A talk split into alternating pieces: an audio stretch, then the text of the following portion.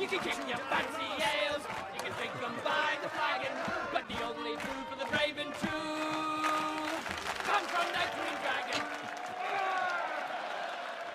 Welcome to the Green Dragon Podcast. This is Jeremy with Kylie.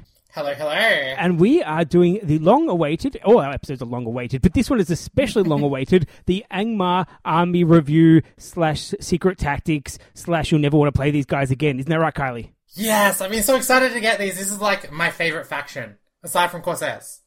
Well, actually, is this... No, I wouldn't, I wouldn't say it's my favourite faction, but it definitely has my favourite model in the game in it, so I'm really looking forward to getting in and talking about him.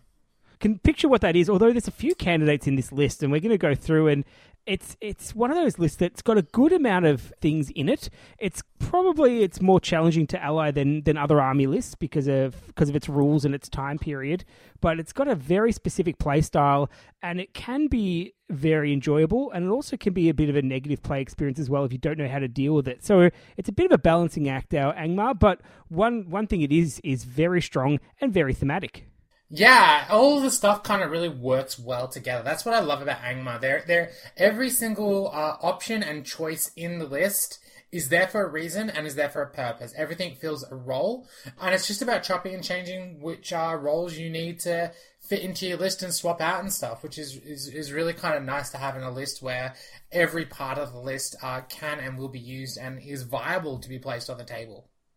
Absolutely, I agree with that. I think that there's there's every single choice in this list is something that I thought, yeah, I'll take that at some point. Or you can even design the army around, and you don't feel like you're cheating yourself. Some army lists, when you, you design around a model, you feel like you're, you're maybe not optimizing, you're making it hard for yourself. But this army list, definitely not. Although there is a few exceptions, but not a huge amount. So let's uh, bring us into our first segment. Know thine enemy.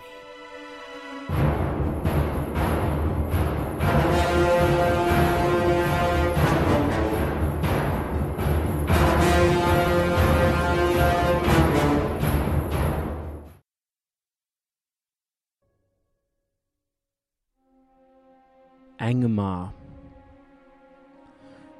There are many barren and forsaken lands within Middle-earth, ruled by evil and plagued by ill fortune and foul creatures. The greatest of these is the Kingdom of Angmar in the north, for this cruel realm is the stronghold of the Witch King, Sauron's chief servant and the Lord of the Nazgul.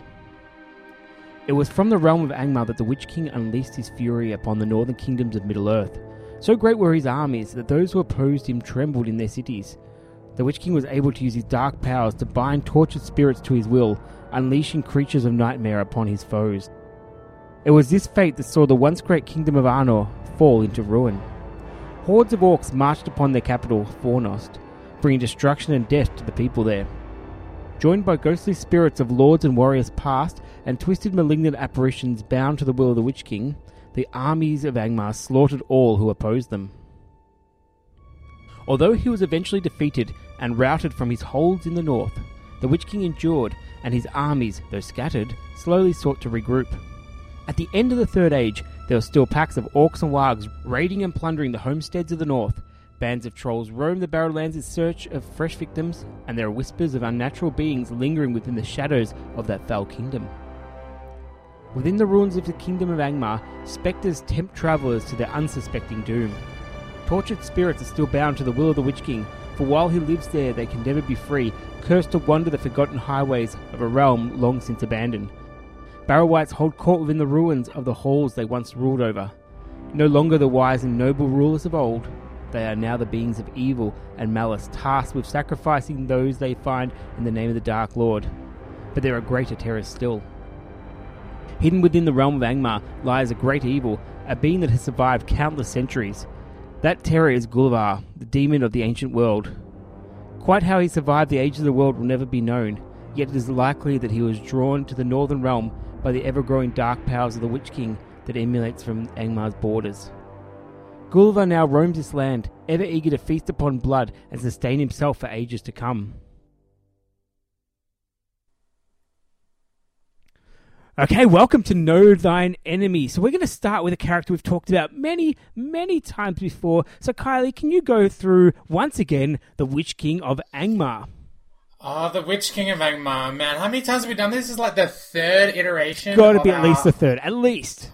I think it's the third. I think it's the third. But anyway, he comes in between seventy and one hundred fifty points base because he has that funky uh, Might, Will, and Fate mechanic where you can buy a point of Might, Will, and Fate for five points each. But we'll we'll get into the rest of it. His keywords are Spirit, Ringwraith, Mordor, Angmar, Infantry, and he is a hero of legend in the Angmar army list. Of course, he's the Witch King of Angmar. Of course, he's going to be a hero of legend. His move value six, he has a fight value of five with a shoot of four plus, strength four, defense eight, one attack, one wound, courage three. His might starts at zero but can be brought up to three. His will starts at ten, can be brought up to twenty, and his fate starts at zero, but again can be brought up to three. His starting war gear is heavy armor and a sword, and for heroic actions, man, he, he has a lot of them that he can uh, dish out. He has resolve, which can be handy in the right situation. Uh, heroic channeling, heroic strike, heroic strength, mm, not so great, and heroic challenge, absolutely rubbish. Heroic uh, channeling, op- rubbish, really? That's a new take. No, challenge, challenge, challenge. Sorry, sorry, I no, swallowed no, no. the challenge there. No, I think it was challenge, but uh, yeah, yeah, yeah. No, I think I think that's a that's one we've talked about before, and I'm sure someone could find a way to use that, but not us, not us. Yeah, too much effort, too much effort. Anyway, for his options, he's got a lot of options. I'm just kind of realizing how much options he has again. Uh... He has an Armored Felbeast for seventy points, a regular Felbeast for fifty points. He can take the patent-pending, absolutely best piece of war gear in the game, the Crown of Morgul for twenty-five points, Armored Horse for fifteen points, Horse for ten points, Morgul Blade for ten points, and a two-handed Flail for five points. Mm. So those are some absolutely fantastic options, like just straight off the bat. Like, we've talked about how good the Crown of Morgul is, bringing up to three attacks with the uh, reroll on the casting and resist tests. Like, honestly, if, if you're taking a competitive list, you pretty much always will take the Crown of Morgul. There is never a situation where you won't take the Crown of Morgul. Even on a Felbeast with, with lots of kit? Yeah, I would still take it. Like, that, that, that addition to casting and resist tests is just too valuable.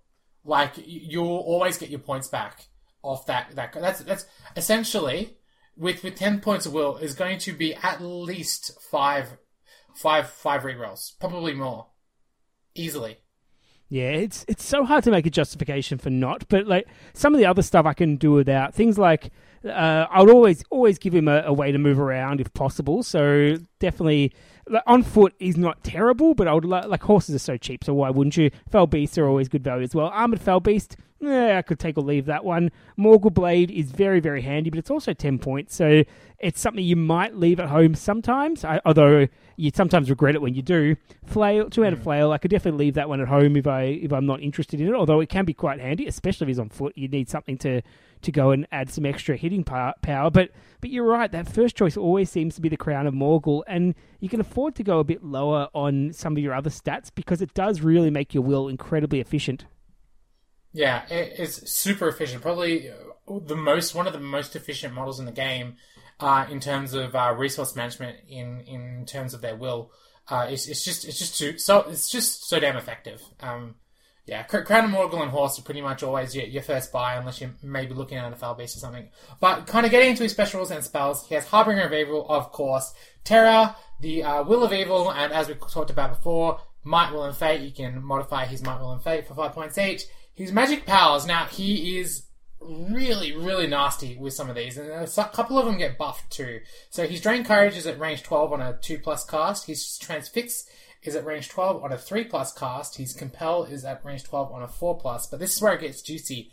Instill Fear, three inch aura effect on a four plus cast. That's insane. They've all got their good uses, but yeah, four plus to cast is pretty handy for something like Instill Fear, which can be a bit of a, a risk at times. Sometimes it's a very high reward. And keep in mind, this is going to be an army where Terror and the Harbinger of Evil comes up quite a bit. So anything to do with Terror is very handy in this sort of army. Yeah, absolutely agree. He also has uh, Your Staff is Broken on a four plus to deal with those extra enemy wizards, uh, range twelve on that. Uh, your your, your, your, st- your standard uh, Black Dart here on a five plus to cast, and as well a Sap Will on a five plus to cast. So he's got a really good arsenal of spells here, and it's it's honestly, as we have talked about heaps and heaps and heaps of times before, it's his versatility. He has so much versatility. Once you slap on that crown and a horse, and, you know, give him some my points and a decent amount of will, you can pretty much do whatever you need, want with him. Whatever he needs to do, really. You can fill just about any role. Absolutely, and that comes at a cost though, and the cost is he costs a lot of points. So you've got to sometimes decide whether you're going to base your army around the Witch King, which honestly a lot of times you are. But if you're just trying to use him as an extra throw-in because you're not quite sure what you want to do with him, you're probably going to end up spending too many points on him to, to make him worthwhile. So he becomes a main focal point of your army whenever whenever you use him. And it's definitely worthwhile, and he, he, he works so well with pretty much everything in this list. But once again, if you if you don't use him well, then you end up trapping yourself into basically overspending for a, a very, very valuable but very costly model. That that that's true, but I, I always see him because I whenever I am playing with the Witch King, particularly in an Angmar list, I always want to look at basically dropping one hundred fifty points on him because I feel that's a reasonable amount of points uh, for him. Because you got to remember as well, in the Angmar list, he is a leader, he is a hero of legend. So unless you're rocking like a Balrog or a Sauron or something like that, he is pretty much always going to be a leader. So you want to make sure he has some kit, he has some resources available to him to be able to deal with, you know, your enemies and your opponent's threats that can actually get to him or engage upon him. So getting him up to that three attacks is really important. Getting him that three points of might is really important. And making sure he has enough will in in the back pocket is is important as well. And one hundred fifty points will get you three might, thirteen will, three fate, Uh, a crown and the horse, which I think is a really, really good starting point for pretty much any any Witch King that you're looking to run at any decent points level, say around six hundred or greater. That's a good starting point for your Witch King because then you can kind of add a little bit more, get get some extra bits and pieces or subtract a little bit if you need to cut some points or you got some extra points to spare here and there. Yeah, that's a fair call. Uh, budgeting one hundred fifty, I think, is a good amount because that's what you would budget for something like a, a big sort of tier one hero, one of those one of those big guys that's going to hit. You know, the uh, like any any Lords of the West, any big hero on a horse, anything like that. You'd you'd definitely happily spend one hundred fifty points. So if you don't want that, well, just don't spend it and, and buy other things. We'll talk about some other options in the list as well. But if you want to go for the Witch King, I don't think you're ever going to regret it. I don't think you're ever going to look at it and just say, why did I take this guy? He was a bit of a point sink. Uh, occasionally, he will get killed before you want him to because he does only have the one wound. And yes, you can buy up to three fate, which is very, very nice. But still, that means in one shot, he can can get hit occasionally. So just watch out for that. He is one that, that if you've got an opportunity to take one wound off a model, this guy is definitely a prime target because he is so valuable, so threatening, so such a... Uh, dominant model. Try not to get him stuck on his own. I know that that I take him on a Felbeast a fair bit, some, and uh, it, that it is tempting to sometimes end up flying over in the wrong spot. So you've got to be be pretty careful about that. But I think we've talked about this guy quite enough. We'll mm. definitely talk about him in the tactics. Yeah, I, you, I do you have, know what we think about him. Yeah, I, I do have one more thing I will say just quickly before we move on to our next model is uh, particularly with the fate. I think. Uh, in this particular scenario, him being in the Angmar list and pretty much always being a leader, I think you pretty much always want to take that three points of fate on him, even before you start to take might. That's how I think how valuable the fate points on the Witch King of Angmar in an Angmar list is. He, because he is that fragile at times, you need to give him every ounce of survivability as you possibly can, because you, you can you never know, you know, how crafty your component will be. You know, a captain to, into the flank, or getting around you, or a regular shot to the face, and suddenly he's in trouble. Yeah, I, I would argue that I would always go for the three points of might as well. So whether you put it on early or not, I tend to go to fate, but I'm tempting fate with that as well. I can see your argument, and it's mm. a pretty, like for the cost of one orc, it's a pretty good insurance policy. Yeah, honestly, I, I just go with, with both. Might and fate. Start at one hundred points and away you go. Yeah. No, that's a that's a fair call. And that is the huge advantage of this guy is that you can customize it, but you can definitely take those very, very valuable stats and, and maximize the ones you need and and maybe not the others. Will, I I don't think either of us really maximize it that often because you, you often run out of points. So I think that, I, I know you've talked about it before, that twelve to twenty mark is probably your go-to. The more is better, obviously. Mm, I found fifteen is the magic number. Okay. fifteen, fifteen, fifteen will. fifteen will. I've, I've never... Never found I've ever needed more than fifteen, and I've always found that when I have fifteen, I'll have like uh, most games I'll end with the Witch King on like two or three will, and that's perfect. That's perfect amount of will to be ending a game on. Uh, j- j- a little bit extra just in case things go really badly. but most of the time, fifteen wheel is absolutely perfect, especially in like standard tournament games of around, you know, seven fifty, six hundred or whatever. That it seems to work really well. Yeah, that, that's fair enough. It, it's it's a hard one as well. Like, the perfect game for, for any Ringwraith is you want to end on as close to, to one wheel as possible while it's still alive, ideally. Unless it doesn't cost you anything, then you can definitely get rid of it. But for this for this army and any any army that has a lot of low courage models, having a Ringwraith around for stand fast on one wheel is absolutely fine. That's that's a fine use of it. What you don't want to do is end up spending all your resources in one or two turns on on frivolous like black darts or anything like that. So, so a pacing of it, it will talk a lot more about pacing of the Wraiths in our, uh, in our Keep It Secret segment. But let's move on to our next Wraith, Kylie, and I'll go through this one. This one is the Tainted, of course, and the Tainted is, is the nicest looking Wraith, potentially, arguably, definitely. He's one that's... He's that's, the nicest. Yeah. I, don't, don't say so. He's the nicest. Yeah, I, I like. I, I really like him, and I do like the uh, the sort of greeny grey they've added to him in the paint job as well. Adds some interest to it. But for one hundred twenty points, you get a Spirit, which is important. Ringwraith, Mordor, Angmar. Don't worry about Mordor. Angmar is the important one here. Infantry and a Valor hero. So Valor is fifteen. That's pretty good. He's got uh, might, so he's got two might, fourteen will, two fate, and a standard Ringwraith profile. So he's not, nothing tricky about this guy. There's no special fight buff or courage buff. He's just got the fight five, the defense eight, the courage six, heavy armor, and sword. So sword's a hand weapon, which is good to know as well, because sometimes they don't come with hand weapons. Heroic challenging for the action. Fine, that's fine. You'll use that occasionally. Sometimes you won't, sometimes you will. It's good. His options are armored Felbeast. Uh, I tend to go the Felbeast over the armored Felbeast. I don't... Like, the extra defense on the Felbeast, I don't think that's really a problem. And twenty points you can spend on, like, extra stuff for your Witch King or extra things. So, Felbeast, if you want a Felbeast, is good. Armored Horse is quite good. Horse, quite good. Either of those options, I often go just a Horse for the Tainted, but any of the options are good. Tainted can also dance around on foot as well if he needs to. He's a Harbinger of Evil, Terror, Will of Evil. Fine. Special thing. The Miasmic Presence is at the start of the move phase before heroic actions are declared. So before heroic actions are declared, but start of the move phase. So this is one that you've got to be very careful as well, because a, a canny opponent will just jump into the heroic action before you get to use this. The Tainted may elect to spend a point of will. If he does this, until the end of the turn, all warrior models within the six inches may not benefit from the standfast rule, nor take part in heroic actions, which is fantastic because you can decide when to use this, when to turn off standfasts, when to turn them on, and it's very, very useful. Now, keep in mind that this combos very well with uh, any sort of fury you have around. Now, unfortunately, that's not the case in... in this army's shaman, so that would be basically in the Mordor list.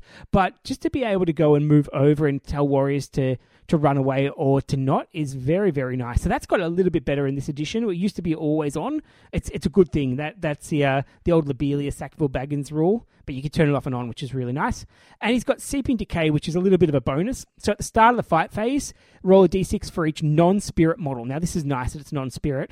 In base contact with the Tainted, uh, if the model's a cavalry model, you roll for both. And on a six, they suffer a wound, which occasionally happens, uh, usually happens to his spearmen, but occasionally it happens. So that that's a nice bonus. Bonus. He's a bit of a caster, so he's got Drain Courage on a two plus, Transfix three plus, Compel on a four plus, and then Black Dart and Sylphia and Sapwill on a five plus of all standard ranges. Basically, if you're getting this guy, it's for that uh, Miasmatic Presence to try and, and stop people from using standfast, which in an army with Harbinger of Evil and lots of terror things, pretty nice, pretty nice. Yeah, honestly, I think you've actually missed out something that's uh, honestly at times can be better than the standfast, and that's not being able to take part in heroic moves. I totally that, yes, I did didn't highlight that at all. That's that's huge. Not being able to benefit from heroic actions is not even heroic moves. Sorry, it used to be heroic moves, but now they've buffed it to heroic actions. That that is massive. Being able, if you've got priority, being able to lock out a significant portion of your opponent's army from re-engaging you, especially if there's something like cavalry, that has a huge tempo swing in your advantage. Yes, it also affects your models, but when you when you when you're playing these sort of Angmar lists, you have so many like little tricky things that you can do. You can really put your opponent off balance and give yourself a lot of really good tempo Uh, in terms of your engagement. And if you chuck him on a Felbeast, you can even do even crazier shenanigans, like flying past their army, getting it so that the bubble's within range of their troops, but not your troops. And like do some really funky stuff with that if you're really clever. So really be on the lookout for when you can pop uh, this ability, because remember, It's heroic actions. It's all of those really cool, fun effects, that, that extra move. Hell, the consolidation move from uh, heroic uh, combats can really muck at your opponent if they've set up a really good, you know, slingshot with like five guys. You can drop the Tainted nearby, drop the aura down, and suddenly their big, amazing heroic combat flank isn't going to work out because their own models are getting in the way, and only, you know, the the, the, the Theoden or something can, can move afterwards. It can can really catch your opponent off guard. It also has potentially got that heroic uh, stay back in your own army. If you want to be really clever and just move your heroes first as part of a heroic move, you can do the the the with me, bring your heroes, leave your warriors, and let them react later as well. So there is some really tricky stuff you can do with that one. Yeah, imagine like having like uh, th- three uh, like Angmar Orc uh, captains on Warg or something like that, and using them on the flank, having the Tainted just beside them, drop down the aura, and then push them the, the Warg Riders forward with, with, with a hero or two. You could do some really funky stuff with that. A lot of it's quite corner case, but it's also toolboxy as well, in that you can you can add it and mm. you can plan around it, and you can definitely surprise people with it, because it, it's something that doesn't happen in any other models, and a lot of people don't see it coming. So it, it's one of your tactical advantages. Instead of just pushing everything forward, you've got some stuff you really have to think about and, and consider some placement. So that's quite good. Uh, how does this compare to the Dwimmerlaik, Kylie? Can you go through this one? Ooh, the Dwimmerlaik. I, I have opinions about this model, but we're, go- we're going to save them until after we go through the profile, as as just, just to be a little bit fair. So the Dwimmerlaik, one hundred twenty points, uh, are the same as all named Wraiths. He doesn't have any fancy keywords that are different from the Tainted. Still got the Spirit, Ringwraith, Mordor, Angmar, and Infantry and Hero keywords. He is a Hero of Valor, of course. Uh, where he's changing, though, is his might, will, and fate. He has zero might, sixteen will, and two fate. So he doesn't have the same uh, action potential as the other Ringwraiths. Uh, for Wargear, he has heavy armor and a two-handed sword. Notably there, he does not have a regular sword, so he is going to be at minus one in the dual roll using that two-handed weapon. For heroic actions, he has heroic channeling, and for options, he has an armored Felbeast, a regular old Felbeast, an armored horse, and a regular horse for seventy, fifty, fifteen, and ten points respectively. For special rules, he has Harbinger, Terror, and Will of Evil, of course, and his special, uh, kind of unique Ringwraith special rule, and that is Sap Fortitude. Every time a hero model within six inches of the Dwimmerlaik spends a point of might, will, or fate, the Dwimmerlaik may elect to spend a point of will. If he does, roll a d six. On a four plus, the enemy hero model must spend an additional point of the same type, or the deed will be cancelled and any might, will, or fate already committed will be lost. Note, a hero model that wishes to expend multiple points of might, will, and fate may wait to see how the Dwimmerlaik's roll affects their first point of might, will, or fate before committing to spending any more points. The Dwimmerlaik will have to spend a point of will for every point he wishes to affect, though he may wait and see how his first point of will affects his opponent before deciding to spend another point of will. Ah, that was so wordy. it, is, it is wordy. It, it's... Look, on its own, ignoring the rest of the profile and everything else like that, that is incredibly annoying to have basically someone being able to shut down your your might. So as a as an opponent, you really have to choose whether you spend might around here. And I think most people end up not spending might around him. So he almost creates this this null might zone where, where there are not a lot of mights being used by your opponent around there, because you don't really want to risk having to spend extra points for all kinds of actions. Like suddenly a two-point heroic combat, a two-point strike, a two-point move. If you absolutely need it, you absolutely need it, but it's not particularly nice. Uh, but it is only a, a six-inch range as well, so it, it is something that a hero can be placed away from it as well. We'll go for tactics a, against this a bit later on. But overall, Kylie, now I'll let you talk about what you think about this model. Have we gone through the spells first? I don't think we have. This uh, no, we haven't. This, they've got the standard. He's got the standard ring of spells. No modifiers there. Drain Courage on a two, Transfix on a three, Compel on a four, Black Dart, and Still Fear and Sapple all on five pluses. Yeah. Yeah, so that, that's that's all fine. You got plenty of will in this model. The big thing is no might and a two-handed sword. So so he kind of sucks in combat. So this guy mm. is is one of the few that if I if I consider taking him, sometimes on foot. I'm not against that. Definitely a horse just to put him in the right spot, I think, is is the key thing to yeah. do. But and that horse gives you a knockdown as well. With a two-handed sword, if he's like adding like a coup de grace type move, that's not too bad. He can definitely help out there, but His combat is definitely not his priority. You've got him there to, to cut down might, and he might be a good choice if you've got a, a might-heavy like play group or whatever. If everyone's using like lots and lots of might-heavy armies, especially ones with only a single point of might. Um, I know there's not a lot of those around anymore, but the might-spam armies pretty much don't like this guy. But other than that, he, yeah. he might end up being a, a bit of a point sink. Yeah, well...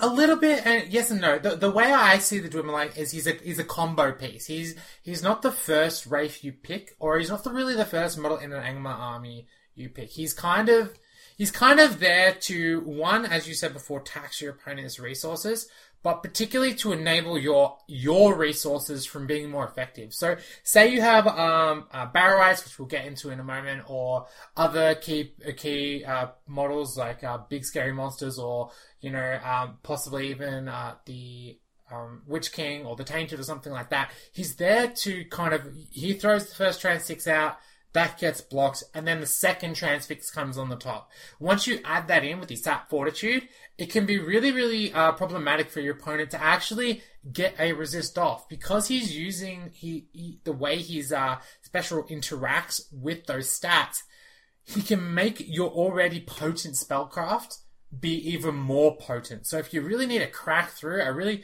particularly difficult hero to to, to nuke out or, or, or to deal with, this is the guy you want backing up your other spellcasters. And and that's that's how I see the Dwimmerlaik being used, is this kind of uh, additional combo piece to, to really push home the absolutely lethal spellcraft that uh, the Angmar has at their disposal.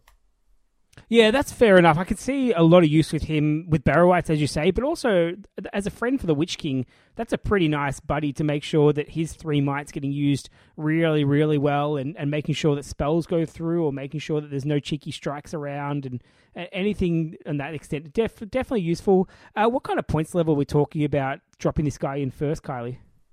I would be looking minimum six hundred fifty points. Minimum. Probably even more. Because he's one hundred twenty points on top of some other big scary thing. Like, you look at all the other, like, scary stuff in the list, they're all coming in at, you know, one hundred points. Really, when, when you're looking at the models that you're going to be want to comboing this guy with, you're already sinking one hundred points in. So, when you start to kind of layer out your army and, and figure out how many resources you get... You you really need that extra kind of points limit to be able to get use out of his rule, because like I said, he's a combo piece, which means he comes second to something else. If, if you only get room in your list for one Ringwraith, the Dwimmerlaik's not your Wraith. It's the Witch King or the Tainted. Yeah, I'm I'm thinking eight hundred to one thousand, really, because yeah. I, I just think he's a, he's a bit of a, an expensive luxury piece that, as you say, on his own... You, you can work around him pretty easily. If he's got some pretty powerful friends with him, yes, absolutely very useful. And uh, we'll go through how to use him if you do want to use him. We might yeah. even design an army list with him in there as well, just to show off what to do with him. But I, I look, I, I like in that he's he's different to the others. I think it's really cool to have a Wraith that works differently from other Wraiths. I think he does provide tactical challenges. I don't think he is terrible. Like, I think there's some things that they've tried to be different yeah. where you, you're really hurting yourself. I think you're hurting yourself a little bit with this guy, but there is some real high reward as well. Like, if you go against certain armies or in certain situations, you might end up getting incredible value out of this guy as well. Yeah, I agree. Like, you look at kind of the minimum kind of combo stuff that you want to do with him, which would be Dwimmerlaik and two Barrow-wights. That's still two hundred twenty points. So... Like you said, Jeremy, he's a great model to have at big points levels when you can afford him, and you will get the benefits from him. And that, that's that's the key thing here. Out of all the lists in the game, this is probably the army list you want him in, is is the Angmar army list, because he will turn on the, the, that like deadly spellcraft, like you said. But like you also said, Jeremy, you're going to need that extra, you know, two hundred points at eight hundred or one thousand. That's when he's going to shine, because, you know, when you, you say you have the Witch King, the Tainted, and the Dwimmerlaik, you got all three of them, he's going to be absolutely lethal. Imagine three Transfixes coming over the top with the taxing on the resources. If you need to transfix something at one thousand points, this is your guy to get in on the action. Even Smaug and Sauron and all those big guys are really going to be scared of this this model on the table.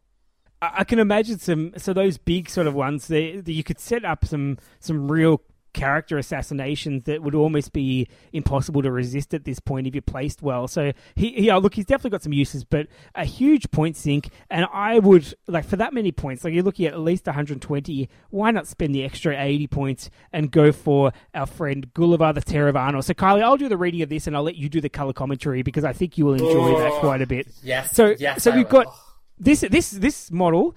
I think li- long-term listeners will know that we really like Gulavhar, the Terror of Arnor, from a from a gaming point of view and from a model point of view, and he has gotten better since our last edition. So Spirit, Angmar, very, very important, this army list, and, and can be a positive, can be a negative. Monster, Infantry. Infantry is interesting. Monster, yep. Hero, Hero of Valor. So a Valor Hero, fantastic. That's that's that's really important as well, to have, have the fifteen models. Uh, you've got an incredible profile. So a move six without the fly. So he will get fly later on. I'll spoil that. But six inches without the fly is very useful for those times when you have to walk or your wigs suddenly stop working for some reason because dwarves are around. You've got fight of seven, which is a great starting value, Oof. fight value. Uh, four plus, eh, who cares? Strength eight, amazing, amazing. So good, strength eight. Defense five. Okay, a lot of people focus on this defense five. Defense five is not guaranteed wounding. It's enough. It's plenty. You don't need to have a million defense, especially with a model like this. You've got attacks and courage of an asterisk, which is strength of body, strength of will. You get those equal to the remaining wounds, and the wounds start at four. So your attacks start at four, courage starts at four. Attacks four is so, so good. So good. Like, the attack four is amazing. No less. Yeah. Courage four, uh, that's okay. It's not great. So you've got amazing attacks, good wounds, four wounds, uh, great wounds.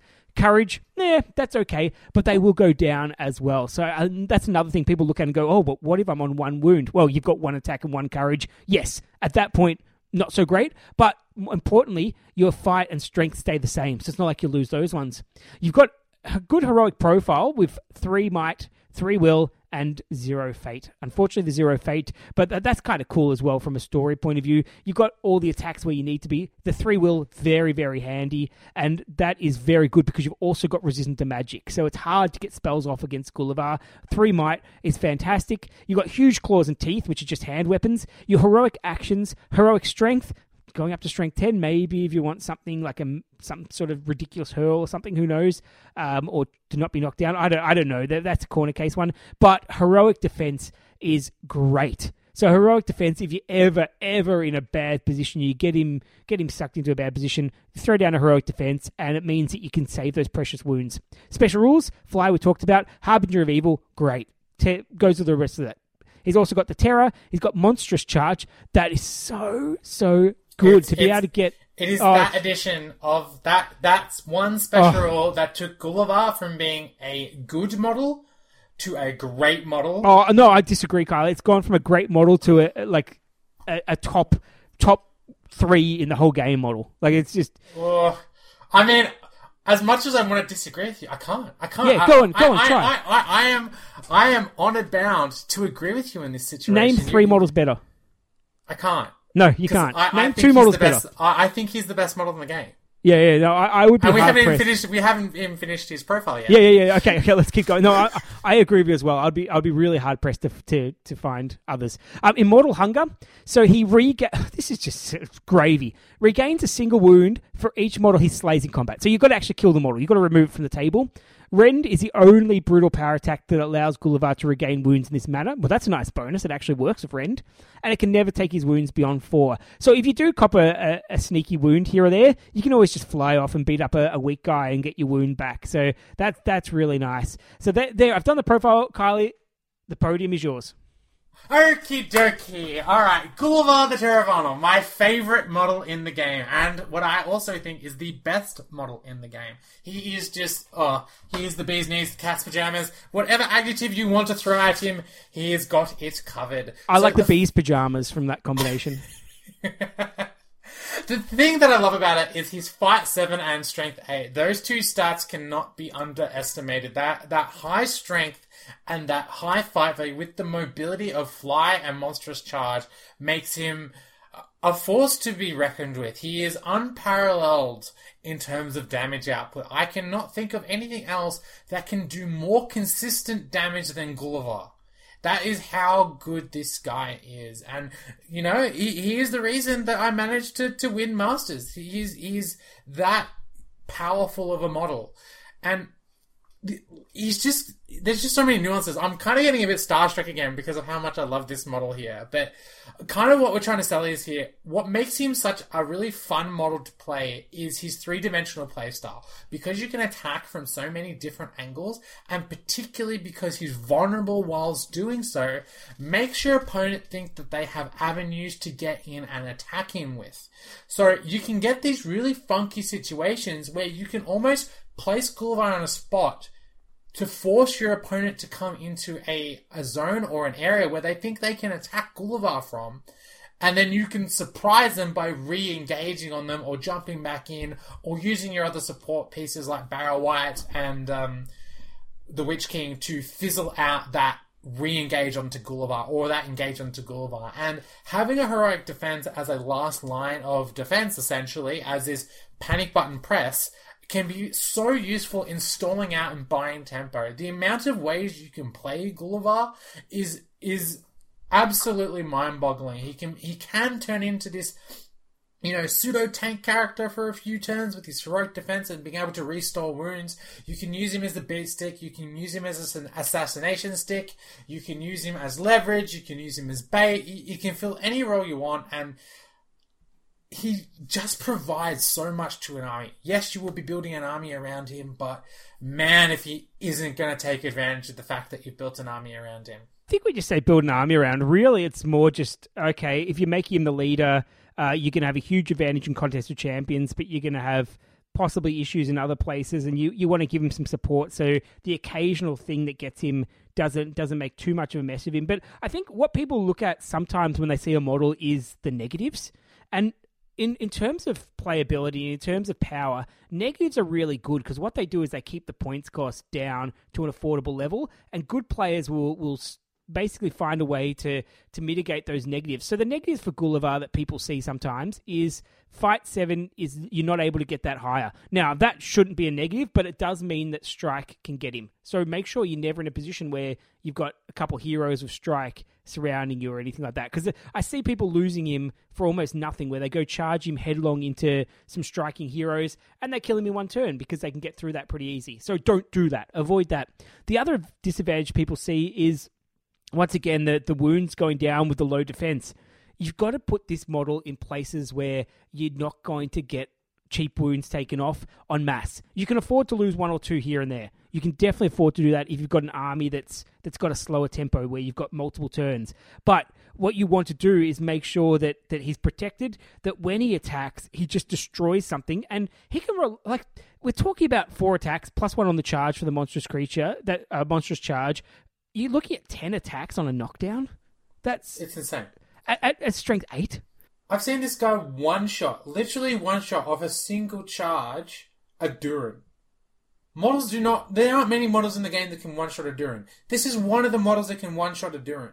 Absolutely. Yeah, it's but but it kind of goes a little bit more beyond that. It's it's that what that strength eight is actually doing. It, it doesn't really have much bearing on the defense eight and defense seven. That's kind of like whatever. The models that are defense seven and eight, if if you've gotten into them and you've set up a charge on them, you're probably going to kill them anyway with the monstrous charge. What the strength eight does is it means you can crack defense six frontline shield walls with impunity.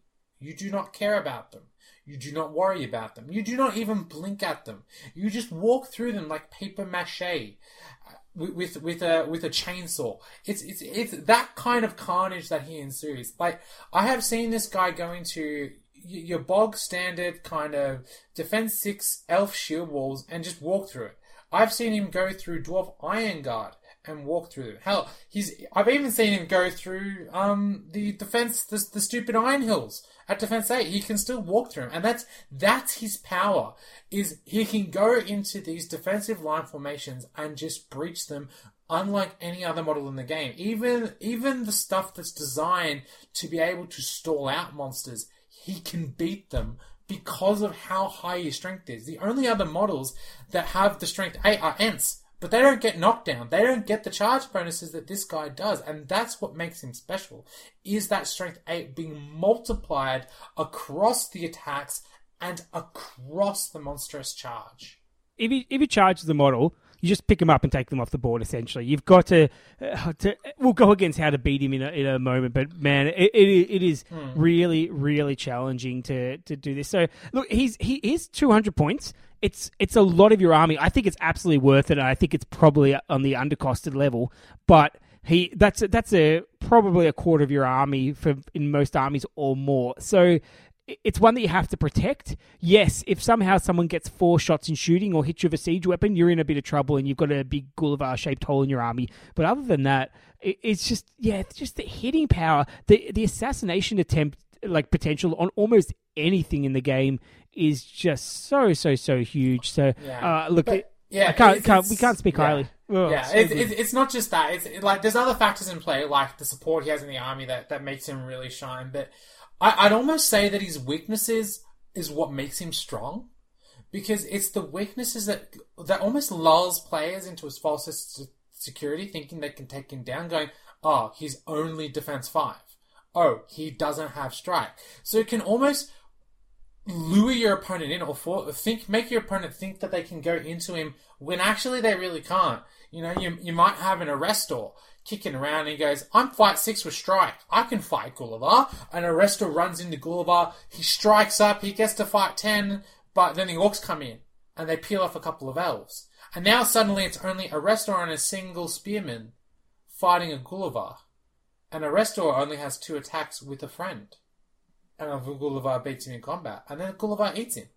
That's the kind of stuff that can happen with Gulavhar, and it happens surprisingly often. When you have four attacks, five on the charge, you'd be surprised how many combats you can just swing back because you have more attacks than your opponent, and you generally will have a lot more attacks than your opponent because of that as well. Once you, especially once you chuck in something like a Bannerer up. Mm. Oh yeah, yeah. Oh yes, yes. You can even do that. So this is one of those few models in the game where, like, if you if you ever charge something like a Gandalf, and we know how resilient he is, just call it heroic combat. Not a problem. Just take him out in yeah. one turn. I've, it, I've heroic combated off a Gandalf before. Yeah.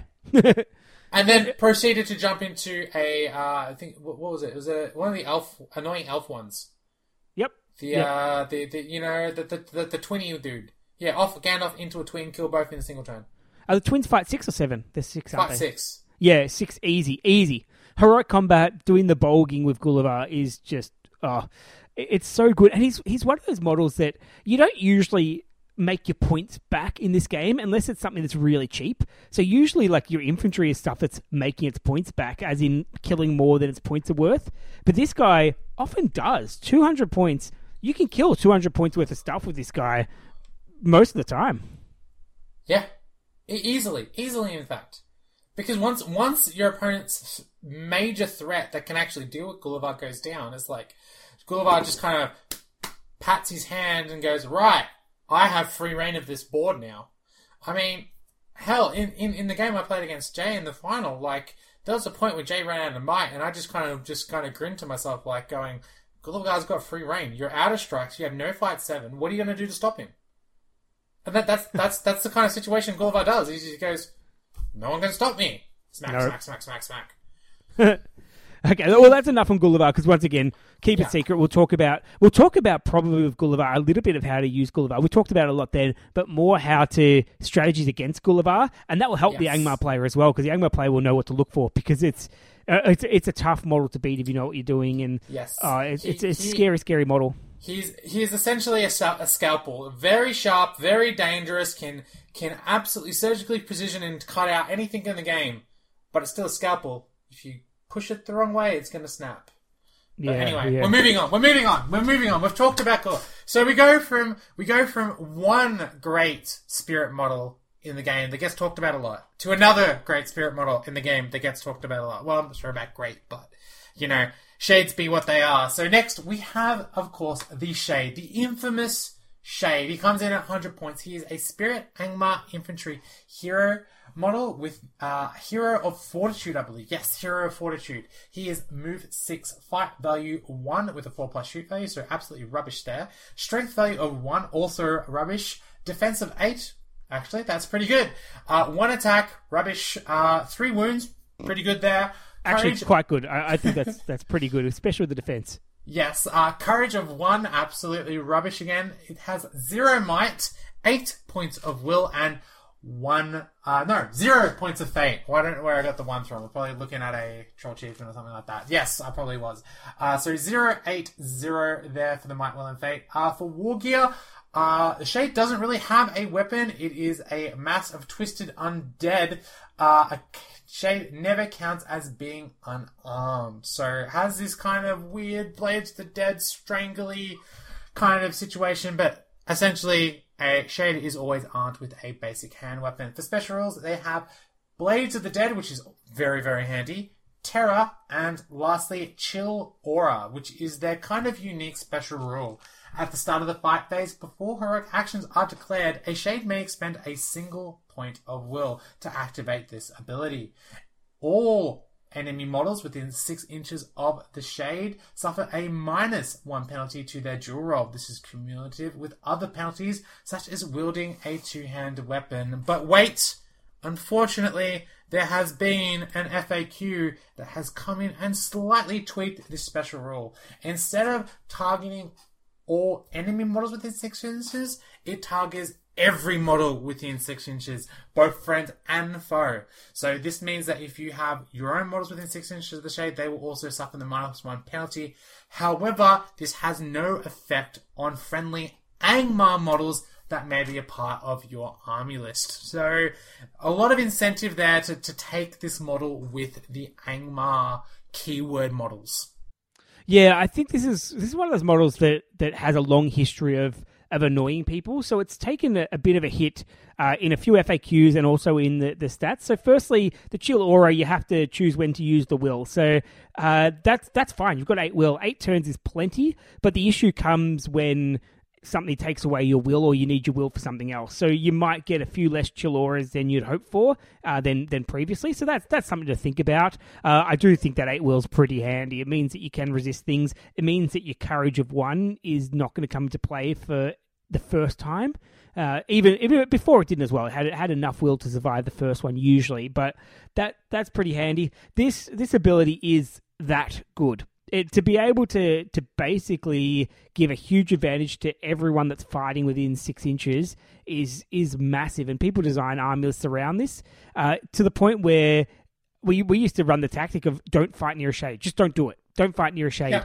Now there are times when uh, now I think considering it has to spend a point of will for it, I will definitely fight a couple models near a Shade and try to bait out that will for just a couple models, but still the tactics against. Still are, are the same, and the tactics for you've got to put your Shade in a position. You've got to make sure it's locked in position so it doesn't accidentally wander off through some some sneaky way, whether someone's targeting its courage like a, a sentinel, or whether someone does a compel. Once again, you have to spend your will to resist that, which is a pain, but you want to make sure it gets into position and then you get the maximum benefit from it. You, This is another model that I think you actually design your army list around. I think it's it's not mm. something you just put in because you've got a spare one hundred points. I think if you have a Shade, the rest of the army is designed to take advantage of that. Yeah, one hundred percent agree. Like the Shades have always been such a, a an awkward model to design because it's such an unfun model to fight against because you just almost have this immunity. Like that minus one effect is essentially a a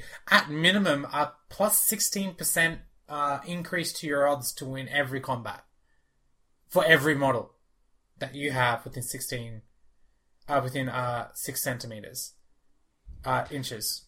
Mm, it works a little it's, bit it's, different than that, yeah. But yeah, yes, but it's it's it's just it, that, that that's just insane because the more combats you have around the Shade, the better it gets, and and that's kind of where a lot of these issues come in and.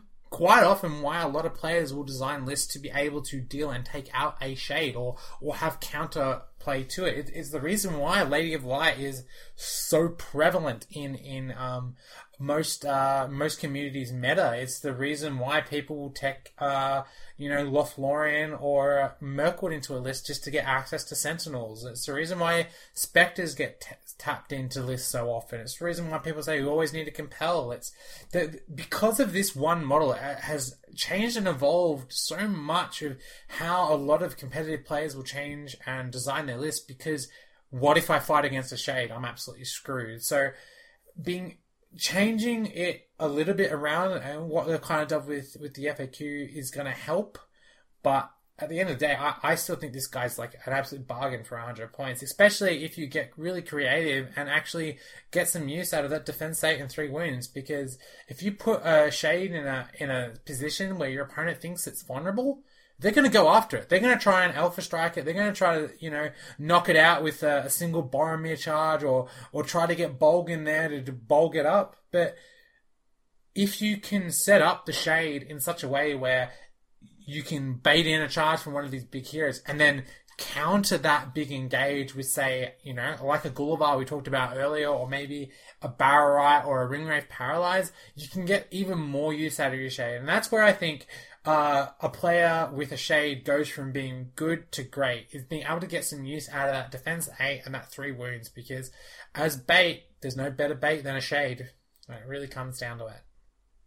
Uh, absolutely. I, there is some tactical choice involved in it. The way that they, they've moved it around, they've basically made it punished you for taking it as an ally now, which I guess I'm not I'm not against that. Um, I didn't necessarily agree with how it was done, but it does it does make sense in a way as well. So we don't want this guy just pasted onto a Corsair army, and, and people were designing themes where a ghost was following them around for all kinds of things, because the model is incredibly powerful. But what it does is it makes the Angmar list very, very powerful. And... and I guess when you're playing against an Angmar army, if you know someone's got an Angmar army, the idea of facing this guy is pretty scary, because you're right, you have to have a plan against it. You can't just go in thinking, I'm just going to going to play normally with a shade around. It does not work. You have to modify your game plan. You have to have a plan for it. And that's that's incredible, especially at one hundred points, to have a model that, that basically changes the way you play the game.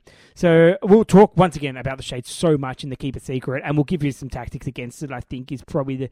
probably one of the better things to do, but also how to use it as well now, and, and how to do some sneaky stuff with it. There's some cool things you can do with a shade. Uh, once again, in a in a decent size army, so once you get to that five hundred points, it's it pretty much will, will be a good value model, I think.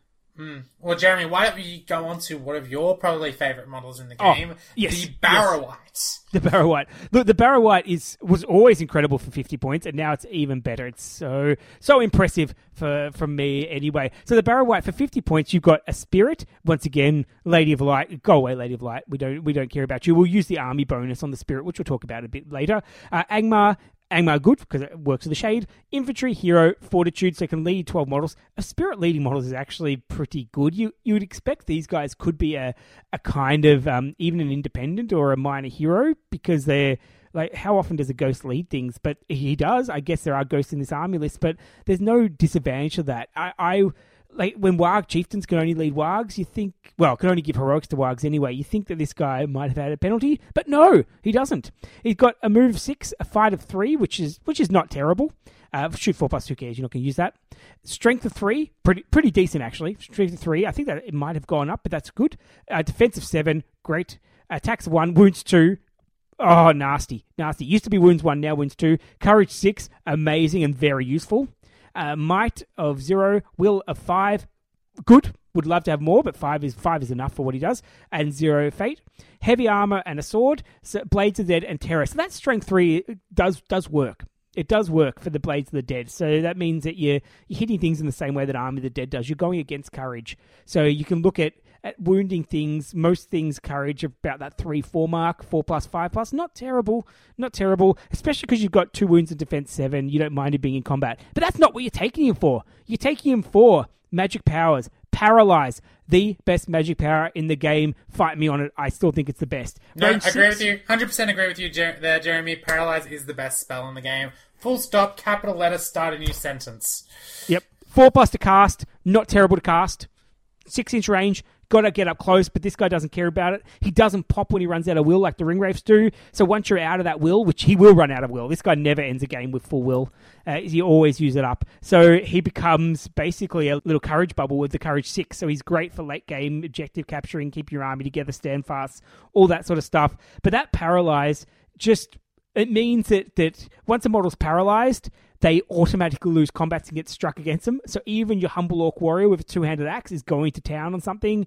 It, it is the scariest spell for heroes. You will do anything you can to resist a paralyze, because if you're paralyzed and then something goes into you, you're going to die. Or at the very least, you're going to, to get hurt. Or even worse, someone's going to do some sneaky stuff with uh with monsters or anything like that, with some some nasty things with, with automatically winning the combat. So there is always a use for a Barrow-wight and an Angmar army, and it's almost surprising to see an Angmar army without one. Yeah, honestly, you are one hundred percent right. I don't think I've ever written a, an Angmar army that doesn't include at least one of my uh, Barrow-wights, as I uh, like to affectionately call them. Barrow-wights, okay. That's, Barrow-wights. That's a, I've never heard that.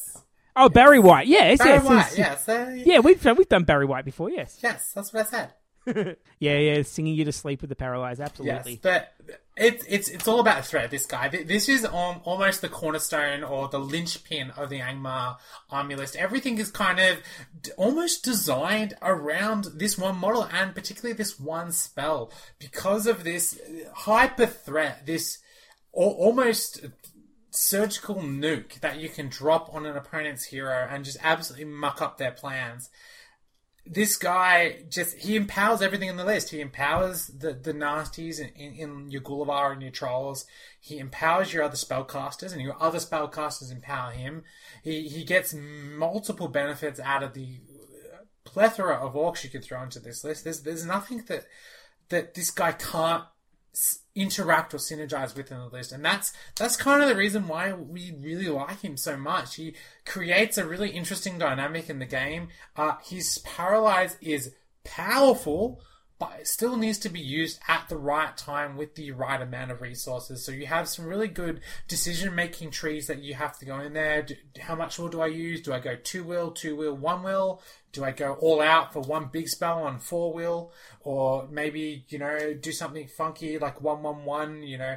How you stagger out and space out your, your paralyzers can be just as important as, you know, getting the spell off just just as as it is. And it, it creates a really good fun dynamic in the game. But as we will get into in the uh, uh, Know Thine Enemy, there are some really good plays with it and really good counterplays against the Paralyze and the Barrow-wight.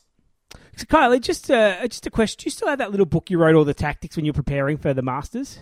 Uh, my uh, playbook? Yes, I do. Yeah. Yeah, what did you write something about how much will you leave on the Barrow-wights? I think I remember having a big conversation about that. Yes, I've actually got, there's a whole two pages dedicated to will management in the Barrow-wights. Oh, fantastic. We'll and, definitely and go like, through that yeah, to keep yeah. it secret. What, what to do with the stagger outs and stuff like that. So I look forward to sharing my knowledge that I have gained in my journeys uh, all the way to Manchester. Yeah, that was that was fun to, to come up with that and, and theorize about that. Okay, so I'm going to... Oh, you, you take the next one, Kylie. Well, let's yep. go for another spirit, I think. Yep, so this is the last of the spirit models in the Angmar list. We have a Dead Marsh Spectre. fifteen points, and it's probably... I would say probably the best fifteen points you could spend in the game. Agree or disagree, Jeremy? I just can't get over the name. It's not a Dead Marsh Spectre. It's an Angmar Spectre. The Dead Marshes are not in Angmar. I, I, I've gone through this many, many times. That just gets me going every time. I saw an amazing... Uh, someone put together a, basically a Dead Arnor Warrior, I think it was, as a yeah. Dead Marsh Spectre. It looked so good. That's a that's an Angmar Spectre, not this guy. But anyway, fifteen point... Yes, look, I, I agree with you, Kylie. This is... an absolute bargain for fifteen points. So keep going, keep going. I'll let's, come down. Let's see what we get. So we get move value of six, uh, fight value two with a four plus to hit, strength three, defense five, one attack, one wound, and a courage of six. Courage of six on a basic infantry warrior. My lord, that is good value.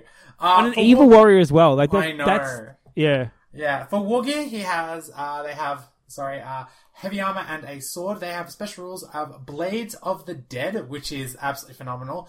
Mm, Terror, yeah. which is even more phenomenal. Yeah. And a foul light is in them, which is insanely phenomenal. So at any point during its move, a Spectre can choose a single enemy model anywhere within twelve inches and line of sight. This model must pass a courage test or make a full move under the control of the Spectre's controlling player, even if that model has already moved. This move cannot be used to enter an enemy model's control zone or perform actions that would cause it direct harm, such as jumping down a cliff. It may also not be used to have the target dismount or lie down.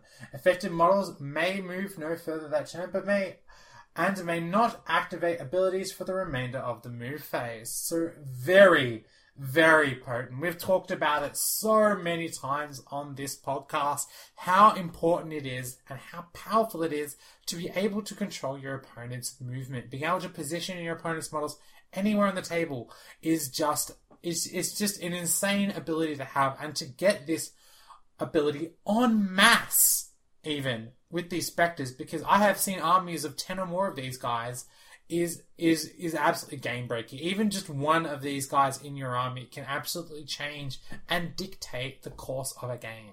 They're cheaper than the, the Lothorian counterpart, the, the Sentinels, which is which is nice in its own, but we've got a lot of nasty things that they don't have. So things like the Terror built-in, the uh, the Blades of the Dead is really good, so they're quite an offensive threat.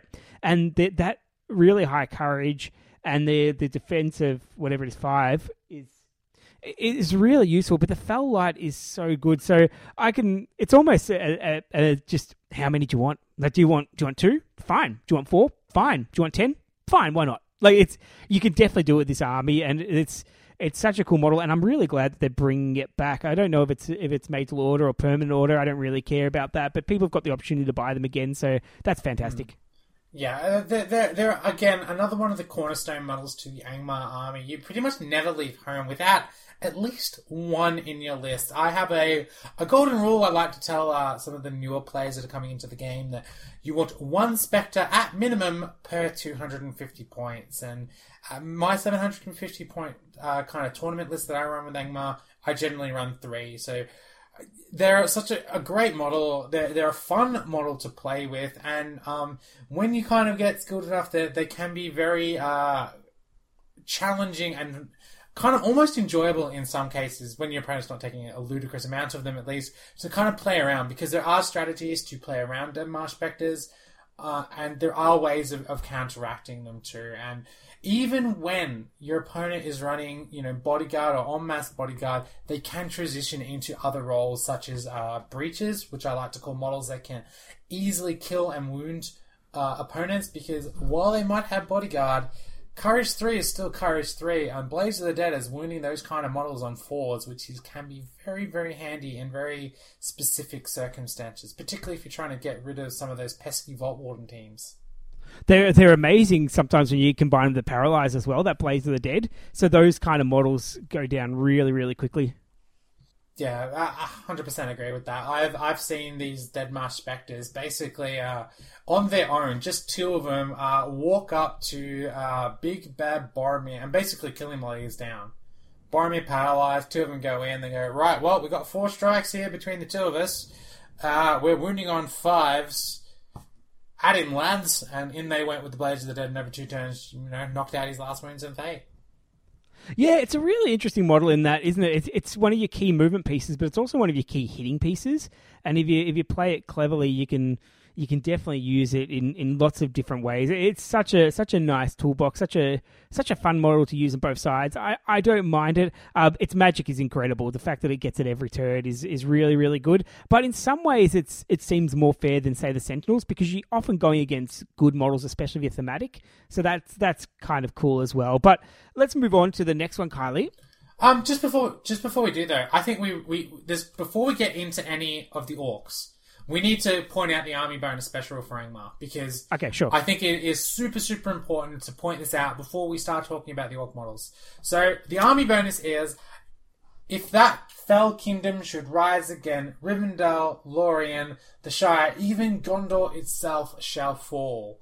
So this translates into friendly Angmar Orc models within three inches of a friendly Spirit hero model gain the Terror special rule.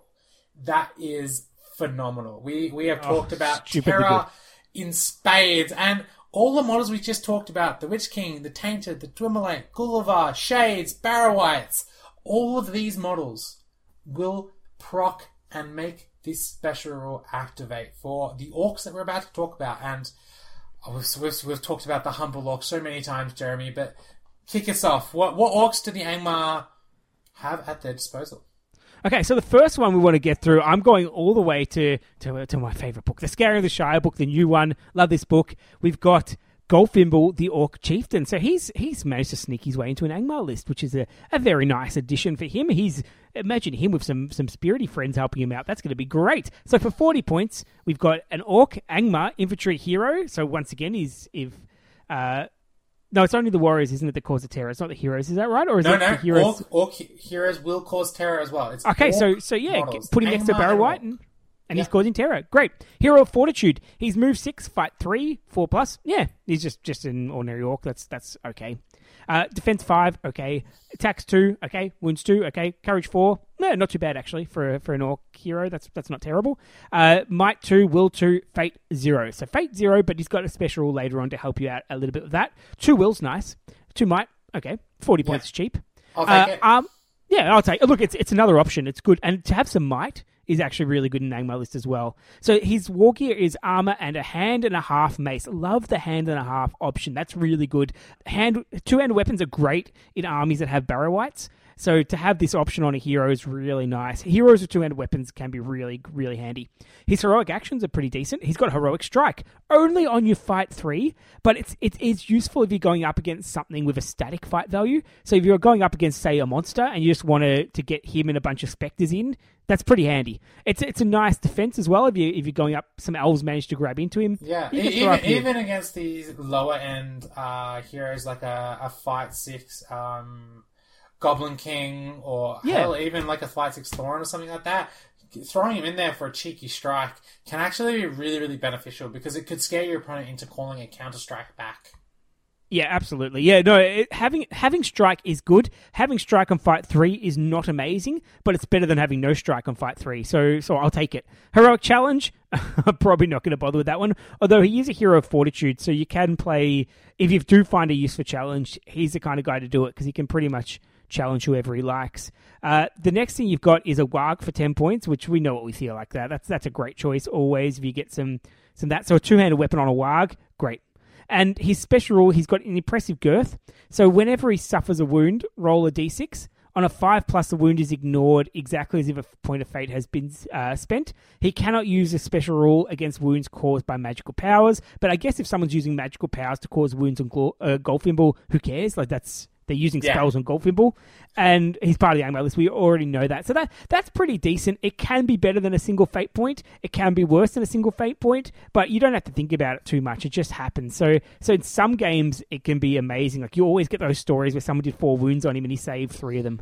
And and occasionally it'll work really well. A lot of times it won't there, but but it's it's better than nothing, especially when he's got zero fate. But this guy, the chief advantages of him are, in an Angmar list, you've got that two points of might. You've got a tactical strike if you need it. You've got a two-handed weapon. And you've got a little bit of will and a little bit of courage, which can, which can help you, and the movement as well. So the warg. So I think he's got his uses, and he's really not that much points. No, he's not. He's he's, he's a nice option in place of an orc captain. Uh, particularly mm, yeah, that's if you don't if, if you don't need the captain, uh, if you have the option for a captain and you don't need March, or you might already have March because you have, uh, say, for instance, a Wild Chieftain in the list, this guy can be a really good sub and substitute because he does offer some extra, uh, little extra, nice bits of utility that the regular orc uh, captains do not. The Courage four is uh, quite nice as well. I will say there's been a few times where that has bailed me out of trouble. I've rolled that seven and my opponent's looked at me and smirked and gone, "You're going to use that might point?" And I'm like, nope, I'm Courage four, so I'm going to go straight in there. And it, it can be especially useful on the flanks. And that, that's kind of where this guy belongs, is on the flanks. He does a really good job, you know, mopping up, um, you know, objectives and, and stuff like that. He's pretty reliable to stay around with the uh, impressive girth, especially early game when he has the two might to buff those rolls if he needs to. Uh, just overall, a very handy model to have in the list, um, and you pretty much always take the warg. So fifty points are uh, pretty well spent, to be honest. Uh, I don't really have any complaints about him.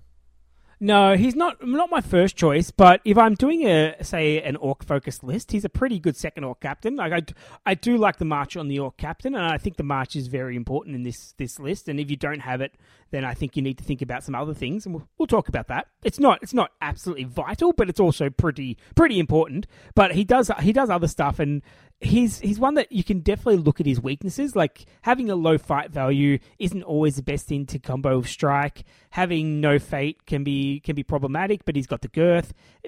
I think I think he's okay, and I think probably not my first Orc Captain, but but definitely my second one. I, I would probably take this guy over the second Orc Captain. I think he's got pretty useful, and I do like that that hand and a half mace. I think that, especially in this army list, can be can be pretty handy. Kylie, do you want to go on to our our friend, the standard Orc Captain, which we were comparing Gold Pimple to? Well, Angmar Orc Captains come in at forty points, as you would expect. Here's the Orc, Angmar, Infantry, and Hero keyword. Heroes of Fortitude, as every captain in the game has. Uh, movement six, uh, fight value four with a five plus shoot. Uh, strength four, defense five, two attacks, two rings, courage of three. His might, will, and fate is two one one, as you would expect. And for war gear, he has armor and your choice of either a sword or a pick. For heroic actions, we have Heroic March. And for options, we have a warg for ten points, orc bow for five points, and shield for five points. And remember, can get terror if he's within three inches of another Angmar spirit model. Orc heroes are already good. I feel like they're, they're the hero that... It's at that points level where just take the hero. It, it's a great points level. It's very handy. It can tie up heroes for, for an annoying amount of time if you put on the shield and just, just make sure you go defensive. It can move fast and hit hard if you've got a warg. It can, can provide that cheap might that you really do need in this army, because there's not a lot of cheap sources of might. So these are a really good go-to, and you've got that incredible bonus of the army list rule with the terror. So, yeah. so having the terror, we'll talk about that so much in the Keep It Secret, but the terror is really, really good. It works really, really well with this army, and, and I love this choice. And it's part of me thinks I would love it to have like a different profile a little bit, maybe some more will and maybe less fate or something like that, something to make it actually Angmar Orc Captain, but I'm actually okay with it as it is. I think it's it, Orc Captains are already very good. This guy just gets a bonus for, yeah. for nothing. Honestly, the Orc Captain in this, the Angmar Orc Captain in this list, kind of reminds me of the last piece of a of a puzzle that you're putting together. He solves so many problems, like being able to take that warg and having march with the two points of might allows you to, one, keep up with your really fast, highly mobile uh, models, such as Gulavhar and the Witch King. So you can get into position, uh, might not be right next to them, but with that six-inch aura bubble that you get from, from the heroic moves and stuff, he can be in place, ready to call that heroic move for Gulavhar or for the Witch King, so you don't have to use their might instead. Plus, he brings that all-important march to the table on a cav base is really, really, really important. It means you can go, go really fast. If you need to hyper-engage with uh, Gulavhar, you can do so with him and an Orc Captain. He just he just fills that last little problem in the list that you need to fill, and he fills it really, really, really, really well. Yeah, a bit of, a bit of a utility piece and an absolute throwaway. You never care about losing this guy, and... He, he's great if he's there in the end game. If he's not, you don't really care. I just so so good, and and I think uh, a lot of armies should design with probably just a single one. But then there are some armies where yeah. you can definitely consider taking multiples and, and do some fun things with that mm. as well. Yeah, I've I've definitely seen this guy like almost in a way uh, pop off, because he kind of gets forget about. Like, oh, there's a Witch King and a Gulavhar on the table. I got to deal with them, and then suddenly the Orc Captain's just sitting there going. And bonk, that's one elf dead. And bonk, that's a second elf dead. And he just kind of sits there for like three or four turns, just killing one elf a turn or something like that. Or, or he, he he just provides a lot to the list. And with terror and stuff, you can even maybe get that heroic move off when uh, you your opponent might not be expecting you to, just because of that terror. Like, terror on any hero is good. You, you stick it on a utility hero like this, it's just a bonus. And yeah. Yeah. yeah, unassuming hero, an amazing bodyguard for some of your spirit heroes as well. So so getting him to, to stand in front of a, a Witch King and just make sure he peels off the right guy or or helps out in a heroic uh, combat or something like that is really nice. He, yeah, you can take advantage of him, absolutely. You've also got an Orc Shaman, an Angmar Orc Shaman, and this guy's, this guy's uh, I've got mixed feelings about this one, so it's slightly different to another one, so which I like. I like that it's different. You've got an Angmar Orc Shaman, fifty points, so... competing with the Barrow-wight, the Orc Captain, the, the Goldfinball level. Uh, Orc, Angmar, Infantry Hero, Minor Hero, so only six guys leading. The standard profile, so fight five, shoot five plus, who cares about that? Strength five, defense, sorry, strength three, defense five, attacks one, wounds two, courage three, uh, one, three, one, might, will, fate, heavy armor, dagger, spear. Spear's nice, but nothing to write home about. Heroic challenge, Channeling, yeah, okay. Uh, options for a warg, that's that's good to have an option for a warg, get to get him where he needs to be. And the magic powers are interesting magic powers. So first of all, your go-to is your Wither. twelve-inch range, cast three plus. Kylie, what does Wither do? Uh, minus one courage for the rest of the game. Actually quite mm. handy. Uh, we talked about Wither a little bit in some of our other episodes, but particularly with this guy, in any other list I would say it's rubbish. In this list, are you I... sure it's minus one courage? I thought it was a different. No, no, no it's, it's strength. It's minus one strength. That's yeah, what I, yeah, that's, that's what that's, I said, that's didn't it? it? You said courage, but courage oh. is the um, drain courage. My apologies. It is minus one strength for the remainder of the game. Actually, it's really, really handy. And any other list, as I said, this would be rubbish. But specifically in the Angmar list, it actually has a home. Because you have so many other spellcasters that can be just, even nastier than the Wither, you can almost use him to disable Uh, and make useless another random hero uh, in, in your opponent's uh, army list. Maybe not going after the big heroes all the time, but say there's um, like a uh, a Mudrill or or a Kyrian or, or one of those low tier heroes kicking around, chucking three Withers at them and getting them down to say a strength two or a strength one can basically write them out of the game for, for all of eternity, really, because strength one you're not going to really do much with it. And yeah. it's it's just a little handy thing to do, especially at low points level, uh, when you might not have access to some uh, some of the bigger stuff in the list. Taking a say a, uh, an Angmar Orc Shaman, um, Golfumble, and then just spam orcs can can be a fun little list that you can um you can run with, with your mates and stuff. Um, he has a warg, so you can do some of the the cool all mounted list and that. But as a little side character that can can maybe surprise your opponent, he's not too bad.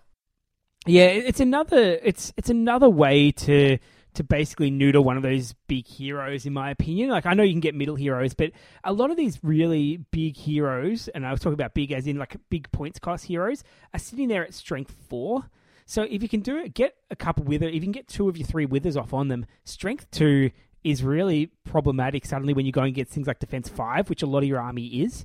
So it's not a bad idea to to... to cast that a few times and then just throw things like Spectres into or Barrow-wights into that hero, meaning that they, they have a lot of effort to kill what they're fighting and they're quite dangerous. Those Blades of the Dead means that they could actually do some damage back. So they're, they're nice there. They're a bit of a, a luxury. fifty points, oftentimes I miss out on them. They've got another spell, Instill Fear, but my problem with this one is it's it's not that reliable. So we're going to have still power. Three inches, five plus, the Wraiths have it. I feel like if this is your strategy, you do it on the Wraiths. Yeah. And it's one thing I don't like about the Shamans is uh, there's usually like a go-to power and then a dud. And casting on a five plus when you've only got three points of will and there's no way to get the will back, um, it's not appealing to me. It's just too unreliable. But the three plus casting spell is definitely an option. Uh, strength is one of the better stats in the game. It's one of the more important stats in the game. So reducing someone's strength can be very useful. You could easily do it for some sneaky stuff as well if you wanted to to make things uh, so Gulavhar could monstrous charge them. I'm sure you could find a case for that, Kylie. Maybe yes. a, if you withered a tree. Is that is that something you can do? It is something I have done. Uh, one of my favourite little plays I have done in the game was uh, throw a Wither on an Ent and then proceed to one-shot it with a Gulavhar. That was a uh, that was a that was a fun time, mind you. I did know that my opponent was taking it and a- ahead of time, uh, tribute in a couple of events. So I I, I oh, no. yeah. snuck the uh, Angmar Orc Shaman in, hoping my opponent wouldn't notice until the last possible moment. Because well, uh, that's that's actually a really good target for it because they most of the normal ents only get what is it resistant to magic in their army list. So that's so they get the they get the better version of it. This was actually an allied contingent for them because we were playing. A oh, th- okay. Yeah, we we're yep. playing a thousand point game. So taking Treebeard and an Ent and then a bucket ton of Rohan with throwing spears was kind of their play for the day. So I went, well, all right. Well, I'm going to take every single cool fancy thing on the Angmar list. So I ended up with yeah. uh, like Gulavhar, Witch King, you know, a Wild Chieftain and a Shaman and a Captain and stuff like that. So you know. Yeah, fair enough. Look, in this army list, if I'm honest, this is probably the last thing I consider. I think I almost have to work to fit it into the list, but it's not. I'm not saying it's bad. I'm just saying, like, it's the same cost as a Barrow-wight. So I can almost put a Barrow-wight in without thinking, and this guy, yeah. I have to do some thinking.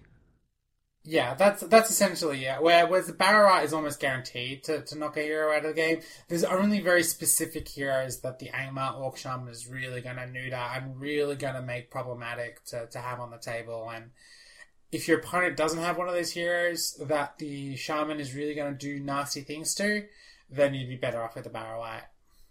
The Barrow-wight's just such an all-rounder, and it's it's incredibly useful if... if its main tactic, if its main Paralyze doesn't work, because you've got the... It generates terror for orcs, and it gives you the, the courage, the stand fast. So, yeah. Once again, it's it's it's almost a definition of a luxury pick, and it's very much a, a gotcha type thing where people don't expect it coming, and you might actually frustrate someone incredibly if something like... um. Elendil ends up, well, which is really hard to get because he's good at resisting magic, but someone something really good, one of those heroes that someone's relying on doing so much damage, loses a couple points of strength. That can be can be devastating for them yeah. as well. So my personal my personal favourite in that regard was getting an Elrond down to ten, strength two, and he did nothing for the rest of the game against my Defense five Orcs. He just uh, sat there and twiddled his thumbs. Yeah, that, that's a good target. There there are some... The ones you can get the spells off against are, are really good targets Partic- for it, I can imagine. Yeah, particularly... Someone like that, Boromir would hate it. Yeah, particularly if he doesn't have the Lance. Um, anything that doesn't have modifiers to their to wound rolls absolutely hates being withered. Yeah, yeah. But it's... I, I almost feel like this guy... I wouldn't I wouldn't be upset if it was thirty-five points or something like that. I don't think... At fifty, he's just—it's too obvious comparison to things like the Barrow-wight. Yeah. So uh, that—that's that's my only real problem with it. I think it's it's there's just other things in that slot that just do a better job. I don't know why it's a minor hero. I think if it was a hero of Fortitude, you might then say, okay, well, look, at least I can take twelve orcs with it. But the fact you can only take six as well, and the Barrow-wight could take twelve. Ugh, yeah. The only thing that really he really has going for him is that Wither and the Warg, like. But if you, if you wanted a mounted yeah. warg, like a mounted spellcaster, why not take a wraith?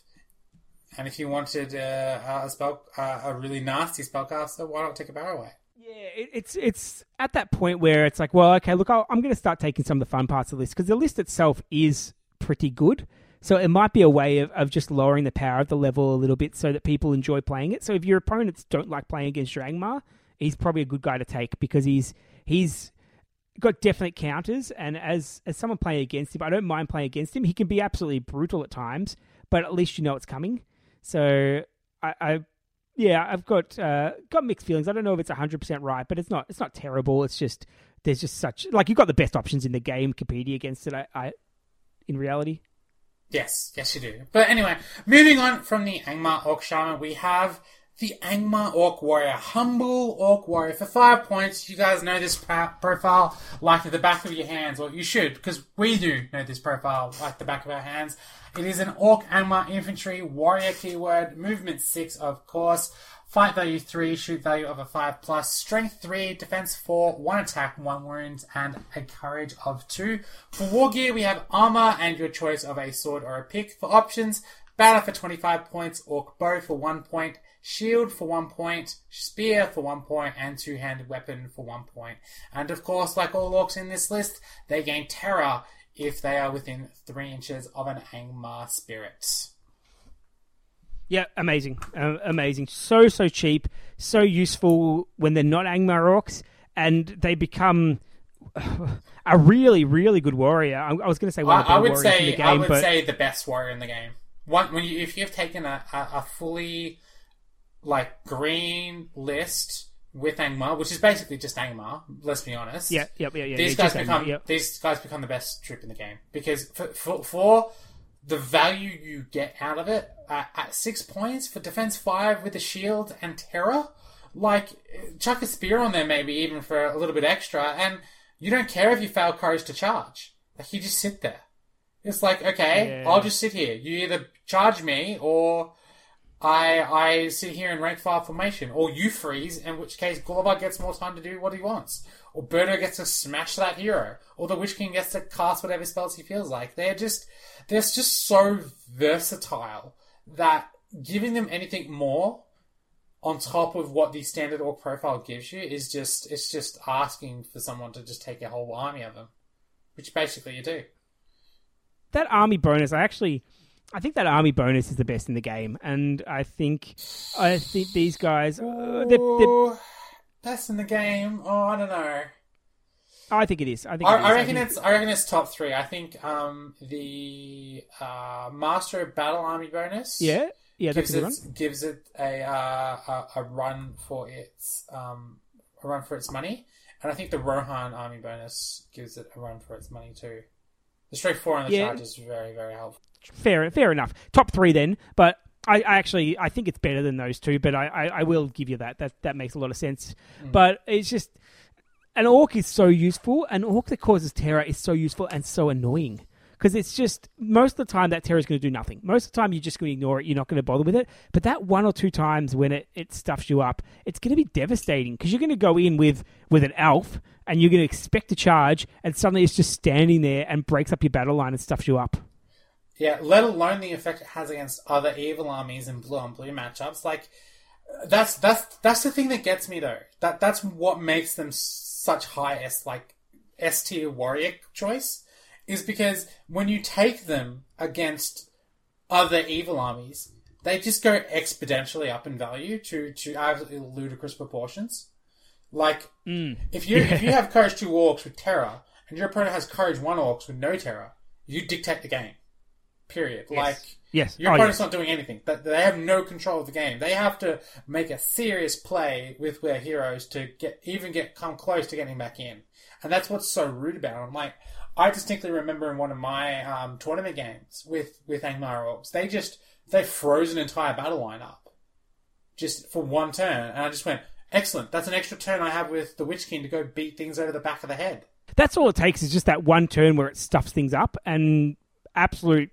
tempo yeah. grabbing models there. Yeah. Perfect, That's perfect. great. Or tempo. Sometimes they, they just steal a resource or something. You have to suddenly use a point of will to pass a courage test, and that's that's a point of will you can't use to resist a Barrow-wight. Yep. Yep.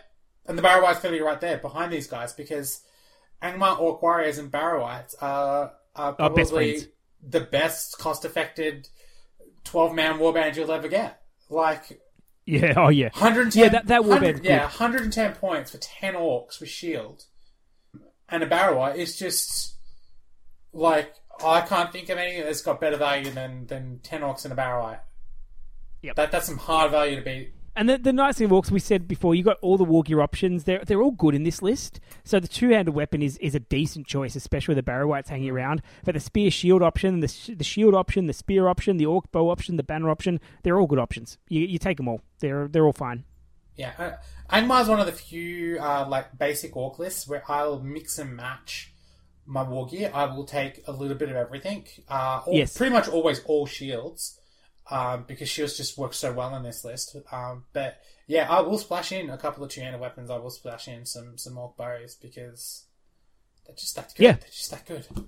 They're yep. just that good. Now, the Angmar Warg Riders, uh, we're going to say exactly the same thing. They're that good. You've got the cheapest of the Warg Riders with the bonus of the Angmar Army List rule, essentially. So you've got your standard orc profile, which we talked about, on a Warg with the options of a banner, orc bow, shield, and a one-point throwing spear. And those one-point throwing spears are really important in this list because you don't get a lot of shooting options in this list, and that's one of the better ones. Yeah, I mean, I, if uh, if any of you uh, remember our cavalry episode where we had Andrew Coleman in, and one of the lists he brought with him was uh, uh, an all-mounted Angmar army. So if you're interested in really uh, kind of listening about how to get the most out of your throwing spears, I'm really kind of delving a bit into not only the Angmar list, but mounted Angmar and the uh, Angmar Warg Riders.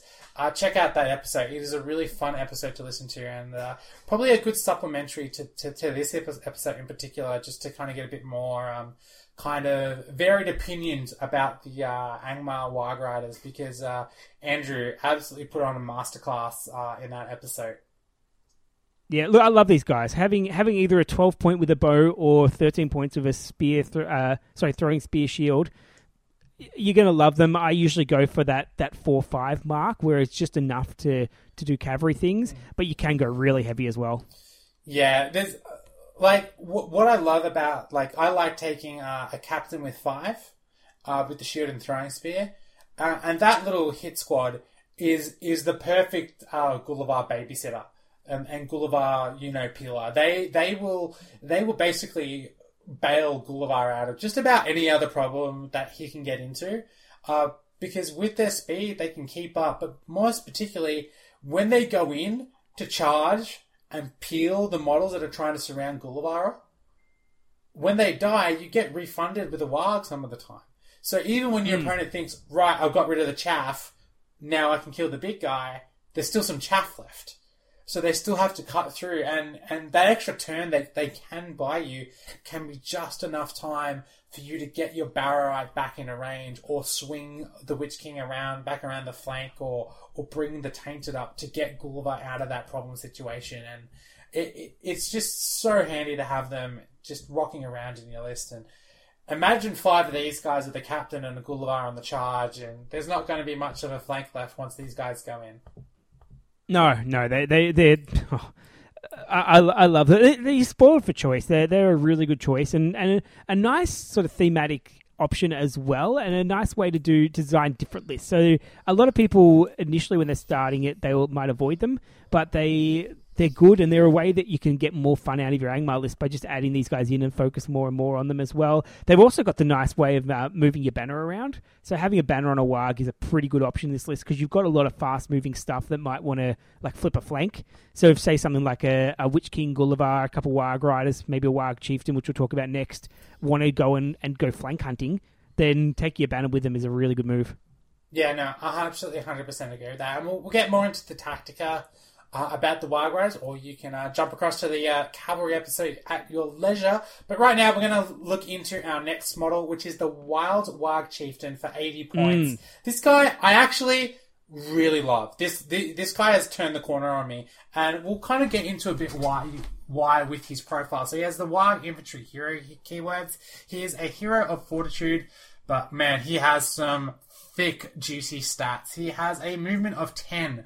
Fight value five with a shoot of five plus. He is strength six, defense five, three attacks, three wounds, courage of four. He has two might, two will, and one point of fate.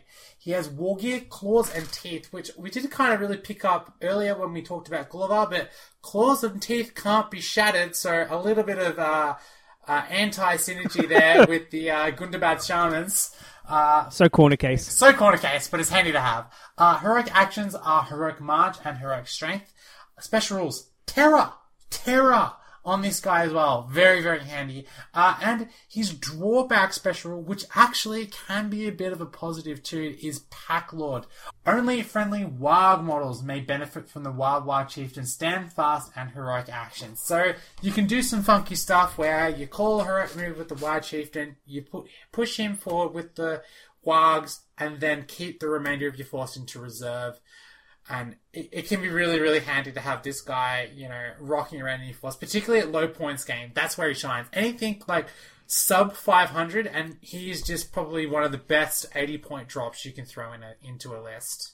Yeah, I'm not going to be as enthusiastic as you about that, but I, I do see a lot of good uses for the, the Warg Chieftain. eighty points is is getting up there in points, but your fight value is at that really nice level, especially for evil. Having a fight five model with might is is pretty nice to be able to do some sneaky heroic combats occasionally, or the heroic moves you have to, or just to bump up and win the fights. He can be be a threat. Strength six speaks for itself. That's that's really nice. Defense five is enough, and three attacks is great. Three wounds means he can play a tank role if you want to, because he's actually pretty hard to get through, and he's like the terror synergizes really well with the army. I, I, I do like him. I feel like he's one that that. I, I I take him or leave him. So if I'm designing a warg army, would love to have him in there. If I'm not designing a warg army, he probably uh, misses out on it. But he, he's a fun model, and he, he's one that he's annoying to get rid of. I find him really difficult to, to get rid of and, and to, to take down, because uh, once you got to, you got to win the fight against him, and he's, that's not that's not easy to do. And then you've got to get through his defense five and three wounds and a fate, which is at that level where most things can't flash kill him. So I do I do quite like him. Speed is always useful. Courage four with two will means he's probably not going to run away without a bit of work. Uh, he's a good choice, and also his, his warg friends are, are really good value now. They used to be a little bit more expensive, but for seven points, for just a standard warg profile, the fight three, the strength four, defense four, courage two, and claws and teeth, which can't be shattered, just good. Good stuff. Mm, really handy, especially in like the movement scenarios, like particularly seize the prize. This guy excels at seize the prize because oh, he loves seizing because prizes. Picking the prize up with a Wild Chieftain can be very, very difficult to deal with, especially when you have... off a march as well. Ooh, yeah, nasty. Yeah, because you're on at turn one, you're digging up, and you have just so much reliability in protecting that prize with the three wounds, and even in stuff like Storm Account, he has the wounds to get there.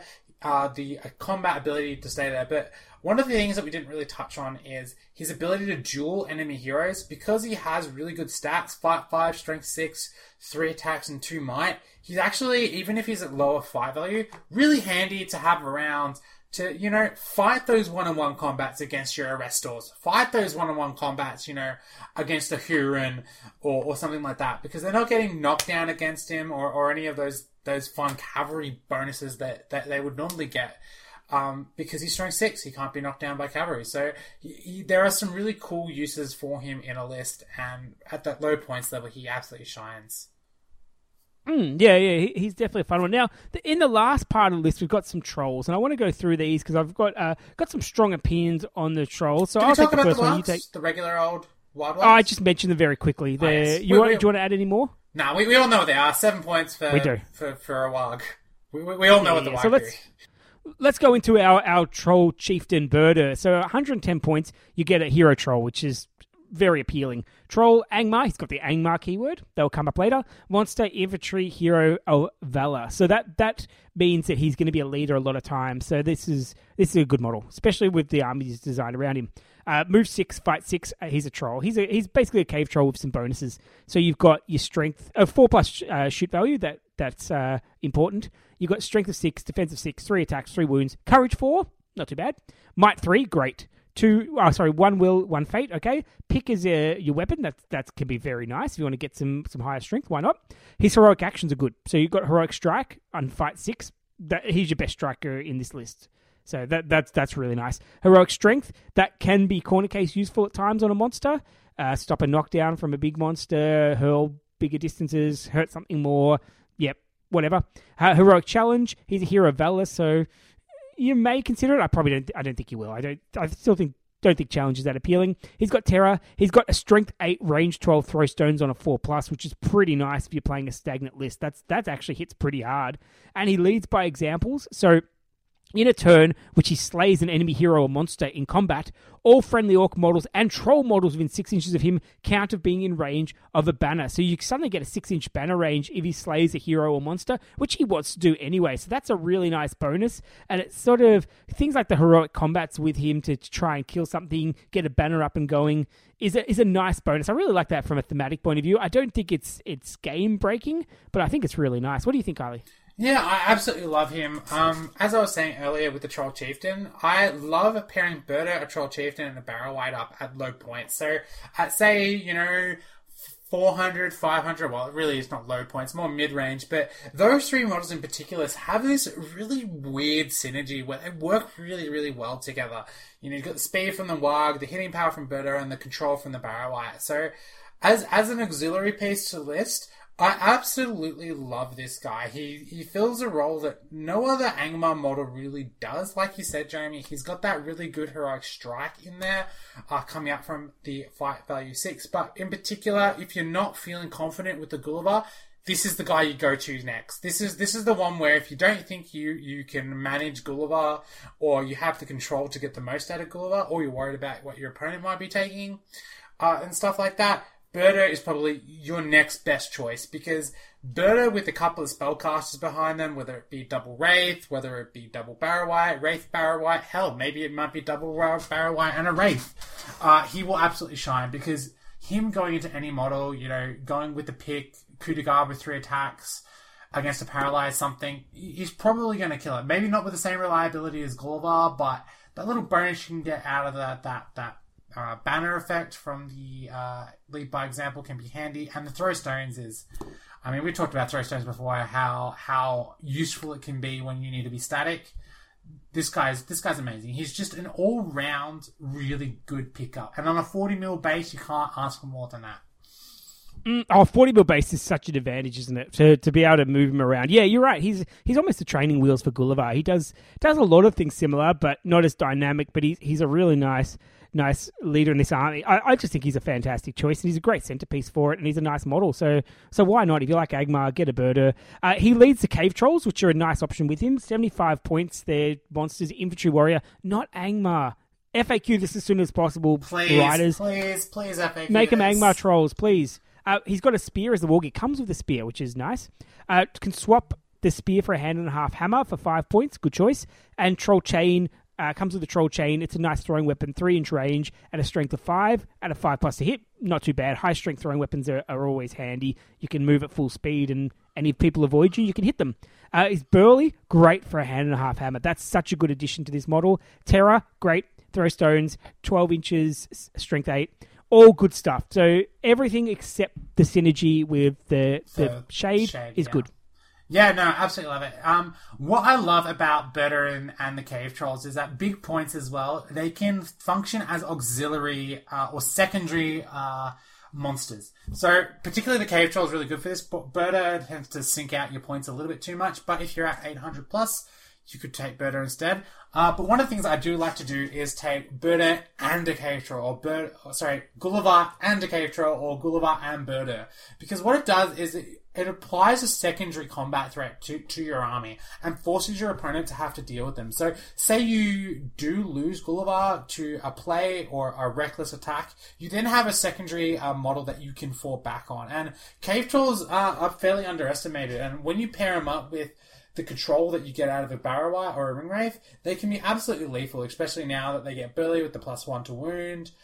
There there are so many little uh, cool little things you can do with them. And as we said, forty mil base is really handy for a monster, particularly in the Angmar list. So always look at supplementing your battle line with a Cave Troll if you have the points for it. You might have to give up, uh, say, a captain or something to, to be able to squeeze them in. But at big points level, especially when you hit, you know, the seven fifty, the eight hundreds, even the one thousand points, adding in an extra Cave Troll on top of your big threat, like a Witch King of Felbeast or a Gulavhar, these guys can absolutely go ham.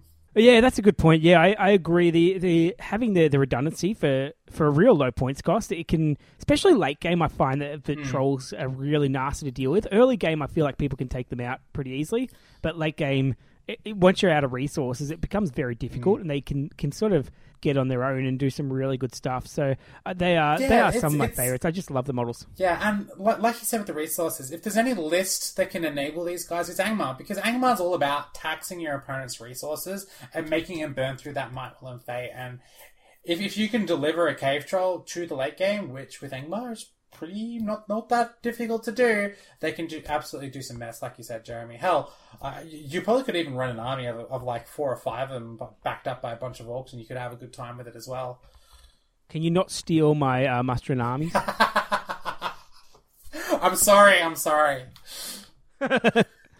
Foreshadowing. Very nice, very nice. Okay, so uh, let's... Uh, I think that's enough for that one. That's all the profiles we got through. Yep. Let's go into some secrets, Kylie. Look forward to it.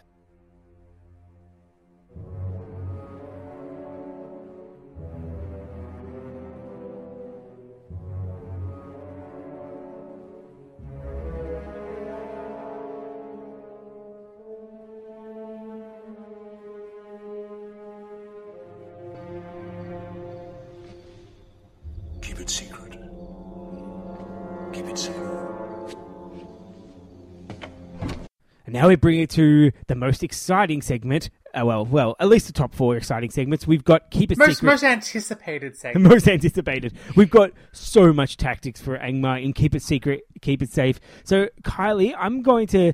Well, I, I think we should should go through quite a few things with Angmar, because at the, at the... There's a lot to cover.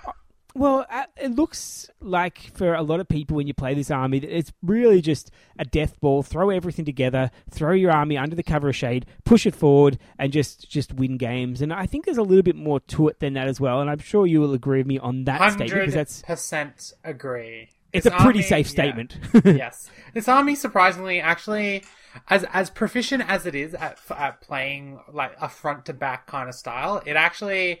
It actually prefers to be more um, dynamic uh, than that. And also, I think that that's partly our play style as well, but there's not a lot of missions you can win just by playing like the same death ball all the time. And when I say death ball, I know I've defined this before. I mean, literally everyone in the whole army stays within six inches of all the characters, and you just push them forward and say, right, everyone's going to be under my bubble influences, my banners, my shades, everything else, and you're going to have to to take it on in my optimal conditions, and I'll just roll through you like a like a ball, like because that's the rolling part. Yeah. So anyway, so that that's that's the idea, and, and we used to see that quite a lot. We used to see shade-powered Angmar death balls where it was just so many orcs, a shade, pick your monster of choice if you wanted one. A lot of people didn't. A lot of people just went for lots and lots of orcs and maybe a, a couple of Barrow-wights and spectres.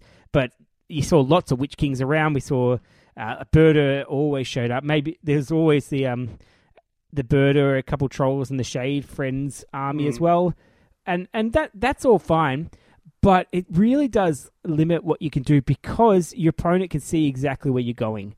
And that's it takes your, away your, some of the mystery. Yeah, your, mo- your movement becomes predictable, or your playstyle becomes predictable. And that's that's something, especially in competitive play, you do not want your army to be predictable. Unless it's like unbeatable and it's it's a scenario where everyone knows what's going to happen as well. So something like a seize the prize, predictable is predictable. But in, in a lot of the more tactical choice type games, you, you want to have your opponent thinking about multiple things that could happen, and death balls don't encourage that. So I, I guess uh, we'll, we'll go into to. Uh, some some more specific tactics, but generally I think we both like the play style where you've got some flexibility about where you insert your most dangerous pieces. Now usually those are magic users or they're monsters, uh, or that's cough, pretty much it, Gulavhar, isn't it? Cough. Well, yeah, but there's other ones as well. Like, like Gulavhar isn't the only absolute killer in this list, and and Gulavhar yeah. I do think he's one of the best models in the whole game. But uh, I think he, he is the best model in the whole game. But then again, I did yeah. win Masters with it, so I'm a little bit biased. You're going to mention that. Well, it's the Angmar episode. I'm going to, I'm going to let you off for that because that's establishing your credentials there. But I do think that that's... knowing where you place them is really important because all those those big things, the magic users, the monsters, your opponent will have the resources to take them out if you put them in a bad spot. They they will. That's how the game works. You, you always have the ability to take something out. So you've got to be careful about where you put it. And if your opponent knows where it's coming, they know where to set up their best counters. They always do. Mm. So if you keep them guessing, if it could go to three or four places, they have to set up three or four counters in different places, which means that they're a lot weaker.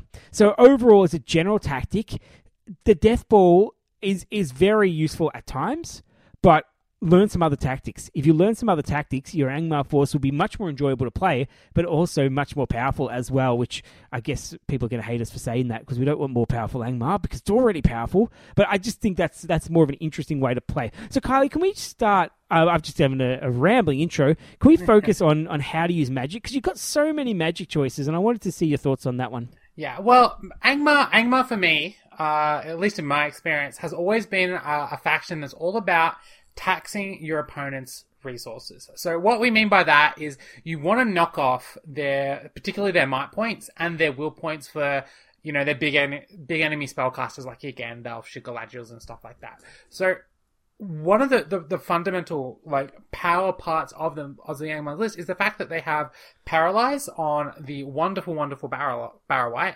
and they also have things like Black Dart, Transfix, and Compels off their Ringwraiths. So this layering of effects of these two very potent magical powers allows you to apply threat pressure to your opponent. They have to respect these spells, otherwise they're gonna lose their heroes like a click of a finger. That's what ma- what the magic in the Angmar list is there to do. It's there for you to tax your opponent's resources, and then once they're out of resources, give you the opportunities to, you know, make a play, you know, jump in with Gulavhar, you know, have Búrðr go in and, and, you know, decapitate someone or something like that. So that's what we kind of mean a little bit by magic, like magic targeting and stuff. But obviously, when we say magic targeting, you need to know what you're going at. So target priority is probably the next big thing that kind of comes as the next step to that. Mm, so what? What's your, what's your first spell you're doing, Kylie? So you've set up, you've got, let's just say hypothetically, you've got a, a Barrow-wight, because that's the magic user I always go through first. You've got whatever wraith you want. I don't care. Pick your, pick your choice. I don't care if it's a Witch King. I don't care if it's any others. Just just you've got a wraith. So you've got a Barrow-wight, you've got a wraith, and let's go crazy. Let's give you a, an Orc Shaman as well. So let's give you those three. What are you doing with the spells, Kylie? What are you targeting? What's your plan? Well, the first thing I'm going to be looking at is looking at my opponent's force and kind of analysing what they have at their disposal. It's like seeing what their big threats is. Uh, to kind of just steal an army list off uh, an opponent, uh, so we're going to go with, let's say, a Lothlorien list or an elf list. Let's go on a generic elf list with Elrond, and he has Gwaihir backing him up as well. So we have Gwaihir and Elrond as big potential threats in my opponent's army. There's an R one kicking around, and because of course there is, there's a Kyrdan. So looking at that, those those four characters that my opponent has, I'm looking at what can really hurt my army.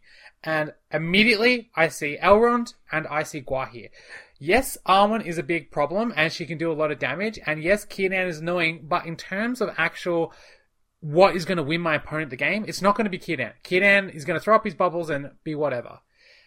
It's going to be the Gwaihir or the Elrond. So I'm going to look at which one's in position, which one's got a, a nastier a kind of attack avenue, and which one I can get to more easily and kind of set up on. So I'll probably lead with a with a, with a Witch King and probably go a Compel, try to threat out Um, to my opponent of, oh, I'm going to compel you forward, uh, and then jump on you, or I'm going to, you know, push you back or something like that, even though I don't ever plan on actually going in if the spell goes off. The, the whole plan here is to force my opponent to use their will and then use their might to get the, get the resist off. So I'll throw that compel in. If they block it, they block it. Who cares? Then I will then probably step forward with the Barrow-wight and do the same thing. Try and uh, paralyze, especially if Elrond's on horse, because it knocks him off his horse. And then again, threat that will store that Elrond has. If I can knock out that will and knock him off his horse, his damage and threat potential goes down. His ability to put C C on my army goes down. And his reactive ability to deal with, say, my Búrðr or Gulavhar goes goes away as well. And then after that, I'll probably try and sneak in a um uh, uh, a spell from the Shaman, maybe on Elrond or Gwaihir if an opportunity pre- presents itself. So, you know, just kind of buffer that Shaman spell in when you really want to try and keep taxing. Because once your opponent's out of will, you basically get to have your way with them. That, that's absolutely right. And but you want to make sure you've got enough will for good spells as well. So I would be careful about how much will you throw away on those almost dummy spells. And I know we've we've debated this a lot, Kylie, about, about when to use it. But I, I think the will that's the most important... Uh, the the Wraith's will is really important because it keeps it alive, but I actually think that Barrow-wight's will is is the key, and I would advocate for only using that last point of will in the most dire of circumstances, because the difference between a Barrow-wight with one will and a Barrow-wight with zero will in terms of threat is is huge. A Barrow-wight with no Game will changing. is is is a joke. Like it's just just yeah. ignore it. It's it's there for courage. Stuff it. It's, yeah. it's just that put down a terror bubble. But you're exactly right. Kind of choosing your your, your staggering out spells, um, and how much resources you do throw is, is another really good point in terms of magic targeting. Um, I am a big fan of the two two one approach with the Barrow-wight. So your first spell is two, your second spell is two, and your third one is is kind of your your Hail Mary. I need this to go off, or I'm dead spell. So that's the one, like Jeremy said, you don't throw unless you are absolutely backed into a corner and are forced to throw it. Because the threat of having that Barrow-wight on the table can change the way your opponent um, plays. Um, for instance, when I was playing at Masters, having that one will on the Barrow-wight forced my opponent to keep having Gandalf throw his protection of the Valar on Gwaihir every turn because he didn't want Gwaihir to get paralyzed.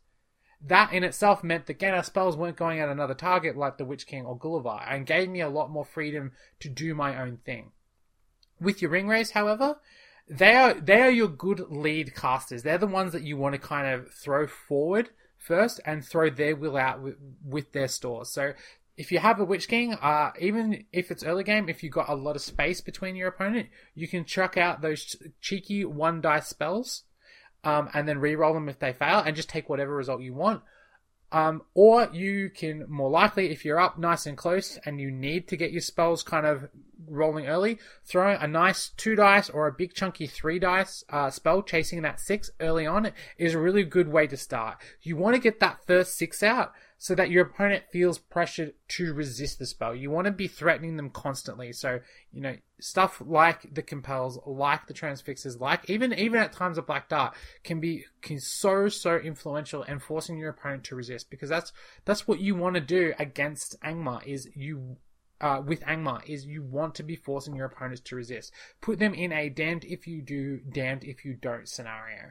I think there's also an element of, of having some implied threat with that spell as well. So a pack of wargs or a warg rider or a, a chieftain or a, a Búrðr or a, a Gulavhar, somewhere in threat range. So if you cast that one dice, compel on a hero, they look at it and they go, ooh, that will put me in range of these guys and I'll be compelled. I don't want that. And even if you have no intention to go ahead, which which often you don't because it'll put you out of position, I think having that that threat encourages them to use the will a lot more, because mm. the last thing you want as an Angmar player is p- to be casting those spells and your opponent just to say, yeah, it's fine, doesn't matter, yeah. doesn't matter, doesn't yeah. matter, because um, you're not getting anything. Yeah, and that is that is the difference uh, when playing against um, so kind of casual players to uh, playing against basically the best of the best. You need to make sure you have that threat in, because an extremely experienced player is not going to resist a, a compel on Elrond if you can't bring him forward, or you can't put him in a position where, say, suddenly Gulavhar can dive on him, or suddenly he's going to be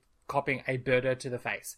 So that threat is, is the difference between your opponent resisting the spell and your opponent not resisting the spell. And kind of going a bit forward, for, for those players that uh, are really struggling against Angmar, you need to be really hyper aware of where your opponent's threats are, because you need to make the choice when you're playing against Angmar, which spells are the spells I need to resist. Sometimes you just have to bite the bullet and go, I'm up against Angmar, I need to dismount off my horse. My horse is going to do nothing this game. And sometimes you have to just make that call of, okay, right, my opponent has a Witch King um, and two Barrow-wights, all right? My goal now is not to resist the paralyzers, but have m- enough models around my heroes to try and wake them up with that natural six at the end of the turn, because you do not want to be spending your precious, precious will and even more precious might to have to get back up from being, uh, to, to get back up from after being paralyzed or resisting the paralyzed, because having might and resources available to you in the heroic strikes, the heroic combats and stuff with your big heroes is what allows you to fight back against Angmar. And that's what Angmar's trying to get, get rid of, off you. So this is to and fro push between you not wanting to uh, spend resources to the Angmar player wanting you to, or, or effectively forcing out those resources. Mm. So Kylie, I've got a follow-up question on this one. Hit me. The horse thing. Why on earth would I dismount from my horse? What is that doing? What advantage do I have of being on foot? All right. Well, specifically against uh, Angmar, um, a lot of their really big high-damage threats, like a Witch King on Felbeast, a Gulavhar, uh, even to a lesser extent the Búrðr, but not quite as much, they're on big bases. Um, and when you are a cavalry model, it's a very easy for you to be pushed into a position where that big scary monster can get to you. Uh, having a larger base gives you uh, more more circumference for your opponent to charge into, be able to get more models into, but specifically for things like uh, the flying monsters, makes it easier for them to charge you. If you're only on an infantry base, if you're on foot, you can only be moved three inches with a compel. Whereas if you're on a cavalry base, on a horse, you can be moved five inches with that compel, which can be the difference between losing and die, or lose, losing and having a hero at the end of the game. Because what you want to be kind of doing in these situations against Angmar is using your warrior troops to block out and prevent your opponent getting their big scary gribblies to assassinating your heroes. Okay, fair enough. Yeah, I, I can see that. I can see times as well where, I, where I'm not going to do that. But yeah, if if... if that movement is a problem, losing your horse and then putting three guys around yourself might be an option. I also find against Angmar, sometimes the option is to just hide the heroes with a bodyguard around, let the troops get in, throw your infantry in, and then bring the heroes out afterwards, because you don't want them getting picked out early. So that that that is oh, it, it can be a, a problem at times, though, for both players actually. For sometimes, so yeah, it, whatever you have to do to to avoid that magic. Uh, don't resist the spells that you don't need to resist, so just be be very careful mm. about that. Watch out for things like shades. If you can tempt them to, to cast a spell on something insignificant, let them do it. Let them mm. let them go and move some guys and, in your flanks. Yeah, well, who cares? As as we said, this this is not easy stuff to kind of pick up on. It is incredibly it's incredibly nail biting to have to make that call of, okay, my Elrond is being paralyzed here. Is this the paralyze I need to block? Because sometimes you're going to have to look at your setup and go, right, I have another hero here. I have I can arrest or or an elven twin or even just a captain here that can block for Elrond this turn or get in the way for Elrond this turn. So going to resist here is not what I want to do. Instead, I'm only I'm going to accept the spell, let it come through so that that will and might that I have can be more effectively used later on. Yes, you run the risk that Elrond doesn't get up, but that's why you have lots of troops around him to help wake him up. The, the the big thing against Angmar is, when you're playing against Angmar, is you want to make sure you have a threat back against those big heroes, or some sort of disengage mechanic, or some sort of crowd control like uh, a, a wizard sorceress blast or transfix, or a nature's wrath, or a big hero with strike, or even a little hero with strike. Yeah, yeah, something there. I think that's a good point, actually, knowing when to to resist that paralyze, because I know the go-to is just resist it. You must resist it. You have to resist it. But you can recover from paralyze, and if you've got four guys around you that you're confident can make a wall, hold off for two turns, and provide those resuscitating like hits, oftentimes that's good enough. Like, you just need to get one six and make sure that the enemy doesn't have a cheeky shot at them. Yeah, yeah.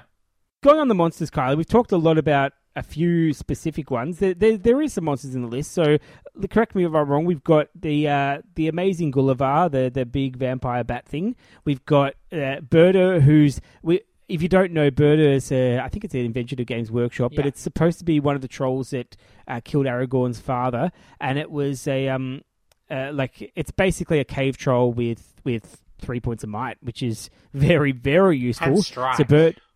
And strike. Yeah, Búrðr, Búrðr is, is so good and very affordable. Like, just over one hundred points is great. And then you've got Cave Trolls, which are excellent if you're not planning to combine them with the Shade. Yeah.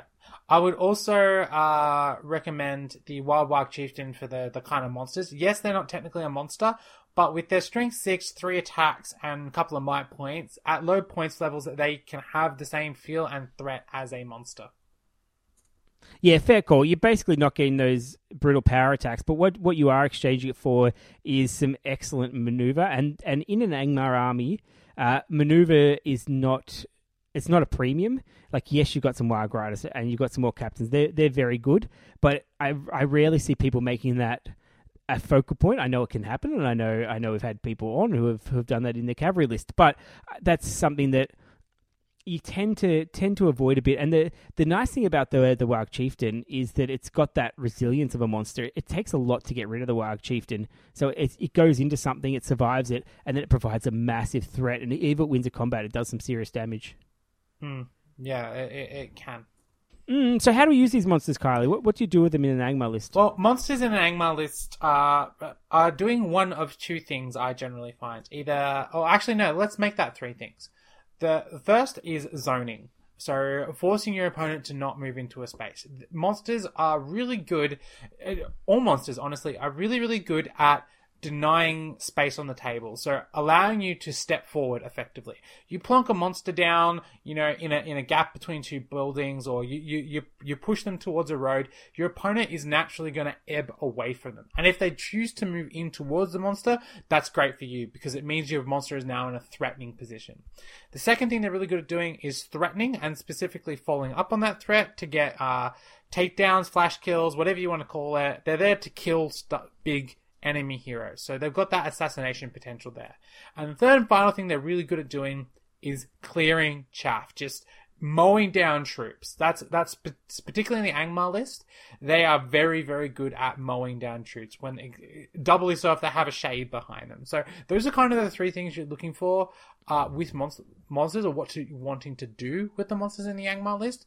And honestly, you're probably never leaving home without a monster in your Angmar list. Uh, so you probably are always going to be trying to, to leverage one of these three situations on your opponent. I, I, I agree with that. I actually really like the, the you mentioned that last one with the, the clearing chaff, clearing troops, because they are really, really effective at doing that. And sometimes it's it's not considered fashionable for a monster to do that, just to kill one to two models a turn. But that that is game-winning, because if you're getting that kind of pressure, you're forcing your opponent to deal with it. And oftentimes they can't, because you're backed up with magic there. When they go and deal with that monster, it's too late. So that, that's your trap. So I often use a combination. I use my monsters, and I, I, I prefer the trolley types, but I have used Gulavhar before as well.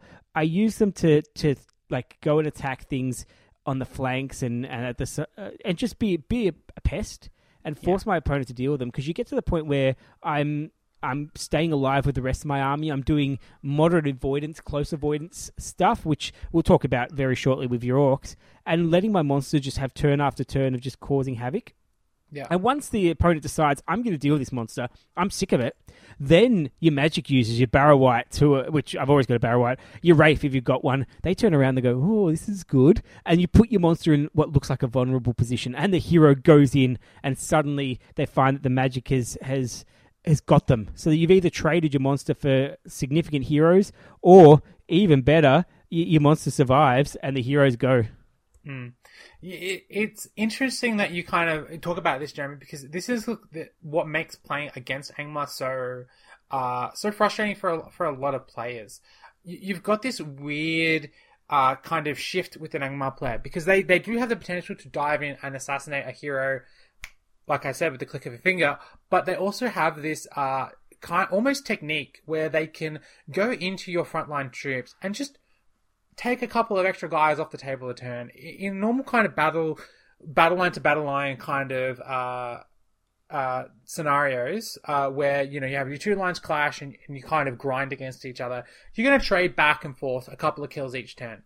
But what we're kind of talking about here is getting a small advantage, and this is where Angmar really, really loves uh, having these monsters, because over the space of two turns, if you get a couple of extra kills a turn over your opponent, after two or three turns, you're suddenly up six kills.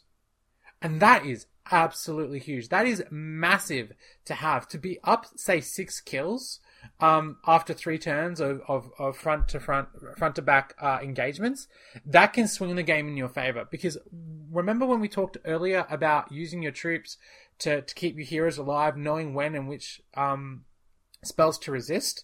If the Angmar yes. player can take advantage of that time that you've invested into not blocking a spell and getting their heroes out of harm's way the old-fashioned way by using their troops, it gives you a window of opportunity to run in and then pressure your opponent with your monster. Get a couple of extra kills. Because when you're killing their basic troops, they no longer have that that peel, that support, that extra uh, um, bodies on the table that they would have to block out and box out and cover for their hero that they would have. And eventually, you will just beat them in a war of attrition. This is why Angmar has become such a devastating force on the table, is because of these shenanigans. They can switch between these two game modes of, I'm going to kill your heroes, now I'm going to kill your troops. Now I'm going to tr- kill your heroes, now I'm going to kill your troops. And it can be very difficult to manage as an opponent when you, you have someone who's playing this style against you, which is why we, we we talk so much about knowing when and where to apply your resources, and, you know, which spells to resist and when to go in with a hero and, you know, start calling some heroic combat, start calling some heroic strikes.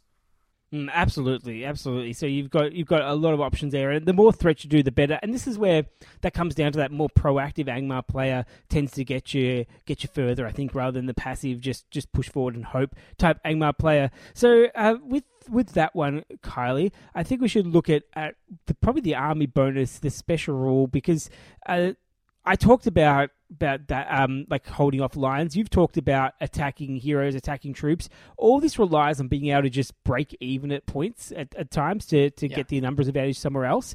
And you've got, I think, one of the better army bonuses in the game. I'm not sure if it's, it's the best one in the game, but I, I think I it's pretty close to it, in my opinion. I would definitely put their army bonus up at top three. Top yeah, three, look, I, I I think it's it's probably...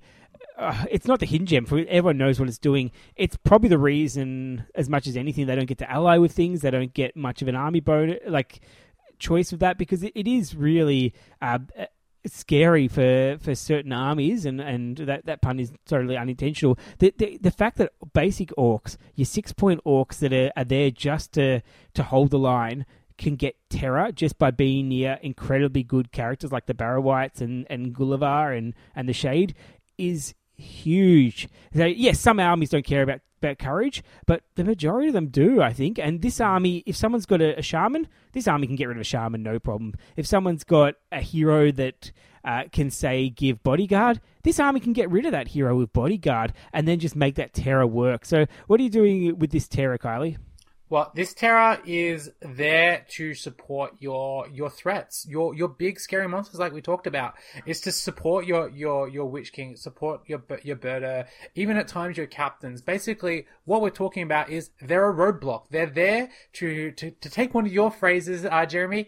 They're there to die slowly. Yes, that's my favorite tactic. Yes. So what we want to be doing with our orcs is we want to be using them to block off avenues of attack against our big threats, our big pieces on the table.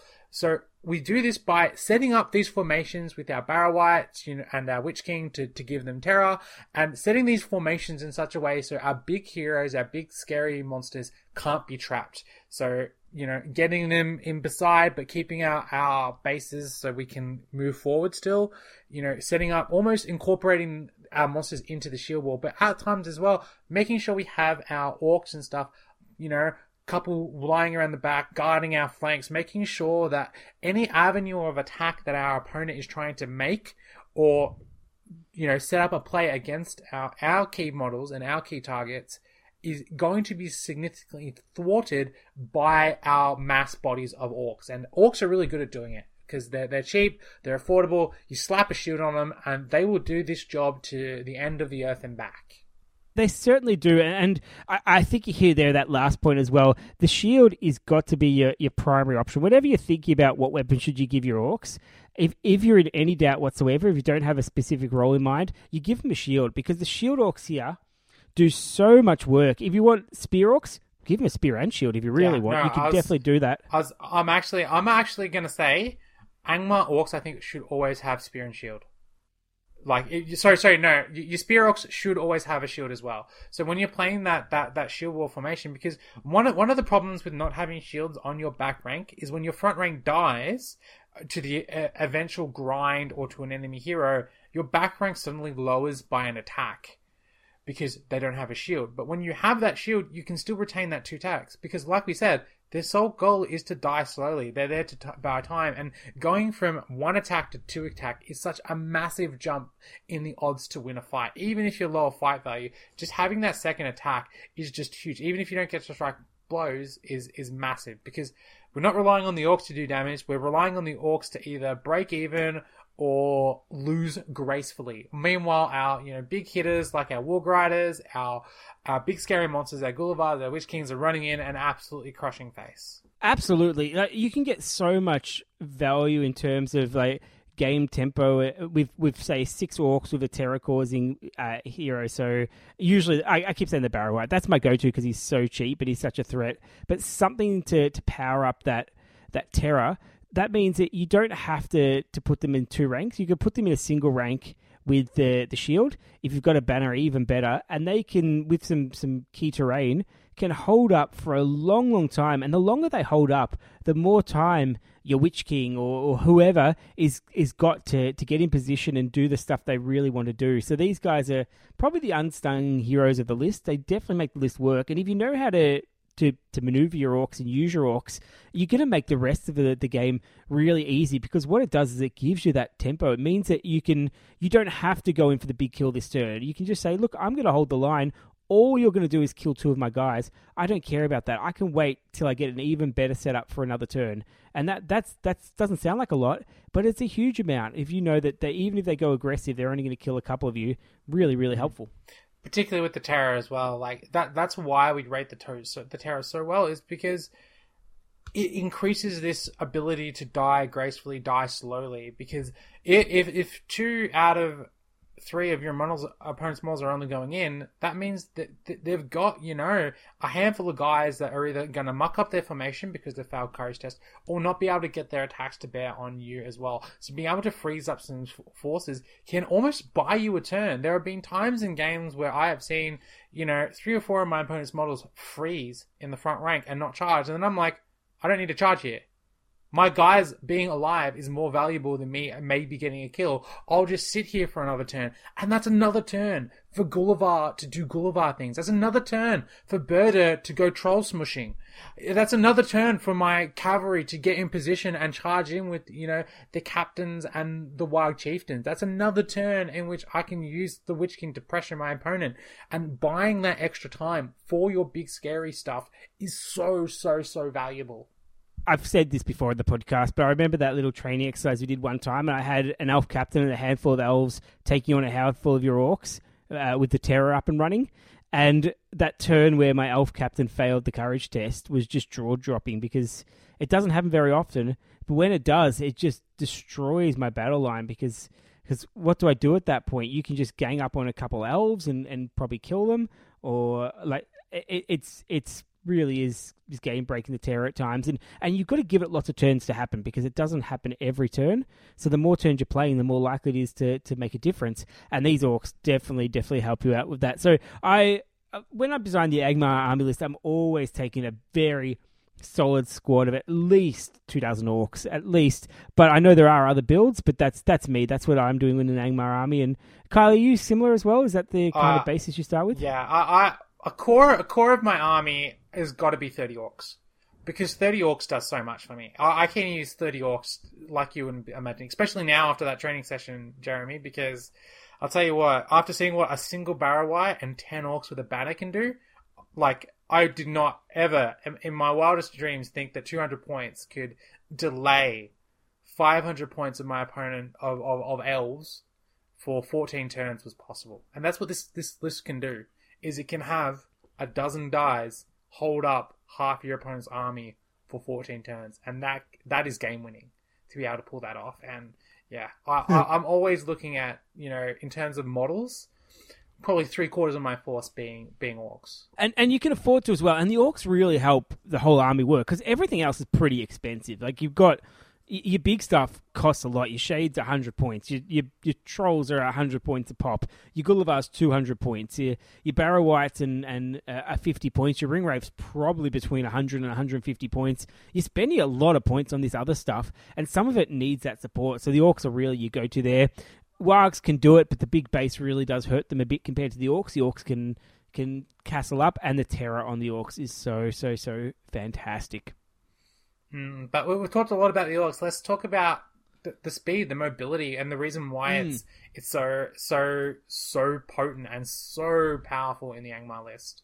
I know that the the wargs don't enjoy, don't like the shade, but I think they are, especially now that they've they've got to even lower points. These are fantastic. Just take a few wargs to mix in a few warg riders, and then you've got on the extreme end, you've got your warg chieftain and, and your Gulavhar as as basically fast hitters.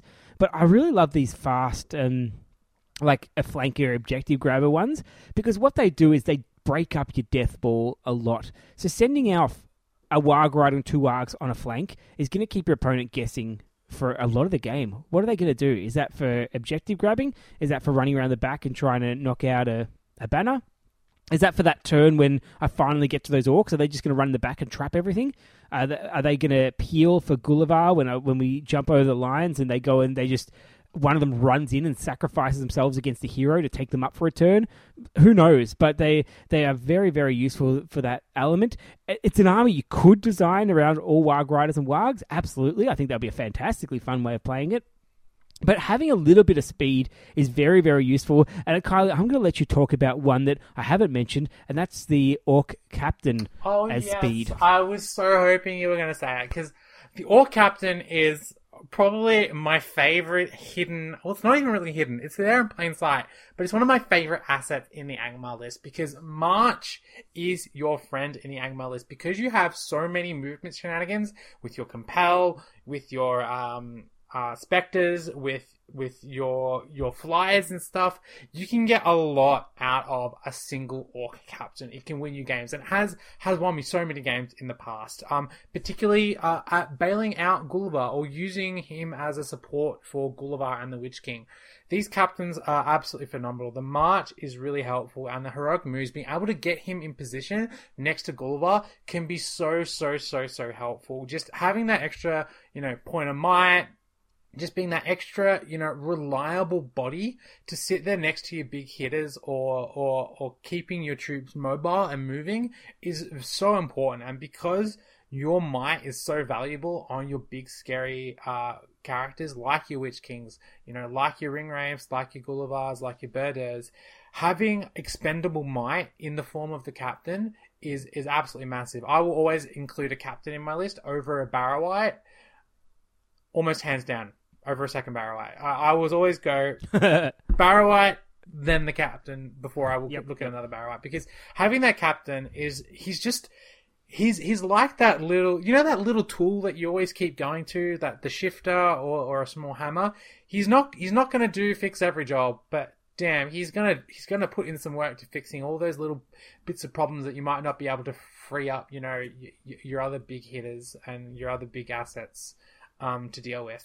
Oh, absolutely. That guy is an all-star because he does so many different roles. And I think we talked about it a bit in the no line, but but he's he's a tank for a turn or two if you want to, him to be. He's a couple expendable might points for, for marches if you want him to be. He's a great guy to throw away the might for, for heroic combats, so you don't waste it on your big guys. So you, you get him in combat with, with any of your, your biggies, and he, he fires them up. He he's a good friend of the Witch King. He loves loves heroic combats with the Witch King, loves heroic combats with any of the trolls, loves heroic combats with Gulavhar. So he he's great in that way. And he's an incredible, like, objective grabber flank piece, because you can send him off on a mission and send him with just a few guys, a minimum investment, and your opponent's going to have to work really hard to, to one, catch him, and then two, to stop him, because he, he can go really, really well. And if he's...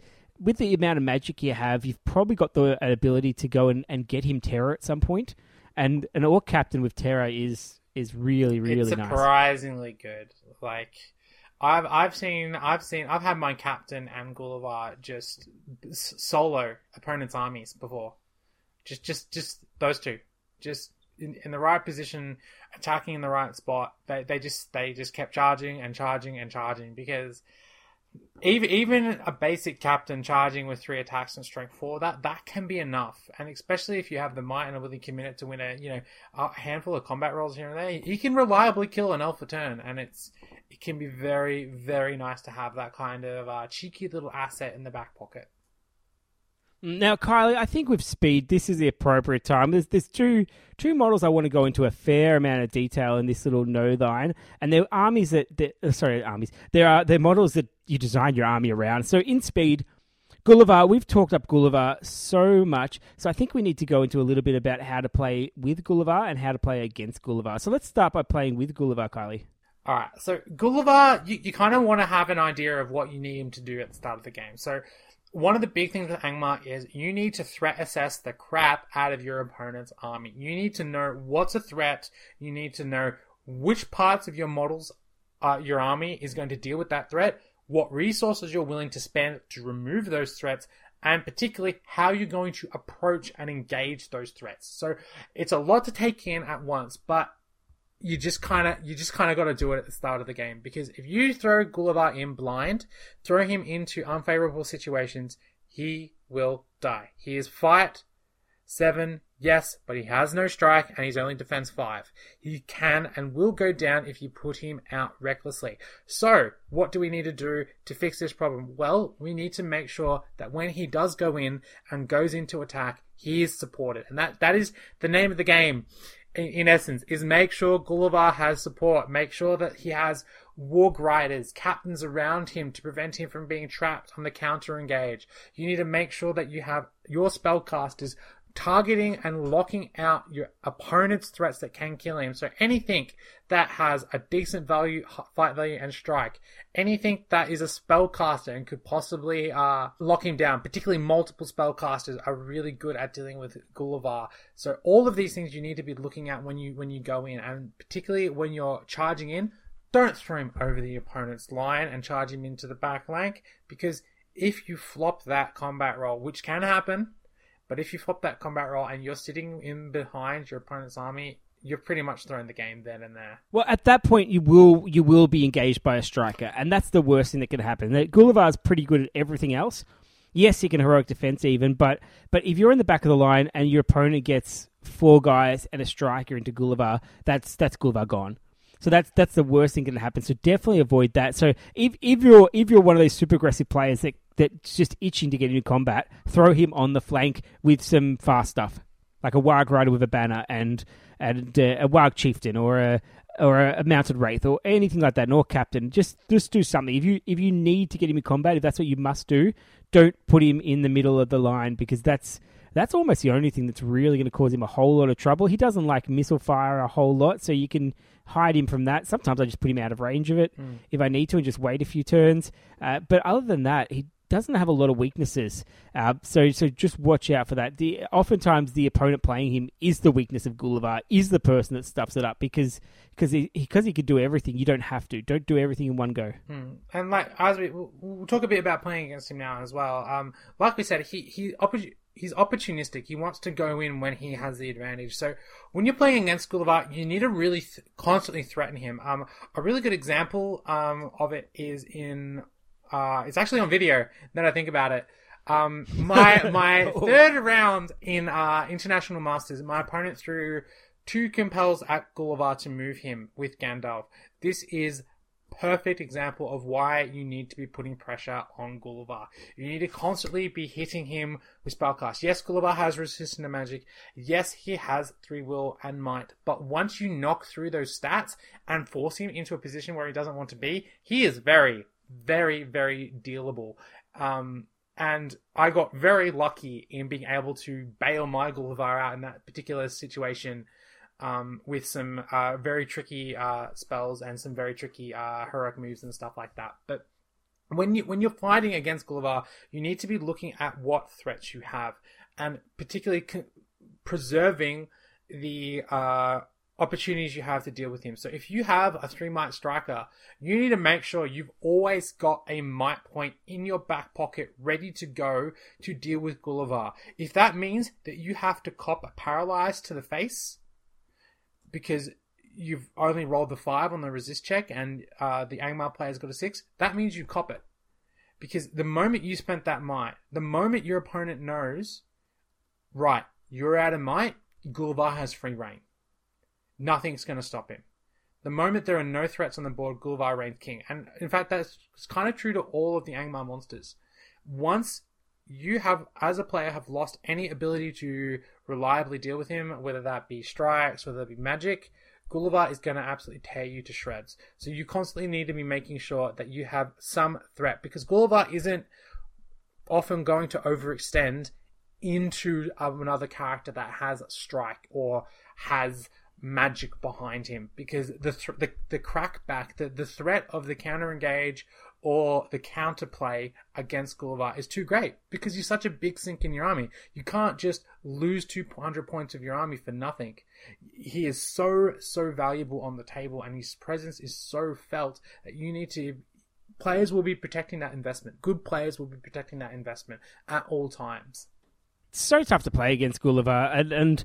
Uh, it, it takes a bit of practice to, to play him well, so to don't think you just put him down and get the most out of him, because you're right, it's two hundred points. You're going to have some limitations in the rest of your army, but once you learn how to use Gulavhar, you're going to be absolutely dominant. Now, playing against Gulavhar, Kylie, uh, this is this is a scary prospect. There's a couple strategies that I've had that, that I've, I, I'm pretty happy with. Uh, one, the evil throwing weapons. Gulavhar doesn't like these. These are yeah. these are fun. So so evil throwing weapons, just just it doesn't matter who's in combat with Gulavhar. Pepper him with with throwing weapons at all times. Gulavhar hates this so much. Even if it's ruffian whips or whatever, I don't care. Just just pepper Gulavhar with them. Yeah, absolutely hates it. Corsairs are not a good matchup for, for Gulavhar. You almost have to change the way you're playing Gulavhar in a matchup against Corsairs. So you really need to be going at enemy heroes. So like charging into the Dalamir. As crazy as it sounds, the risk of the throwing weapons is too great, and you need to be making sure that you're in combat, taking those in the ways whenever possible, because the last thing you want is Gulavhar to be fro- frozen up. Yeah, go charge their leader is a decent way of, of making sure that they they think twice about throwing the throwing weapons, because Corsair players, as much as they don't care about life, they do like their leaders. They don't like to kill their leaders. So that, that's something to, to consider. Uh, the other option I have, which is something that, that pretty much everyone can do. So th- that is something that, that not everyone can do. Not everyone can just get their amazing throwing weapons and just pepper Gulavhar. I am a big fan of a combination of two tactics, the anti-flyer formation and massive amounts of bait. So so the the bigger you, the target, like Gulavhar, the more bait you need. So to, when I say anti-flyer formation, basically I'm setting up this skirmish line that's it's got lots of gaps for me to move around, but not a lot of room to move a sixty, sixty-five mil, whatever it is, sixty-five, but they call it sixty mil base. So you need to, to actually measure that base size. You need to make sure that Gulavhar is very limited where Gulavhar can land. So Gulavhar can't, without a lot of effort, land inside your formation, can't land in unexpected spots, and you've always got places where you can, can run out and, and, and counter. Now, that That combination, that's a good tactic in general against flyers, but that combined with, with the bait. So at some point, if you frustrate Gulavhar where they, where Gulavhar can't land, can't do what Gulavhar wants to do, it's it, Gulavar's going to start to get hungry. Gulavar's going to want to take out a hero. So this is where you look at your lineup of heroes, and often this takes your best non-leader hero. Often you have to throw out some really big bait. But keep in mind, Gulavhar is the Angmar's best hero. So you, if you can trade your non-leader best hero for Gulavhar, it's you're ahead. Doesn't matter who it is. That's that's a good yeah. thing.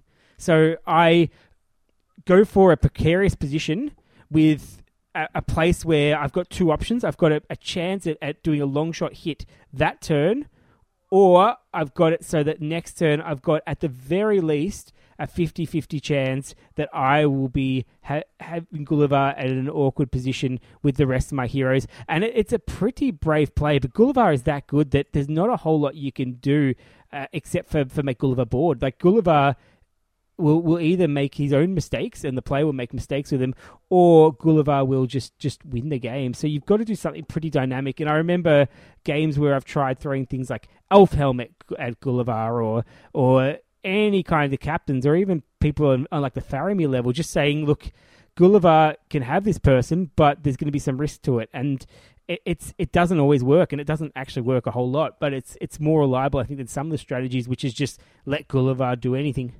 Yeah, no, I uh, one hundred percent agree with that, Jeremy. Uh, if you're going to go and trade for Gulavhar, you need to, you need to offer up something worth trading.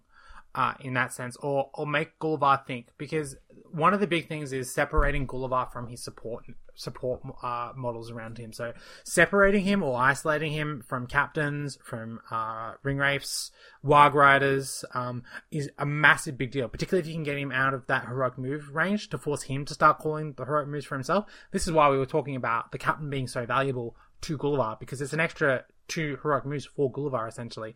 So if if you're able to even, you know, push a captain away with the Sorcerer's Blast or something like that, compel them away, um, since the captain's a lot easier to target, can buy you the space, particularly the space, for you to be able to trap and engage Gulavhar, because at times all you need is one good trap and surround, and that can be enough. Even with Gulavhar's heroic defense, that can be enough to take him out of the game, because if you get him down to one wound, he is going to be struggling to get back in the action for the rest of the game. So looking for those opportunities where you can pin him in place is a really good idea. One of the other uh, uh, strategies that I found um, can be quite uh, useful against Gulavhar, if you set it up correctly, is racing him. Now, before we, we talked about a lot with uh, taking out the orcs, taking out that the, the troop support for Gulavhar, because Gulavhar works so well the more turns he gets. You can play a very hyper-aggressive style where you throw all of your heroes forward. You use your, your basic infantry to throw up a, a um uh, an anti-flyer formation around your troops. You throw in, you know, Elrond. You throw in the twins, and you throw in your captain, all into the front rank, heroic combat with all of them, throw your resources, just try and kill as many orcs as possible. Because as powerful as Gulavhar is, he needs turns. And if you can take away turns off Gulavhar, get a tempo advantage at Gulavhar, sometimes that can be enough to beat him out in a race.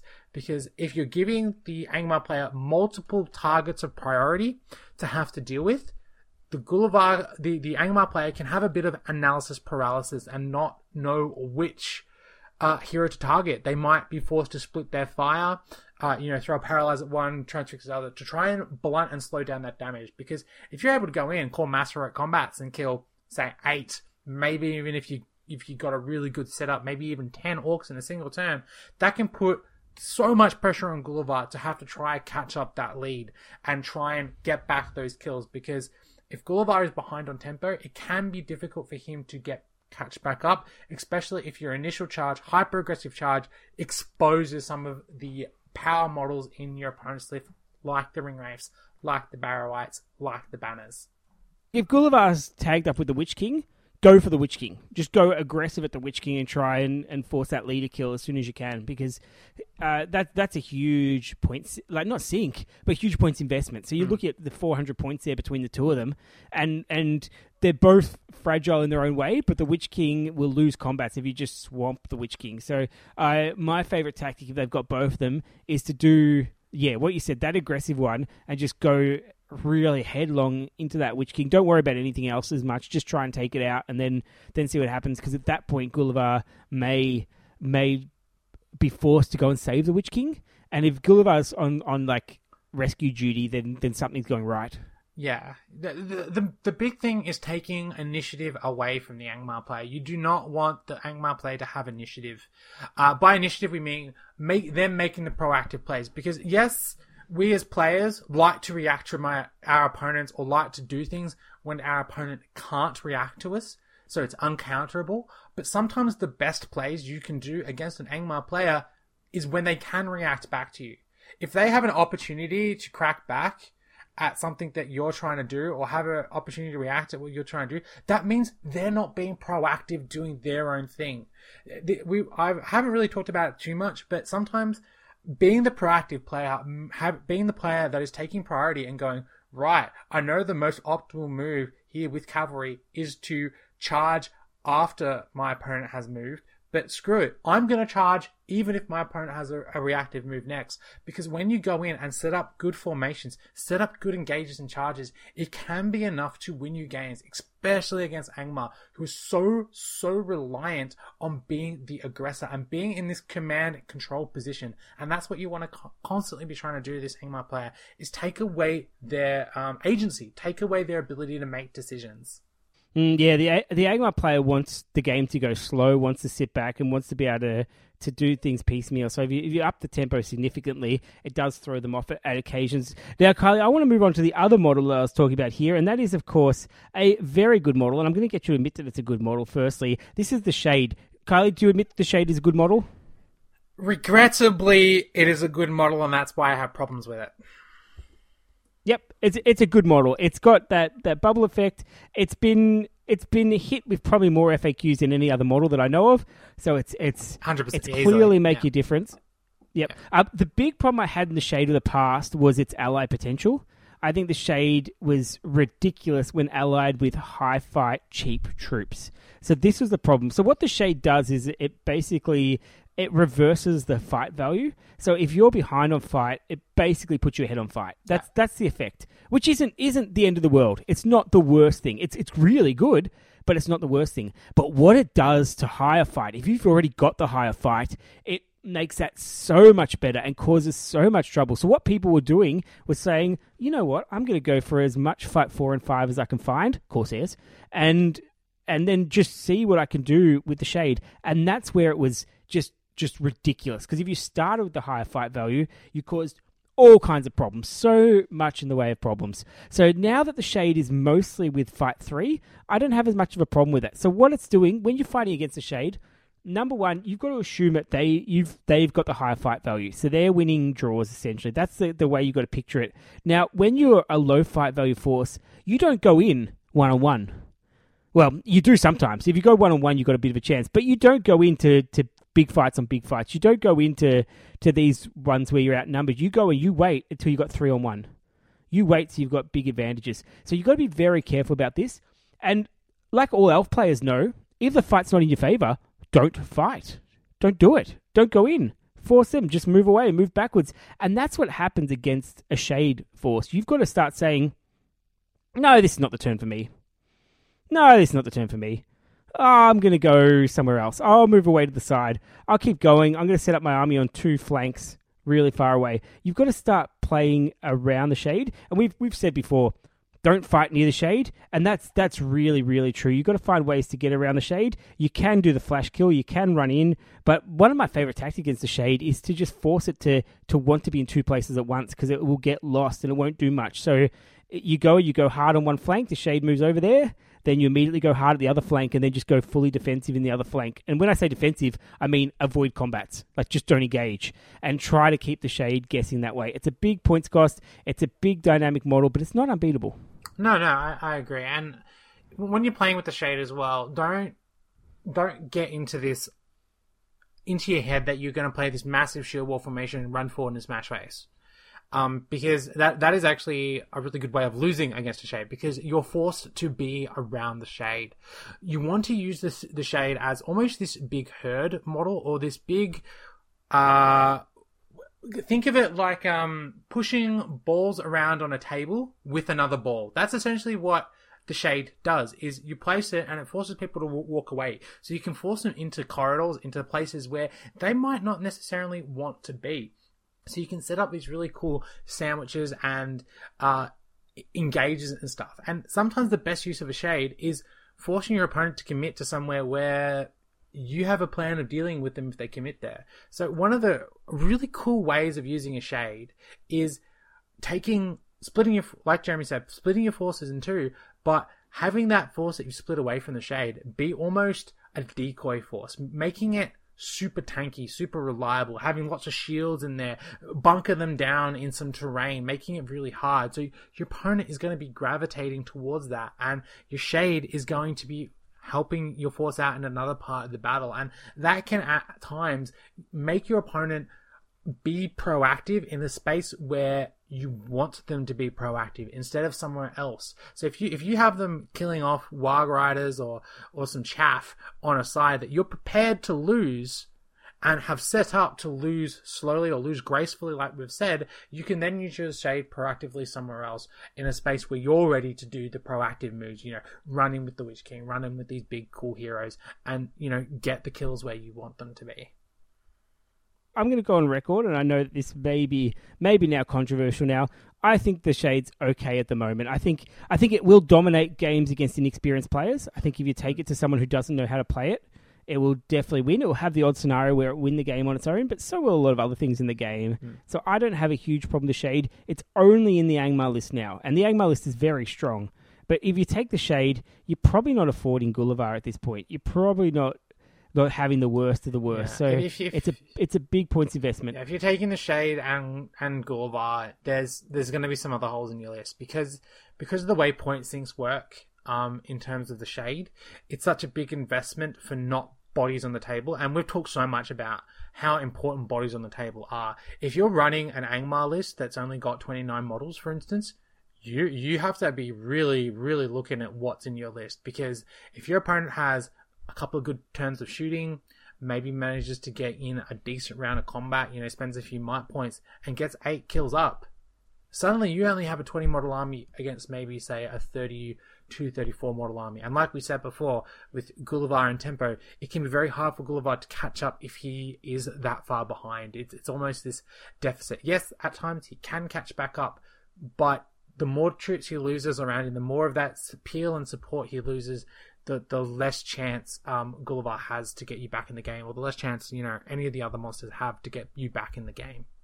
Shade, it's done. No more F A Qs to, to ruin the shade. It's a cool idea. Uh, look, I, I'm not one hundred percent sold on how it was designed, but I'm yeah. not I'm not that fussed about yeah, it. I think, it's... I think that I, just, just kind of a side note that I'm just kind of having now, though, I think part of the reason why the shade has got such a bad rap is, yes, those big... armies that, that ran the shades before were very good, and they are they were beatable, but it was just how boring it can be, even if you win those. I, I distinctly remember a game I've played against a shade where my opponent took a shade, a Witch King, and I think they put I think close to fifty orcs on the table. It, it was something ludicrous, and I, I was I was looking at this game going, yeah, you can play these big fifty model hordes with, with the Shade, and it can be very, very good. But the problem is, it's it's a really boring game. It it's such it's almost like a chore to have to go in and, and beat it. And and that's that's kind of my problem with the Shade is is it creates this really slow, boring, repetitive, rolling, you know, thirty odd combats in a turn, front to back, and it, It just gets it just gets tiring to have to play. And yes, once you break it, the Shade eventually runs and stuff like that. But it's it's that slog and and stuff. And it's almost like, well, there are better things I could be doing with my time here rather than slow grinding out a fifty model Shade army. And I think that's where the Shade gets its bad rap is is when it, when you plunk down these fifty model Shade armies and go, right, uh, do you have the tools to beat it? If so, good for you. But it's going to be a really Really long, boring game for you to do so. I don't know, Kylie. I, I I don't know if those are necessary boring games. I don't mind doing a game with lots of models and lots of dice rolls, as long as the person I'm playing with is relatively quick. If they're one of those people mm. that, that has to think about every move, then I have a problem. I think, I think, normally, I think I don't... that's part of the problem, though, Jeremy, is that a lot... I'm stereotyping, and I really do apologize for this, but a lot of the times, the game, when someone places that kind of army on the table, they're not playing to the tempo or speed you need to be playing at for that kind of army. If you're at a tournament and you got two hours to knock out a game and you're playing a Shade with fifty orcs, you need to be playing at a high tempo to, to get that game done. Like, you cannot just be sitting there pushing models forward and, and playing at a... a... Yeah, I, I'm not as focused on that at the moment. I think my... I don't know, maybe maybe it's a stage in gaming or whatever now, but I'll be more than happy to play like a, a big points match game over an evening and let it let it play out. And I've got no problem with that. I don't need to be playing that, that super fast game. And maybe it's just because we haven't been playing as much games lately, so so an interesting one is fine. I've got no problem with those grinds. I'm going to, Kylie, when we get to Scenario Spotlight, I'm going to talk about one of these, probably not fifty model grinds, but one of these potentially grindy type scenarios and go through it. And I think you you might... You might like it. And now, if you think of anything else, Kylie, I want you to design a list to, to show off that tactic. So if, you've, if we've missed anything, you've got to just design a list to show off that concept. So I want to see the uh, the, the four Orc Shaman list. I think that'll be fun. So let's move on to our next segment.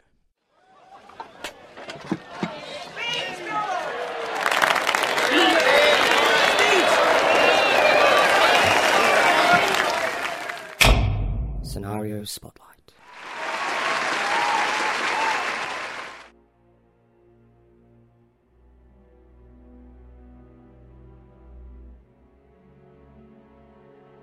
The Fall of Arnor. Formed by the High King Elendil, the Kingdom of Arnor was the most powerful realm in the north of Middle-earth. It was said that the combined might of her arms could not be defeated, not even by all the orcs, trolls and evil men in Middle-earth. Yet the dominance of Arnor was not meant to last.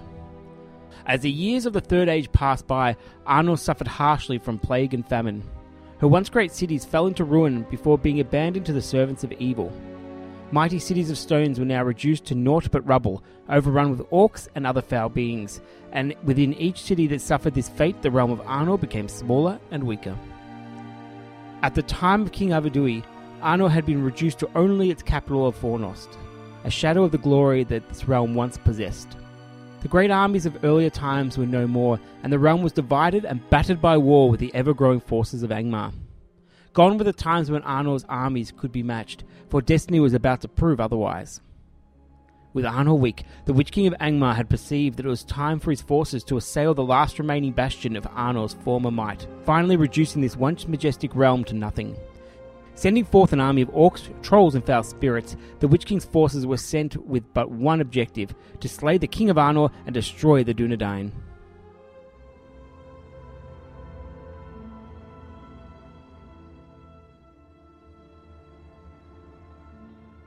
So, listener, we've managed to play a scenario, as you heard the introduction, The Fall of Arnor from the Lord of the Rings Armies book. So, Armies of the Lord of the Rings, which is interesting because there is a few scenarios in the back of that. And what I found is I actually really enjoyed most of the ones I've played through. I've been playing through them very, very slowly. As you all know, our gaming's somewhat limited at the moment. I had a lot of fun playing The Fall of Arnor with David just recently in one of the gaming nights, and it was it surprised me. It, it, so what we get is, for good, you got Arvedui, the last king of Arnor, Malbeth the Seer, the cap, a captain of Arnor, twenty-four warriors of Arnor, and twelve rangers of Arnor. So just just the Arnor All-Stars, essentially. There's not a lot in that list, to be honest. So so you get what you get. And for Angmar, which is what you're all here for, of course, you get a Shade, an Angmar Orc Captain with Shield, an Angmar Orc Shaman, a Barrow-wight, three Dead Marsh Spectres, Angmar Spectres we'll have to call them, twenty-four Angmar Orcs, uh, just the standard division, so the plastic, so eight Shield, eight Spear, four Bow, and four two-hand weapon, and two Cave Trolls. Now, I, I must say that... we made yeah, a... two Cave Trolls in this scenario. Yeah, two Cave Trolls. Damn! We made a slight change to the current rules, because when this book came out, Uh, Shade and the Cave Trolls were the best of friends, and later on in one yeah. of the many, many F A Qs, which are always, always uh, points match driven, they're never really scenario driven, except when you, they miss something out. It basically, uh, accidentally or intentionally, I don't, I don't know, I haven't, haven't asked, but made the Cave Troll not talk to the Shade particularly well. So we, we brought that back. So we gave these these trolls the uh, the Angmar keyword. So they are Angmar yes. Cave Trolls, or just Angmar right. Trolls. So, so you did the common sense approach to playing games as, as opposed to the uh, literal approach that everyone is so fond of. No, no, no, no, no, no, no. We did, we did the. It's Jeremy's models, therefore Jeremy's rules count. Ah, nothing, fair enough. Nothing also, common also, sense about that. Also, I think a very uh, common sense uh, approach to gameplay. Yeah, well, we wanted the Cave Trolls to really be a feature. So I, I might go through the, the scenario, the layout, and the yeah. and the rules, and then I'll talk about a bit about the, the how it works out. So we're laying out on a four by four board with lots of ruins, and this is my favourite type of board, just for aesthetics as much as anything. So you've got lots of ruins. Like It's, it's a dense ruins. It's almost a, like a city street ruins, but also with lots of like overgrowth and, and forest around as well. So you get that really nice mixture. And what I love about the picture says... shows you a lot, and then it says the board should be covered in ruins and piles of rocks towards the edges, and much more substantial buildings in the center. So covered, lots of them, heaps so, of terrain, heaps of terrain. The, the, the thing we love, yeah, and, and lots, looks, lots looks, of terrains, yeah. Good. Because it, it, like j- just from looking at kind of the layout and participants, uh, and, and kind of starting positions and stuff, it seems very Street Fighter-y. Yes, it, it is. Yeah, so I. It feels like that would lean more into the good side than it would the evil side. Absolutely. Absolutely it would. Absolutely. They've got the ultimate Street Fighters. Fight for, Spear, Shield. They love it. So we've got starting positions. They, de- The good player, they, the good player deploys all their models within six inches of the center of the board, and the evil player deploys their models anywhere within six inches of any board edge. So very simple deployment options. Just good in the middle, evil on the sides. The objective... The Forces of Angmar, and this is what I actually quite like, the objectives are really simple. The evil player wins immediately if they kill Arvedui and Malbeth. So we know from the story yep. here of the Fall of Arnor, Arvedui uh, escapes and then goes to the Ice People, whatever it is, the um the Forachel, I think are their name, and then uh, go, the, goes and drowns. The Bay of uh, Forachel, I think it is. Yeah, yeah, that's the one, Forachel. And um, yeah, so it doesn't die here. But in this scenario, the evil has evil has to kill them, kill Arvedui and Malbeth. The good player wins if the evil force is wiped out before this can happen. Alternatively, Oof. the game is a draw if Arvedui abandons Fornos and manages to escape the board via any board edge. Uh, and if the battle is going ill, this may be a good idea. That's actually the story part of it. So the story, yeah. if you go by the story, you get a draw. So, oh well. That's, so, so, that's... so it's kind of so the good the good side can basically play for a win, but if it's looking too dicey and too difficult for them to go, they can go bugger it. I'm not going to get the win, but neither are you. Yeah, that, they absolutely. So it gives you a, a secondary objective there if you if you have to, and and I can see that being a good option. Uh, the special rules, uh, David especially enjoyed the fact that there wasn't many special rules. He's a big fan of scenarios that that don't go and change up the whole game as much as possible. So the spe- mm. first special rule is. Uh, Malbeth the Seer, whenever Arvedui suffers a wound within six inches of Malbeth, he will ignore the wound on a four plus rather than a five plus. So very minor change. He gets basically better fate. Yeah, that sounds like that was a, a Black Dart uh, kind of uh, fix. Because, like, I, I could honestly say with the twenty-wheel ring, uh, Ringwraith... Wait, no, you don't have... No, what are you talking about, Kylie? Never mind, ignore me. There's I, no, I, there's no magic just... missiles. I am I am curious as to why that special rule was included. Oh, just to make the game go longer. We we forgot it yeah. a fair bit. So I, I actually think it's... like, if you're doing wounds to Arvedui, you're doing wounds to Arvedui eventually. So it's it's yeah. just a nice little scenario thing, and, and it really does encourage them to stay together, which I think helps a little bit from a scenario point of view, because you have to kill them both. So if they're running off to different areas, it becomes difficult to kill them both. And what you don't want is Malbeth to go hide in a corner and then Arvedui just to fight, fight, fight. Yeah, so, yeah, that's true. Arvedui's last stand is the, the second and last special rule. So Arvedui has the fearless special rule. Okay, uh, fine. Good. So, so there's no silly. He runs away at no. the very end. Yeah. No, and I like that for this scenario because he's he's desperate, and I I like that it doesn't apply to his warriors. I love that his warriors have to use their courage of two, which can well, I don't think it goes to courage one. Of this, there's no no harbinger of evils around, but courage two is not the nicest thing around when there's so much terror around. So I, I and really like that. Three specters on the table as well. That could be quite annoying.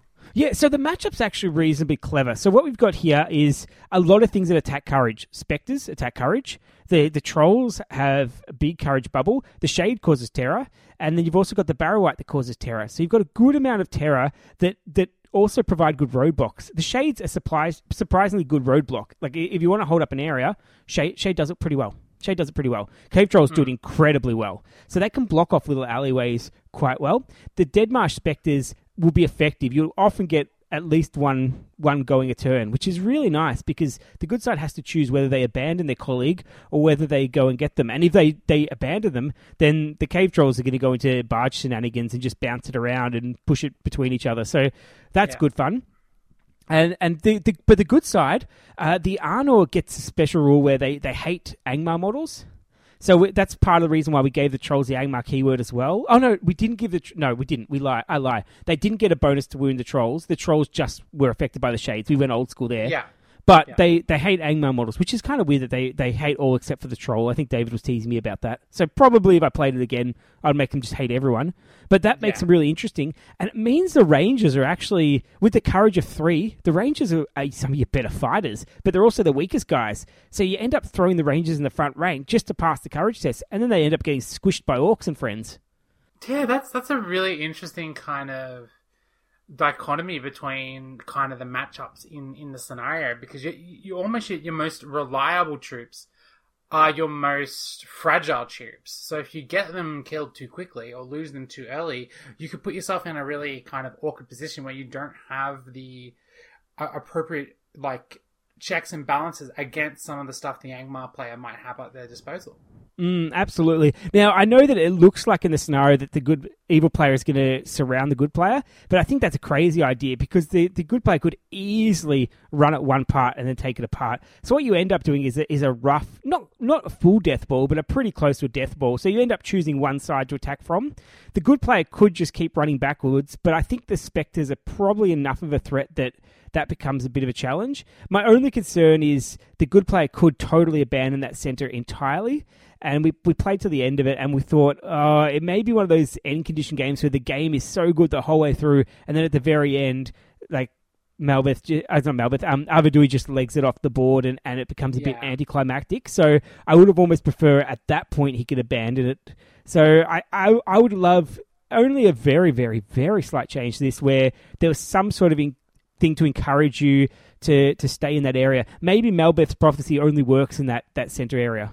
Yeah, that that's what I was thinking too. Like, if he, if his last stand, like if you if you're going for your last stand, you're choosing this place to make your last stand. Have mm. have that fearless special rule, you know, affect him whilst he's within twelve inches of the center of the table. That way, you're incentivized to s- stick around in that heavy terrain because he's not really fearless if he's deciding to run away yeah. from the city that he you know grew up in and rules. Like it, it kind of defeats the purpose.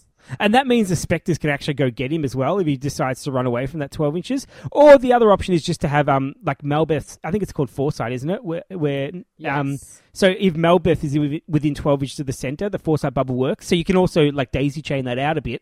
Because we like a bit of manoeuvre, but also it um it encourages you not to just leg it to the side and castle up at the side of the board. Because what I don't want is a game where the good side just runs as fast as they can to the edge of the board.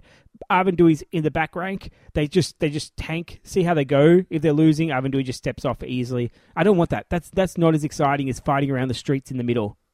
Hmm. hmm. Yeah, I, I agree. That's, that's kind of sounds a bit what you've um kind of played out there. I am curious, though, how did the Angmar Orc Shaman and the Barrow-wight go in this scenario? that, that was interesting. Uh, the Angmar Orc Shaman, I decided to, to go and really toughen up, threaten uh, Arvedui and the, the, the captain. So I thought, well, if I can pull off a will on them, that means it's going to be easier for the Barrow-wight to go get them later. So I thought, oh, I'll run the, the Angmar Orc Shaman forward with a few forces on one of my flanks and hope that the, the Wither spell would just either get off easily because they choose not to resist it, or force them to spend some will on something, and then I can go in later and help out. So he was he was heading towards those and ended up dying really quickly to, like, the first combat. He he took on, like, two guys. I thought, he's he's one of my best tanks, because you really don't have much orcs. twenty-four orcs against thirty-six yeah. good guys is not a huge amount. You, you're so, outnumbered, essentially. Yeah, you are outnumbered. So I thought, oh, yeah, well, the, sh- the shaman can, like, I'll fight one combat. I'll tank that combat. If I lose it, I'll lose a wound. Who cares? Then he'll just jump to the back until he's out of will. Then he'll come back and do the same thing. But no, they, they killed him. Two guys, two wounds, failed his fate, dead. So, oh, that's rough. It was a bit. It was a bit rough with that one. So I still think the shaman, like, I would have preferred it was a Barrow-wight. The shaman is odd, but in a scenario, you don't care about the points because that's irrelevant. So he's mm. just an, another guy. The Barrow-wight, on the other hand, though, was amazing. And what I did with the Barrow-wight was use his terror bubble just to just to stop uh, the the Arnor guys moving around. So he was in the middle of my my rank, front rank. He had two wounds. He has high defense. I don't care. I'm not generating that Angmar Orc Courage. The Orcs aren't causing terror. So that's that's yeah. kind of interesting. I would have, wouldn't have minded that rule in the scenario, but that's that's okay. But what he I decided to do with him, I was going to move him and wait to go to Arvedui and um, the captain. But then in the end, I decided to just go and, and strategically paralyze the Arnor warriors every once in a while. So just as they were trying to, to like retreat and fall back, I'd paralyze the model in an awkward part, like basically the middle of the place they wanted to fall back to. So they had to make a choice then of, did they go and try and revive this guy? Or did they abandon him and give me like free barges and free other stuff off it? Or did, just give my orc something to just go and attack? And the numbers game is huge in this one. Every guy you kill from the good side makes such a difference because some of them are failing terror. The trolls are just dominating. They're coming through and they're, they're killing whatever they face. And, and they're going full kill mode until they got near Arvedui, and then they went full hurl mode and just threw every guy they could at Arvedui and tried yeah. to goad him into combat. So that that was all good fun. And in the end, we had a result where Arvedui and Malbeth managed to get killed very close to each other, but off uh, Arvedui's aggressive move, he ran in, he he called like a heroic combat or something to try and get, get going. It didn't quite work, and then a troll barged into him and, and, and took Ooh. him down. But it was really close, and it, it could have paid off. David was setting up something pretty nasty with the, the aggression. It just didn't quite work out. But it was when the, I had only like maybe a dozen models left, and David had similar numbers as well. So the, the casualties were, were roughly even, and there's some, some real interest going through that. I was worried that the, the evil side would just be a pincushion. The good side would just shoot them all down, but it didn't really eventuate because of the terrain, because of the spectres, because of the combat. Mm. They, they tried to pick off some wounds off the trolls early. I think they hurt one of the trolls a little bit, and then he eventually died. But other than that, it's kind of hard to, to shoot and maneuver and set up the walls, especially when you're the guys with the yeah. best courage. You have to be at the front because someone's got to someone's got to stop that troll. Someone's got to throw themselves at it and say, right, you're not going to do a cheeky hurl right down my lines and kill Arvedui. Yeah, it sounds it sounds like the terrain was a big player in the, in this game, and it was what kept the game interesting, which is really really good to hear. Um, that you know what might look like on paper like a whitewash. Um, for say the Angmar side or the or, or the good side, actually turns into a really interesting and strategic game simply because of the addition of, you know, some heavy, dense street fight terrain in the center of the table. What it also meant was the shaman didn't get to do its bubble of doom uh, for the whole time. There was David had spread out so that the, basically his battle line was fighting over about fifteen inches. And oh, wow. Then, And then, like, like with all the terrain helping him out, lots of little bottlenecks around, like he was really clever with the maneuver, and he kept wanting to, to move it outwards. So he would go, like, pretty heavy strength on extreme flanks on either side. So I couldn't afford to just abandon a flank because he was doing damage to me. So I had to, like, be clever about it. And that worked really well for the Shade because it meant he always had some fights that were out of the Shade's range. And yeah. it took me probably three turns to get the Shade in what I would consider an optimal position because he went really aggressive at the pathway the Shade went and just clogged it up. And then so so basically set a, set a wall up with the Shade and the orcs that were accompanying it, and then went and then attacked, re-maneuvered his battle line so it was away from the Shade. It was classic anti-Shade tactics, and it was really interesting, and it was interesting for both of us. So I really enjoyed that because I was trying really hard to work out how I could maneuver the Shade back to, to the majority of my battle line and use as a tank. And David was finding ways to just throw a Ranger in there and just, just grab him and, and pin him and... And and then, mm. then I had to make the choice, do I use the will or not? The answer was probably yes, but I did get down to, I think, one will with the Shade by the end of it. So oh. it, was, it wasn't a, a, like, that I could just use them without thinking the whole time. The first few turns I did use it because I had like three combats or two combats, and I thought, no, it's not worth it. Yeah. So so there were some choices there as well. So the ter- the terrain just absolutely made it, but also the really interesting participants uh, that that are designed to go up against each other, and sometimes yeah. you just you don't see them. They don't shine until they do. So these guys really do. Like, you get to use all the cool stuff of Angmar. You get to do terror tests. You've got these monsters going around cr- like crazy, but it's not the normal monsters you see in an Angmar list. Like, normally in an Angmar list, you're thinking a Búrðr, you're thinking a Gulavhar, you're thinking something, a Witch King, something that's that's just massive. But to have just a cave troll being by far the scariest thing on the board was a really nice change. And it, it just reminded me of those really, really old school Fellowship type scenarios where the cave mm. troll was like the ultimate enemy.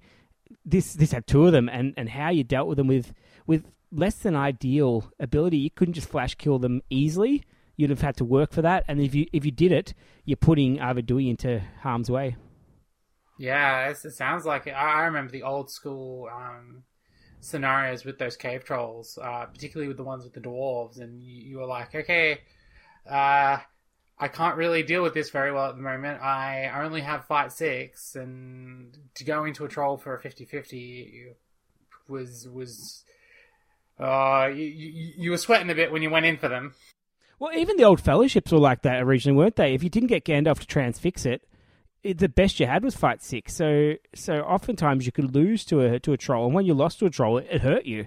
And it's the same thing here. And the power attacks are so cool in this scenario. And I know I've I've, I've said that I don't like them all this one, but everyone feels pretty useful in this one. If you if you're just up against one guy, um, oh, the render often doesn't work because you've got the you got the mallets on the trolls and the, the burly. But I guess yeah. it might work on the the bigger heroes perhaps. But more the barge is, is king. Just saying. You've, you've put one guy in the way. It's in an awkward spot. I just need to move it and keep going and keep moving and keep moving. So the barge is the, the go-to. And then if you get a, a shot on Arvedui or Malbeth with a with a hurl, you take it because you're probably not hurting the Arnor warriors that much. Knocking down is really cool. Rangers don't like a hurl, but your job is to kill two heroes. That's all you have to do. So it doesn't matter how you do the wounds. If you can do them through a hurl, you you do it. And you I think I got an hurl. Yeah. I got an early wound on, on one of them with the hurl as well. It just set it up because suddenly they were a bit fragile. Yeah, I mean, the, that's kind of like the kind of the go-to Lord of the Rings strategy. It's the thing that we tell a lot of new and younger players to the game is if if, if there is a win con, play to the win con. Go for the V Ps at every opportunity. Don't don't just just, just kind of sit there. If, if you have a chance to put a strength three hit on, on, on the thing you need to kill, you put the strength three hit on the thing you need to kill. Absolutely, and and those are exciting roles for both people because they they really have some meaning. So I I I did this as almost a chore. Like I, I forgot how much I like the, the two forces in here, and and yes, I I like Arnor, uh, sorry Angmar, but you've been playing them a fair bit, so I, I haven't played mm. them as much. I, I like Arnor, but I, I didn't remember how much I liked it. And what I liked about it most of all for the Arnor, I know this isn't the Arnor episode, but what I liked about it most of all was they had some character because their weakness was really obvious and I had to play around that. There, mm. It feels like a lot of times when you play a game now, either as a player or as as the rules, basically give you an out, give you a way to solve an issue, give you... So so they've got a weakness, but if you take this model, you don't have the weakness. Or they've got a weakness, yeah. but if you play in this way, you... you don't have to worry about it. And this was really refreshing because there was no way I could, could get my Courage of Two up and running. There was no, like, fearless Arvedui bubble or anything like that that was there. There's no... Or a bypass or a compel or anything like that. You have, you have to you have to literally either brute force through with a bunch of Courage tests on Courage Two or position in such a way where your Courage Two isn't going to hurt you as much. Yeah, so I had to have, okay, here's my six guys. I need two guys to pass. So the order that you, you took the courage test was important because I didn't want, like, my cowardly guy just standing there and blocking all the others off. Like, some guys you'd I have to move out of the way and just say, this guy's not taking any tests whatsoever. He's going to go move over here for next turn because he, if he fails his test, like, I'm stuffed because I, I'm not mm. holding anything here. And then the evil side can just keep pushing towards Arvedui. So I, I really, really like that. And it got me a little bit inspired because I've played with Angmar, not Angmar, um, I'm confusing myself so much. I've been playing with Arnor since then a little bit, and I've been intentionally designing my list with the handicap that we talked about in that, I think it was even our last episode, where basically you design a list to, to have weaknesses. And my problem mm. with, with that list, and I know this is Scenario Spotlight, and I know it's not list, but my problem with that list was that the special rules just got rid of the weakness entirely. But by allying and doing a cool thematic list, I not only gave it more options and more fun, I was able to give it more character because it had that weakness. And, and sometimes, yeah. like, a weakness... Like some parts of us as gamers don't like it. Like you think, oh, I don't like having a weakness. It, it's really bad. But from a story point of view, from a narrative point of view, from a from a tactical exercise point of view, it's so much more interesting. It's so much more fun to have that. Mm. I can't do everything. I, if they attack it's, me this way, I'm in a lot of trouble. What am I going to do? That was that was fun. Yeah, particularly if both players have a weakness within their force, then you're both trying to play around. Uh, The, these awkward situations or these things that you're not quite as good at. I think we, we kind of went into it a little bit in our, our in our last episode, and you're kind of right, we are tread, treading a little bit on ground we've already tread in, but I, I completely I completely feel you here, Jeremy. I, I played a, a game recently with Dunland where I didn't have any of the Fight four guys up against Rohan, so it was suddenly a, this this weird game of trying not to be charged by Rohan cavalry, and my opponent tr- constantly trying to get in this position where he could charge me with his Rohan cavalry and get into this into a really good charge position. Um, and yeah, it was ended up being a pr- pretty cool game because of it. Let it be known for all these people playing the Green Dragon drinking game, that wasn't me that was mentioning Dunlin at that point. That was Kylie. That one was all on Kylie. I've been mostly well behaved so far. So far. Time will tell if uh, it keeps going. Hell, we're in the Angmar episode. I'm surprised uh, Dunland has not yet come up as a subject of possibly running some uh, Ruha warriors or something like that. Yeah, it, it's... um. Uh, no, no, let's not go Let's not go into that as well. Yeah, there's the, the whole history of, of Angmar has lots of men around that. I really do hope, and this is another game, not, not the part for this one, but I do hope that... that if it gets updated, when it gets updated, we do get more of a men presence in, like, Angmar men. So the Khandu men, Rundar men. Yeah, all those sort of tribes around that area I think could be really, really interesting. So yeah, maybe um, some new trolls, some hill trolls, some, something from the Enton Moors. The Enton Moors was, like, you know, absolutely chock full of trolls. And then we don't really see much about it and stuff. So, yeah. I, I, I think it's... We've basically got a very, very specific... force around a very specific battle. But anyway, this is Scenario Spotlight, Kylie. So this is a specific battle, well, series. It's not really the Fall of Arnor here, but close to it. Uh, mm. That did it. And look, this scenario is, is it's definitely on my list to play again. I usually oh, when I, get a I, I want to have a crack at it. Definitely want to have a crack at it at some point. Yeah, I, I put I make a scenario tray, so I put the models I need in a tray. And if I do this too often, it causes all kinds of chaos because bits of my collection go everywhere. So normally, I if I'm well behaved, I'll put them back in their... their their uh, location afterwards. But Jeremy, this... you're never you're never well behaved. I, I have more than once have sat in your garage or in in your uh, painting room reorganizing your collection because you do not have the will or want to to do it yourself. Well, it's not so much that. It's more that good scenarios like this cause problems because I, I don't want to put them back after playing this scenario. My intention is I'm going to play this again. Now, it doesn't always eventuate, but that's always the intention. It's like this was good enough that, that the, the models don't get back. So the Arnor and the Angmar are together in one little drawer at the moment, but not particularly full. Now, I will um I will do a totally terrible segue over here. David and I will discuss in this one, and this is another one of our, our criticism of scenarios. Uh, banners. This is the perfect time for a banner to show up. There was no banner in this scenario, and there's no reason why each force couldn't have a banner. And I miss yeah. the days of scenarios where they just said up to two models can take a banner, up to one model can take a banner. And then if you don't want a banner, don't take it. If you want a banner, take it. I want that reminder. So next time we play it, we're going to give a banner to the the Arnor forces, and we're going to give a banner to the Orc forces, and it's going to make it interesting, because a banner behind a Barrow-wight and a troll is suddenly really, really scary. A banner next to Arvedui is suddenly much more reliable, but it's also a key target for the Spectres to make dance around, so it, it creates more interest at all more, times. More, There's no reason more on that. More on that. It gives you pressure points in your line. It allows you to be more aggressive in a particular area. Because marathons, I've seen a banner completely change the landscape of a flank. Um, I think the best example I can ever ever say to this, and again, this is a cheeky little plug. Uh, if you ever watched my round one from Articon twenty nineteen against uh, uh, uh, the Norwegians. Uh, That is a good use of how a banner can completely change the landscape of a flank. I had eight orcs and a banner on one flank, held up twice their number in Lake Town Militia by themselves. That's what a banner can do. And yeah, yeah. The, yeah, it's almost like a shade for every other army, isn't it? It's so good. So yeah, so that's my only criticism, uh, other than the the maybe the scenario conditions, if there's something to encourage, stay in the center. But honestly, like as players, you're there for fun. So in a scenario, we often make a call that, that will say to the other person, this is not the best choice, but it's so much cooler, and you just go for it. And I think that's that's a good thing to be able to do. So this this definitely encourages that sort of behavior. And that uh, anything else you want to say about this scenario, Kyle? You haven't played through it. You want to play it, though? No, no, I really want to play through it. It was it was great picking your brain about this. It seems like this is one of those hidden gems, and we've had a few of them. There's been a few, like, really interesting, really cool hidden gems in the back of uh, these books. Yeah, it's around. Yeah. There's some sneaky, really good games for themed opponents, which you just you miss out on sometimes with the, Am- the point smash games. On, ambush at Armor on Hand is another one that um, I remember being a pre- pretty cool scenario to to to to play.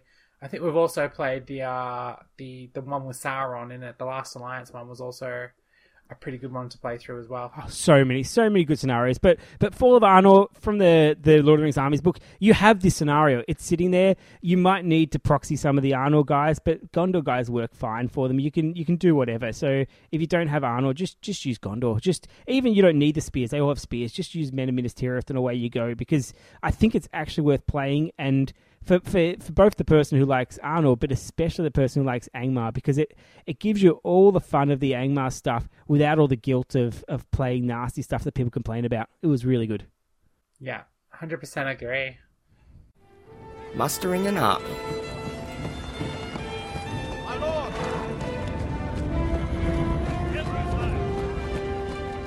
Grimbo, how many? I bring five hundred men from the Westfold, my lord! We have three hundred more from Denmark, standing chief.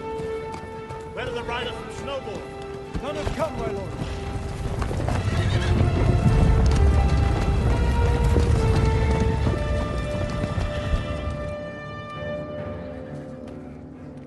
And now we come to it, Kylie. We come to the muster, the muster of Angmar. And this, I'm really looking forward to Angmar muster, because uh, there's a lot of choices. There's a lot of options in Angmar, and, and more than, than people take. So I'm interested to see what we come up with. So we've, we've kept these semi-secret. We've tried to cover bases, but I'm sure we're going to miss some options as well, because we've only got a limited amount of lists. So I'll ask you to start with your first one, Kylie, because I think you've got a, a good starting army, you told me. Yes, I, I reckon this would be an, an ideal starting point for anyone who wants to get into Angmar.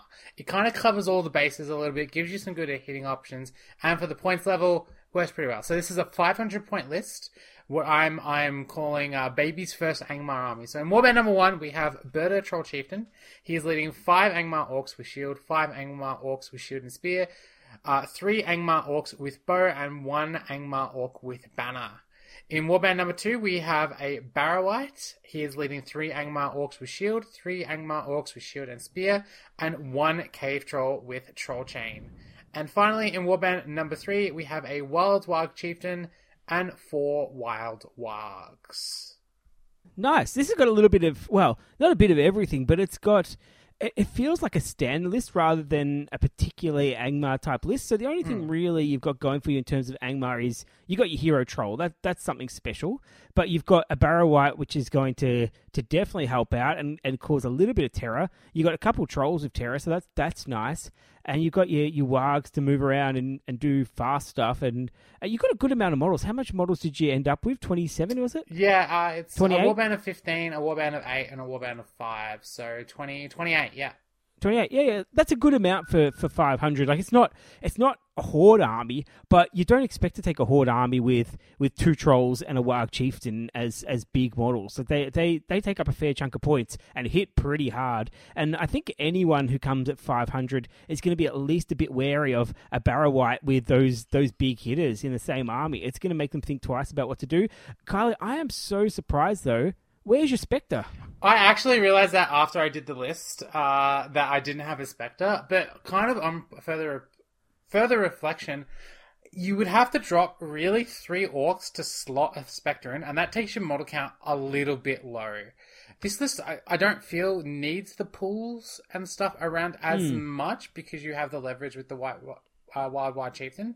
So you can kind of get away with it. But yes, if you wanted a Spectre, you could definitely easily drop three Orcs anywhere you like and drop a single Spectre in there. And that's probably, honestly, all you really need at uh, five hundred points. Yeah, I'd be tempted to drop uh, Spear Shield Orcs at, what, seven points a pop?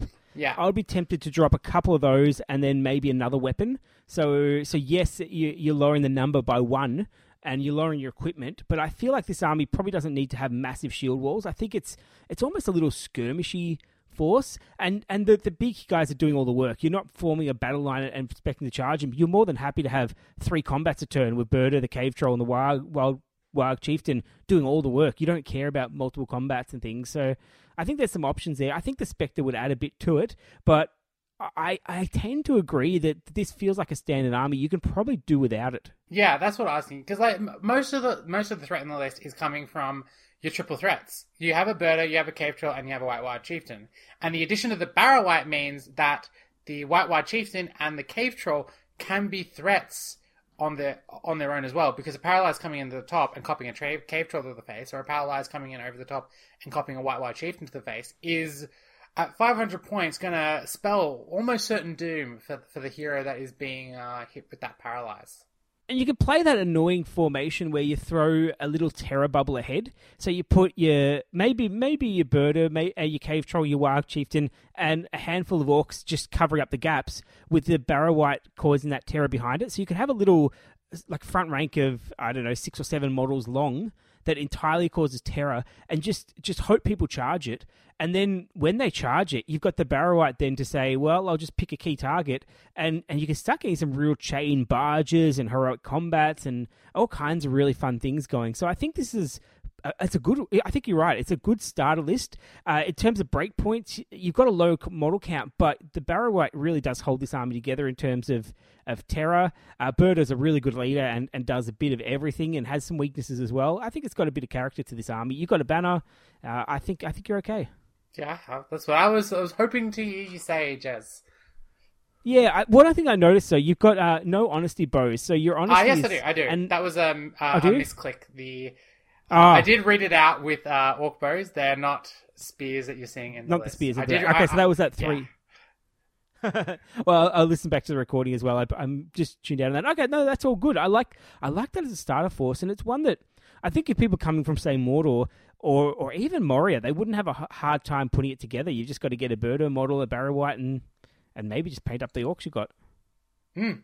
Nice one. Okay, so I'm going to go for I'm going to go smaller than that, Kylie. I, I think you've started us a bit high at five hundred. It's a it's a bit on the expensive side for me. I'm going all the way back down to four hundred points, a classic points level that, that no one plays except for us. But four hundred points, I've gone for an army based around uh, one of the first Angmar scenarios from the the old uh, Ruin of Arnor book. There was a, a scenario that introduced us to a certain character that has become a, a classic and one that, that we're very fond of. Yes. And it really I, opened our eyes to this character's use. I have fond memories of that game we played at Realm of Relatives all the way back in the day, where we, we pulled this model out for the first time and our collective minds were blown. Mm. Yeah, it was just, it was a total shock in, in what it did. So I've gone for, for Warband one, I've gone for Gulavhar, the Terror of Arnor, leading, leading six Dead Marsh Spectres. So so this this warband alone, basically what happens is the Dead Marsh Spectres try to be opportunistic and just break up a formation. Anyone who jumps out of line is going to be a target for Gulavhar. Now, Gulavhar can be patient. This army can be so patient. So Gullivar's jumping around, doing all the work, and, and is not afraid to barge either. You could just totally mess up a plan, doing all kinds of fun stuff.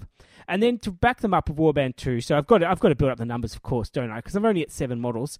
I'm going for a Barrow-wight, and another four Dead Marsh Spectres. Now, these are going to be Angmar Spectres, of course. So I've got uh, twelve models. I've got two heroes, so n- not much on the hero side. I've got very, very threatening heroes. Gulavhar is half the points and and does everything in the army. Ten Barrow-wights. I don't say ten Barrow-wights. I was going to say. ten, uh, ten, spec- ten Barrow-wights. Well, that's a good choice as well. Maybe next Maybe next list. Uh, ten Spectres. Can can do a huge amount, especially now that they have that Blades of the Dead equivalent rule. I think it is Blades of the yes, Dead, isn't it? Yes, they do have Blades of the yeah, Dead. Yeah, yeah. Yeah, so they, they can hurt things really well. The Barrow-wight means that that anything that comes at and tries to assassinate Gulavhar is has got to got to deal with that as well as Gulavhar. And Gullivar's got so much maneuverability, and the Dead Marsh Spectres don't have to form up at all. They can sit in terrain, they can dance around and, and do... But you can keep a little hit squads of them, little groups of threes that when something comes forward, you can just go and trap them and kill them. You got a lot of fun in this army, and I think it's a really good training exercise to learn how to use Gulavhar. Because I think if you can win with an army like this, I think you, you passed your first test for Gulavhar, and you're well on your way to dominating your local scene. Yes, one hundred percent agree, Jeremy. I was so glad you said that is the training Gulavhar list. I was going to like coin a phrase, maybe it's like the Rocky Balboa list or something like that, but Gulavhar training wheels, I think, is the perfect name for this for this list. And honestly, this is what got us opened our eyes to the power of the Gulavhar, and I think this goes a long way to, to kind of showing players what Gulavhar can do. It's actually a really cool theme as well, like just the, all the, the ghosts and then a, a vampire bat thing mm. going around. I, I just think it's a, a really cool army, and it's not it's not a world beater. Like I think it's really strong, but I think it takes a lot of precision to play right. I think you can easily, easily lose your models. It does not like shooting, so you've got to find ways to, to avoid that. So it teaches you to, to hug the terrain, to hide around, to be opportunistic, to be silly, to... like uh, Fel-like guys in the way of other shooting, all kinds of fun things. But it, it, it's a good, fun army. And because Gulavhar's got the mechanic where where it can get the wounds back, you can pretty much play this a really, really long game, even though you don't have much in the way of resources. You've only got basically Gulavhar's might and Barrow-wight's will, but that's enough for a very long game. Especially at four hundred points too. Especially at four hundred. Yeah, there's, yeah. yeah you, you're pretty much playing against twenty guys, and Gulavhar could kill twenty guys on his own. Yeah, one hundred percent agree. Uh, just kind of taking some of your inspiration here, Jeremy. I'm gonna I'm gonna quickly introduce you to a thousand point list that honestly is in a very similar vein to what you just mm. read out there. And I've played this list before as a bit of a gimmick, uh, just like a little fun game I played once against a couple of mates at a, at a G W, and had an absolute ball with it. It's basically uh, I'm not gonna bother reading out the warbands. I'm just gonna tell you what models are on the list, and you can kind of work out the warbands yourself. But Basic, okay, basically, we have the Witch King of Angmar uh, with the with the crown, uh, horse, Morgul blade, three might, fifteen will, and three fate. Mm-hmm. The Tainted on horse. Yep. The Dwimmerlaik on horse. Uh. A shade, two Barrow-wights, Gulavhar, and twelve Dead Marsh Spectres. Oh, no, you didn't, Kylie. That's that's insane. I took it, and it was a blast to play. There was shenanigans. Yeah. Four days, because your your model count in this list is super duper duper duper small. You're like only like seventeen guys or something like that. No, a bit bit more than that. Uh, seven plus twelve is nineteen. So you have nineteen models. So you really have to make everything work. And you're doing all these shenanigans with this list. You're throwing out spells left, right, and center. A lot of the times, the Barrow-wights are actually throwing paralyzes at you know basic Bob you know. you know, random mm. berserkers and stuff like just just to get them out of the fight for a little bit. And you can do absolutely crazy stuff. It was the two games I played with it were Domination and uh, the the Run Into the Camp one, and it was just absolutely hilarious to play. Yeah, you got you got a really interesting one because once again, Gulavhar can fight combats forever and so much magic support. But the Wraiths Wraiths are good at combat, but they don't want to be doing it forever because of the will. Uh, you've got the, the Spectres, which can, can, if they've got an ideal situation, they can fight okay, but there's not many of them, but they're pushing models around. And the Barrow-wights are just the ultimate threat. And, and none of your models is really cared about. Oh, well, Gulavhar may be a little bit about courage, but I'm thinking when you're breaking, you're not too worried about no. it for, for most of your guys. So you're going to stay around and fight the game for a long time. So that's a, a, another really cool. And yeah, that is definitely the, the upgrade. I would be tempted to, to get a Felbeast in there somewhere. I just love the idea of a double hit squad of Gulavhar and a Felbeast. Yeah, that, so, that could be good. Cool. You could quite easily, say, drop a point of will off the Witch King. Uh, what is it? Three Spectres and a chuck a Felbeast in there. Could definitely have some fun with that. But uh, if any of you are out there looking to play a kind of a bit of a, a fun, gimmicky thousand point, let's have a bit of a laugh list, take this. But make sure your opponent knows you're taking it, because it can be a bit of a weird game if they're not expecting to play up against an entire army that is basically spooky ghosts. I'll just tell them that, that you're not doing a, a battle line army, and I think that's fine. I think it's... It's something to think about. So you just, you're taking something a little bit different, or hero heavy, or something like that, just to, to break it up. I think with the, with the dropping, if you drop two Spectres, you've got thirty points in the bank. You drop a horse, because obviously you're going to upgrade one to a Felbeast. Take your pick. Um, I would go for the Tainted, but Witch King, Witch King's not a bad option. Dwimmerlaik's probably the worst option, but but once again, a Felbeast is a Felbeast. But then two Spectres, two stats, and um, a horse, and you've got you've got yourself a Felbeast, and that, mm. that could add extra joy to this army. Yeah, it definitely can, especially if you have it like on the Tainted or something like that, and like, get those juicy, uh, juicy. What is it? Is Seeping Decay? I believe the rule is. Uh, yeah, yeah, when they roll a six, so they, yeah. they finally get to him, and they you get ca- casual wounds. Yeah, it's it's anyone that's not a ghost, isn't it? Yeah, so it works super oh. super well with this list. You can do some really crazy shenanigans with it. I've I have seen the Tainted untrap Uh, himself and untrap other models by using that sneaky Seeping Decay uh, decay ability. And look, it's such a long shot because it, it, it's not reliable at all. But if you're doing it every turn, if you're doing something opportunistic, it, it, it becomes worth it, and, it, and it's it's frustrating for your opponent. It's it's almost the opposite of a Fury save, where you know how you don't expect it to happen, and when it does, it's just annoying. This is the same thing. It's just annoying to lose a guy, especially if you had a trap going, and then you just one of the guys dies and suddenly you have to reposition all. Oh, that's good fun as well. That's oh, you've got the all-star Spectre army, don't you? Well, everything's a ghost. Love it. Yeah. Put the Spectres wherever you like. Hmm. Okay, so Kylie, I've got I've got another one. I think we're going to be going for for a few armies here. All right. So I've gone for a bit more of a standard army, so I say. Uh, six fifty. So six fifty I think is a, a reasonable points level, yep. And it's one that I hear a lot of events playing at around the place. Now, I know there's not a lot of events on at the moment, but a lot of people intend to, and, and this is the perfect for that two-hour game time. If you want a two-hour game time, six fifty is your go-to. It's a good number. Mm. So, twenty-four models I've got. So, to start with, to start with, twenty-four models.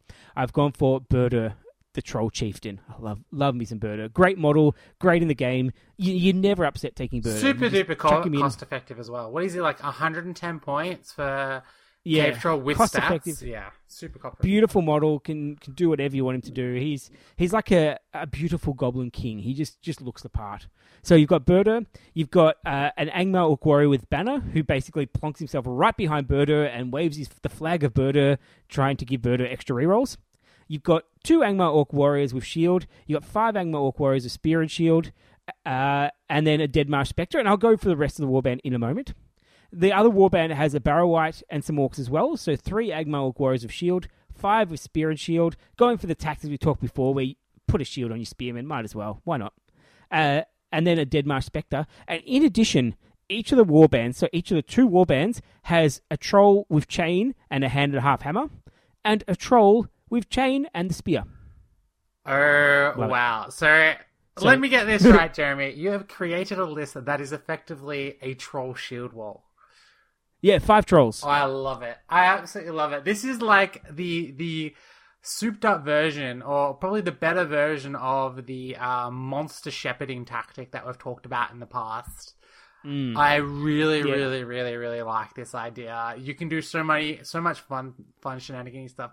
Bit of a shame you don't have like a Harbinger of Evil in there to break up your opponent's formation with the Terror a bit more. Yeah, I know. But honestly, you kind of want your opponent to come in on you.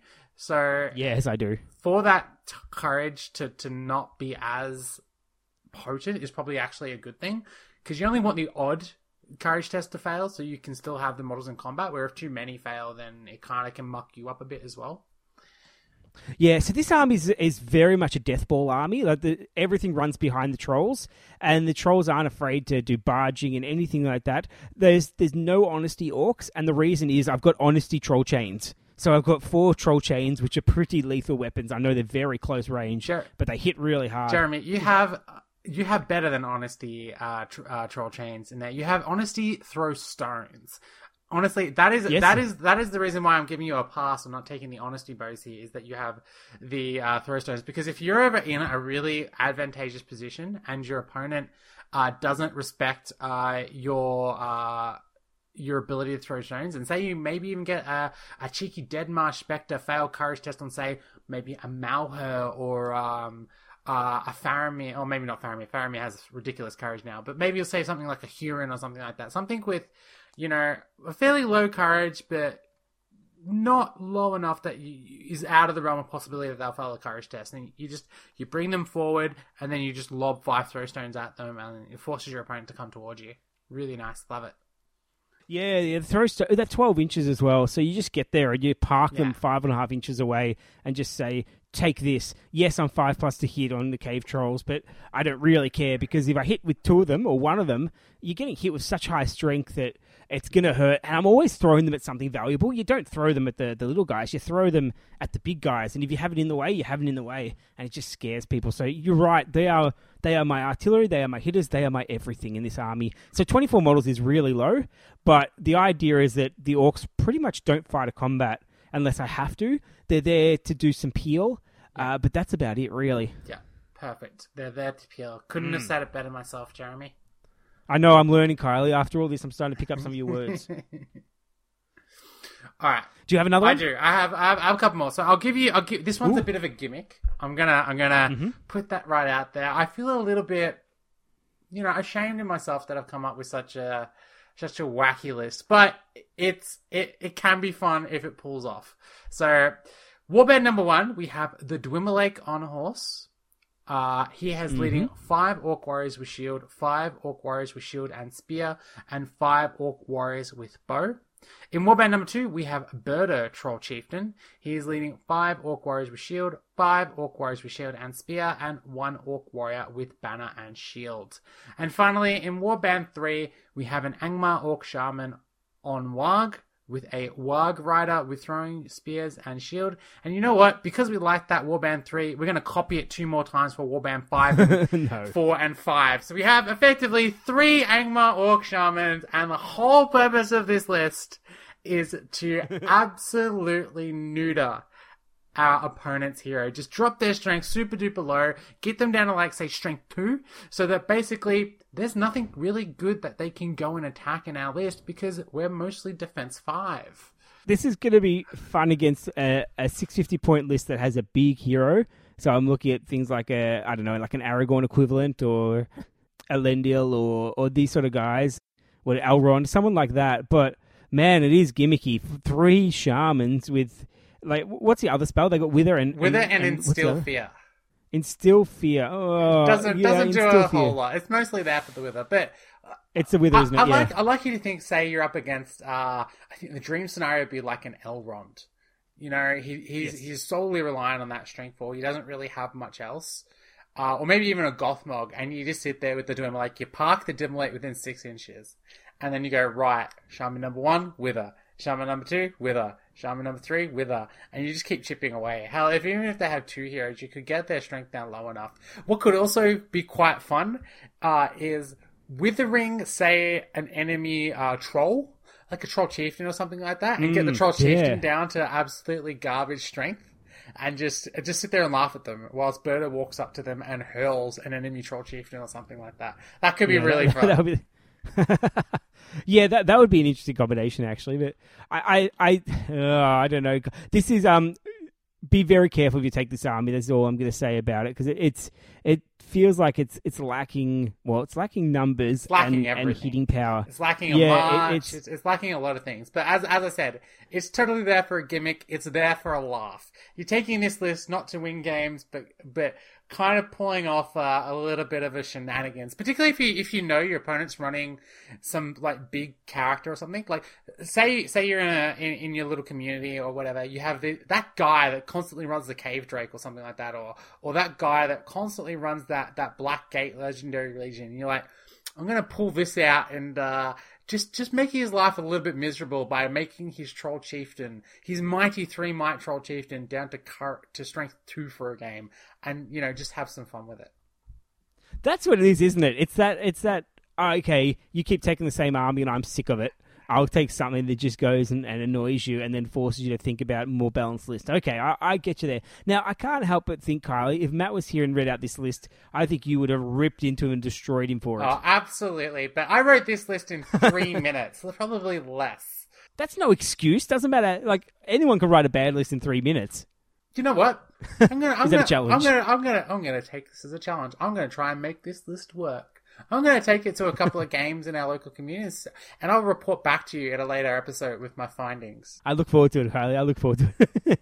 Okay, so that that's uh, that's your gimmick out of the way. What have I got for the next one? Oh, I've gone for for uh, probably as close as I could think to a to a, a standard type of Angmar army, but with a bit of a twist as well, I must admit.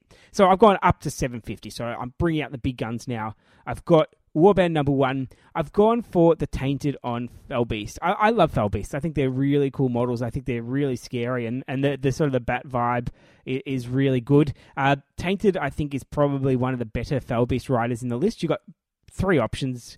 Uh, Witch King's always good, but the, the Tainted's a bit more of a budget option and does some other cool stuff as well. Uh, I especially like the idea of the Felbeast bomb with the um the no one has any stand fast combination. I think that, that could be good fun to drop at opportune times.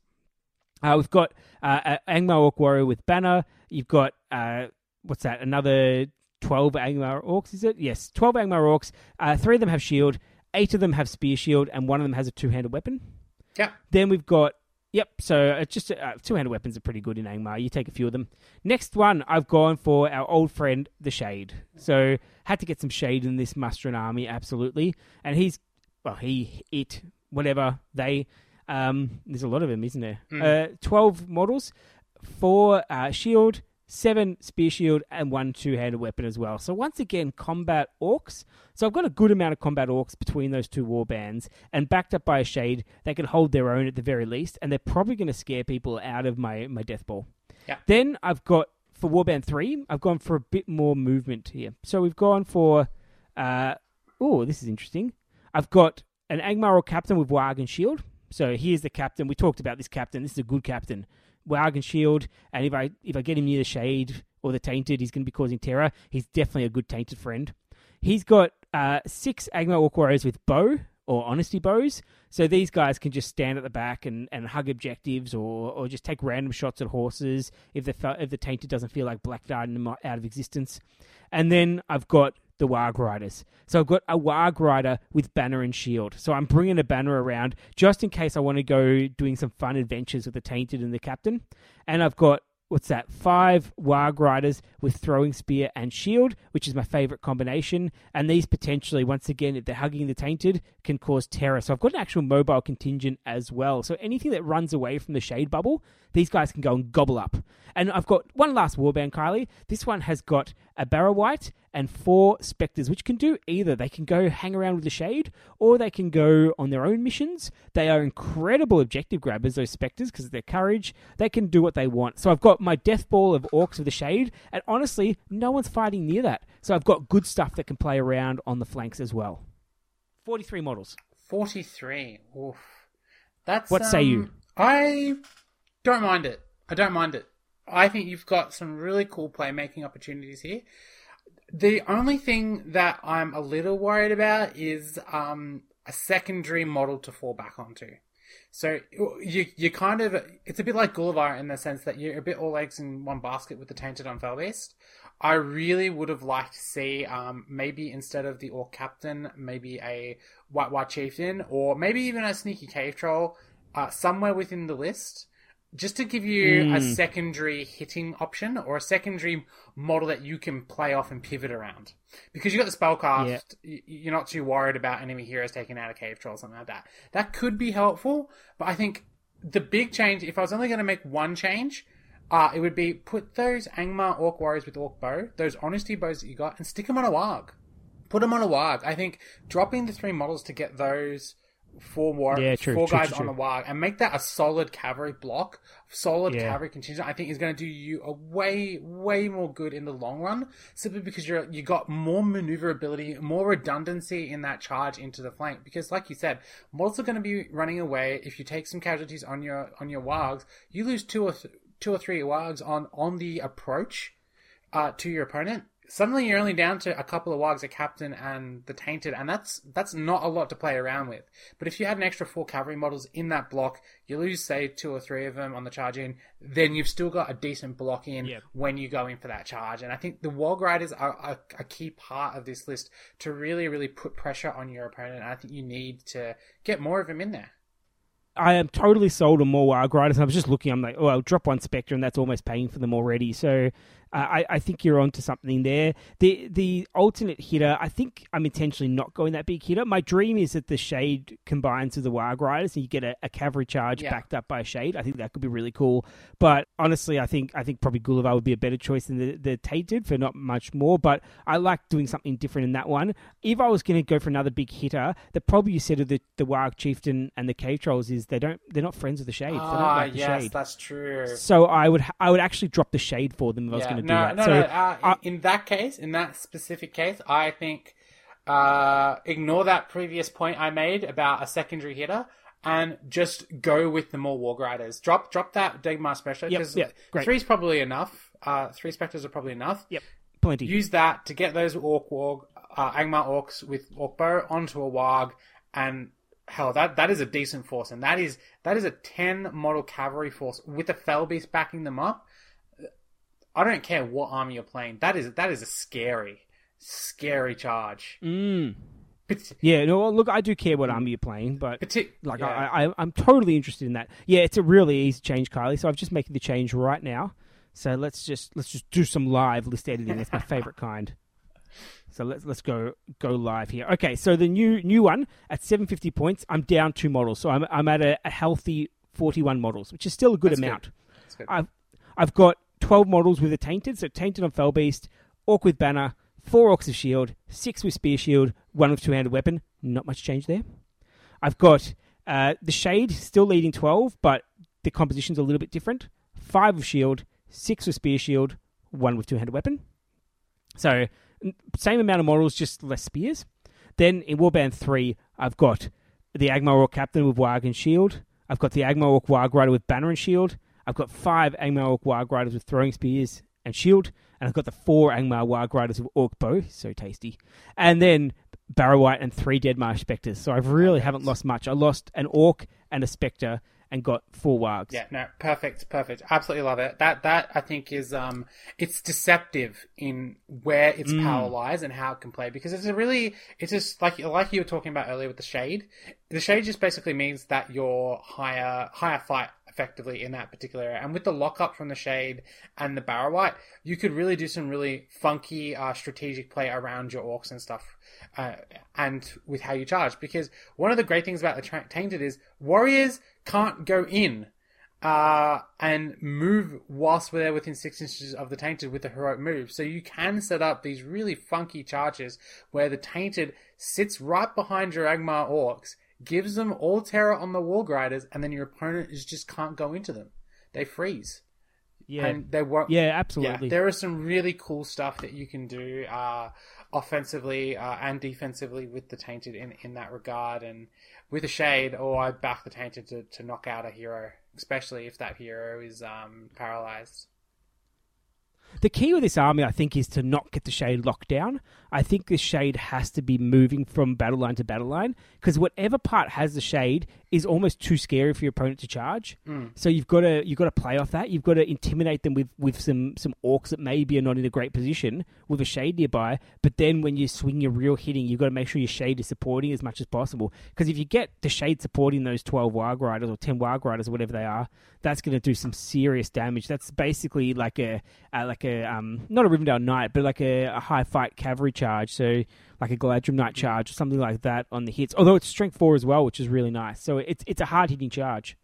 It is, and with the throwing weapons on top of that yeah. as well, you you can get some funky stuff going with it. Oh, I certainly can. Okay, well, I'm out. I'm done, Kylie. Do All you have another? I have one last list, and this this was the list that you kind of challenged me a little bit to do. Like, I was thinking, oh, do I just do I just take the easy road and just throw my Articon list out and, and kind of, you know, praise myself, give myself a bit of a pat on the back about how good the list is. And then Jeremy went, no, I'm over that. What? You've done it too many why times did, this why episode. Why don't you rank it up to a thousand points? And this actually really made me think about how I would run a competitive Angmar list at a thousand points. And th- this is what I come up with. There's, there's a couple of things I, I'll, I want to talk about once I've read out the list, but I'll get into my thoughts and processes about why I've chosen particular stuff. So in Warband one, we have the good old Witch King of Angmar on Crown with Horse, with Mogul Blade, uh, three, fifteen, three for heroic stats. He has five Angmar Orc Warriors with Shield, five Angmar Orc Warriors with Shield and Spear, five Angmar Orc Warriors with Bow, bit of honesty bows there, and one Angmar mm. Orc Warrior with Banner. In Warband two, we have Gulavhar, uh, the Terror of Arnor with four Dead Marsh Spectres. In Warband three, we have the Tainted on Horse with two Angmar Orc Warriors with Shield, two Angmar Orc Warriors with Shield and Spear, and another three Orc Warriors with honesty bows there. In Warband four, we have a Barrow-wight, three Angmar Orc Warriors with Shield, two Angmar Orc Warriors with Shield and Spear. In Warband number five, we have another Barrow-wight, so second Barrow-wight here, uh, three Angmar Orc, Orc Warriors with Shield and two with Shield and Spear. And finally, in Warband six, we have an Angmar Orc Captain on Warg with Shield, and he is leading four Angmar Warg Riders with throwing spears and shields. Mm, okay, so that's an interesting... I didn't expect you to go up this way. So you basically, if I remember correctly, Kylie, you've all you've done really is add uh, a Tainted, a Barrow-wight, and a very handful of warriors. Is that right? Yes, a bit more than a handful. Maybe, maybe, uh, maybe two handfuls. Like four or five. Yeah, it's about it's an extra. I think from memory, uh, nine models to the list. T- took it up from okay, thirty-eight. They mo- to... Are they mostly orcs? Uh, no, there's an extra Spectre in there, extra Warg Rider in there. Okay. Yeah. Okay, so that's not too bad. But still, what's the model count at the moment? Uh, I think it's forty-seven. Oh, that's not bad for a thousand. Yeah. Thousand, thousand's a bit of a funny one because that, that's not Horde level at one thousand, but it's it's it's not weak in models yeah. because everyone takes the big stuff. You expect to have a Witch King, you expect to have a Gulavhar, you expect to have a Tainted. So that's all good. Double Barrow-wight is is nasty. That That's going to help out so much. Well, Tainted adds so much more endgame options, doesn't it? Yeah, well, that's what I was thinking because it was I basically had three options in front of me and I got to pick two. I either take a third hitter, Uh, so another pivot off Gulavhar, so maybe a Búrðr, maybe even just a generic mm. K-Trot, maybe even a Wild Warg Chieftain could have been a sneaky addition in there. Any of those options could have been uh, really good for a, a another hitter. Uh, taking the Barrow-wight and taking the Tainted, because the Tainted has this really interesting interaction with Gulavhar where if you can get the Tainted close enough and have him around Gulavhar to back him up, he can lock down your opponent's ability to re-engage on Gulavhar. They're forced to re-engage with heroes. Now, as we talked about with this list, this list is really good at locking out your opponent's ability to do actions by draining their resources. So double Barrow-wights was almost basically a must for me. Throw the double Barrow-wights down, get that double spellcast with, with the Tainted and the Witch King, and suddenly enemy heroes that are around Gulavhar can no longer call that crucial, crucial heroic move to push in and pin Gulavhar in place, which allows Gulavhar to play a little bit more aggressive than he normally would be able to. I think so. I think you've got a little bit more of a forgiving army here. It's still...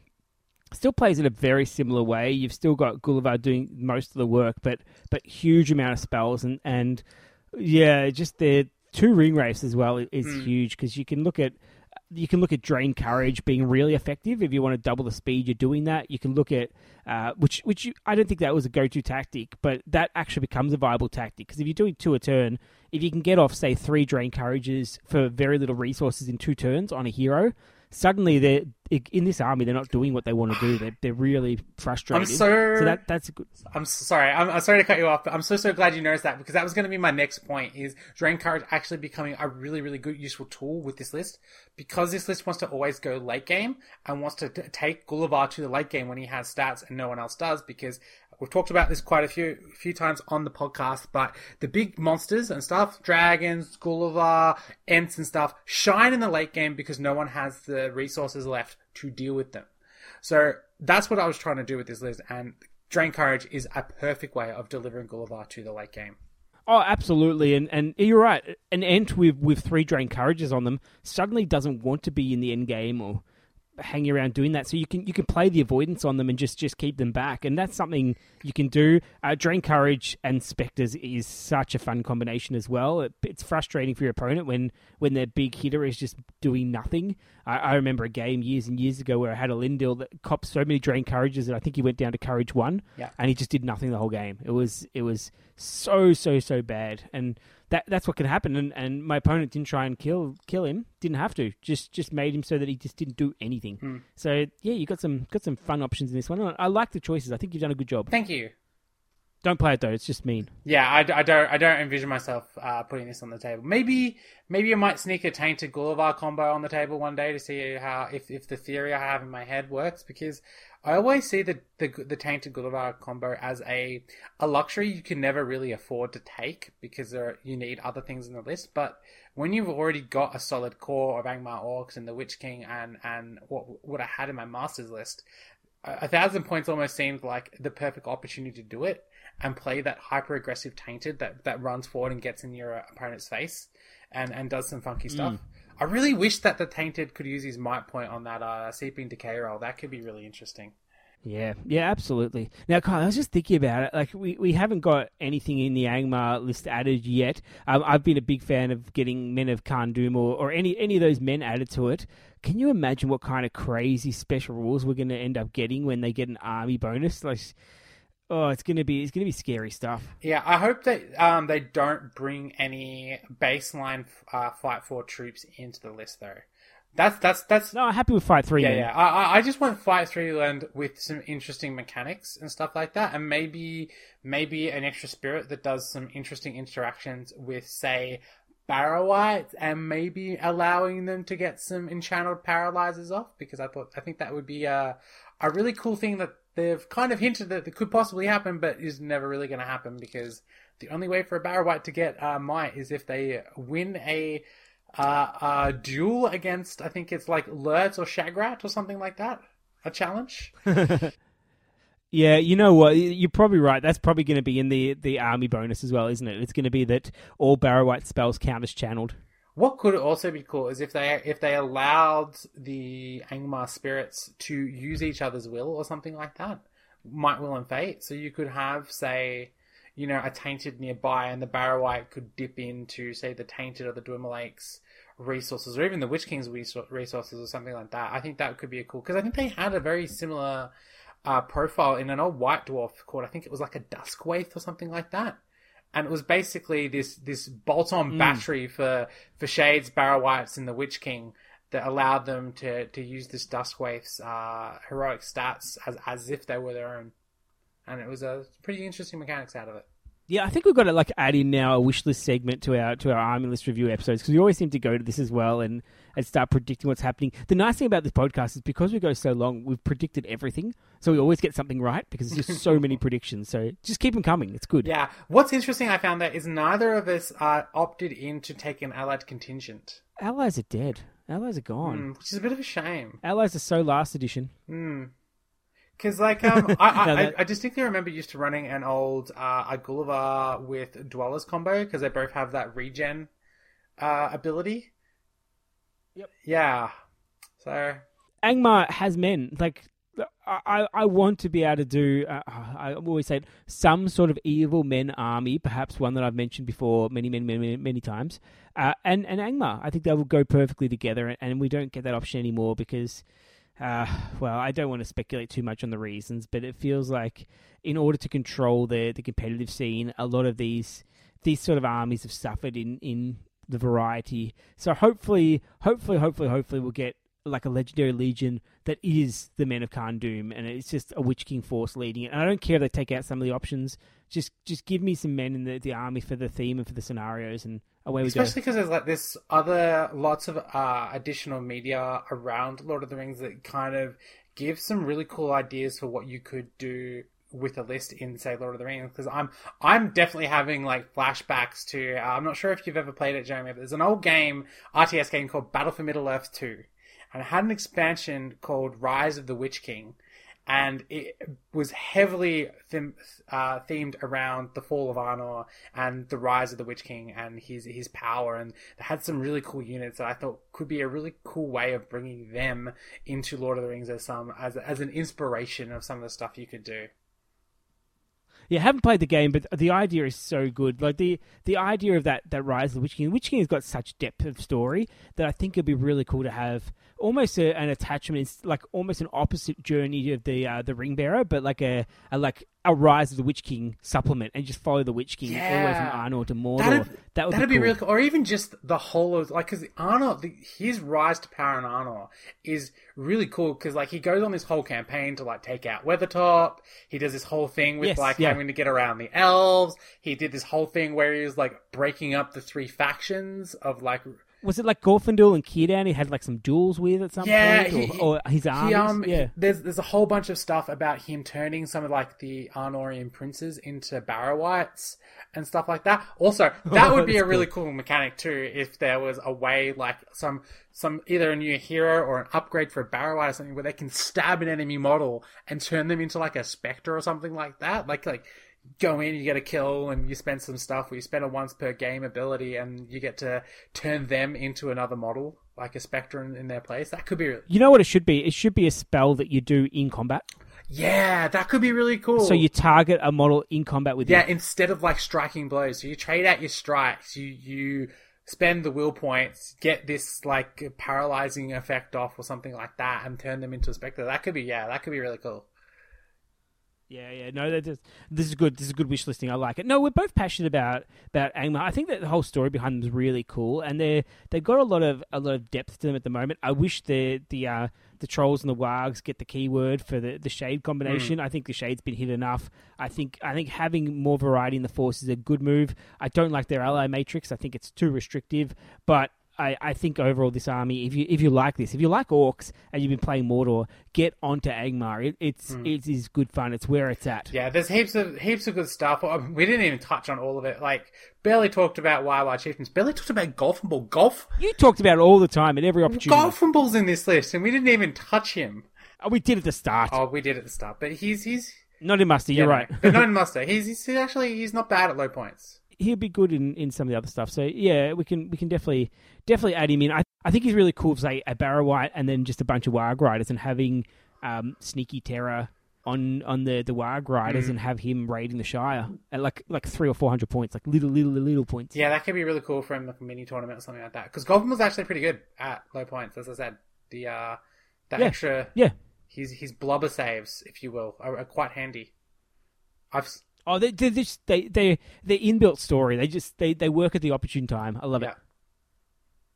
it. Okay, well, let's close it out, Kylie. Uh, thank you very much for coming on, and I'm, I'm glad we finally got to do this episode. It was planned to be years and years in advance, but I think we had to kick it forward. Um, if we get another book for them, well, we'll we'll talk about them again, won't we? Oh, most definitely. Angmar will always have a very special place in my heart.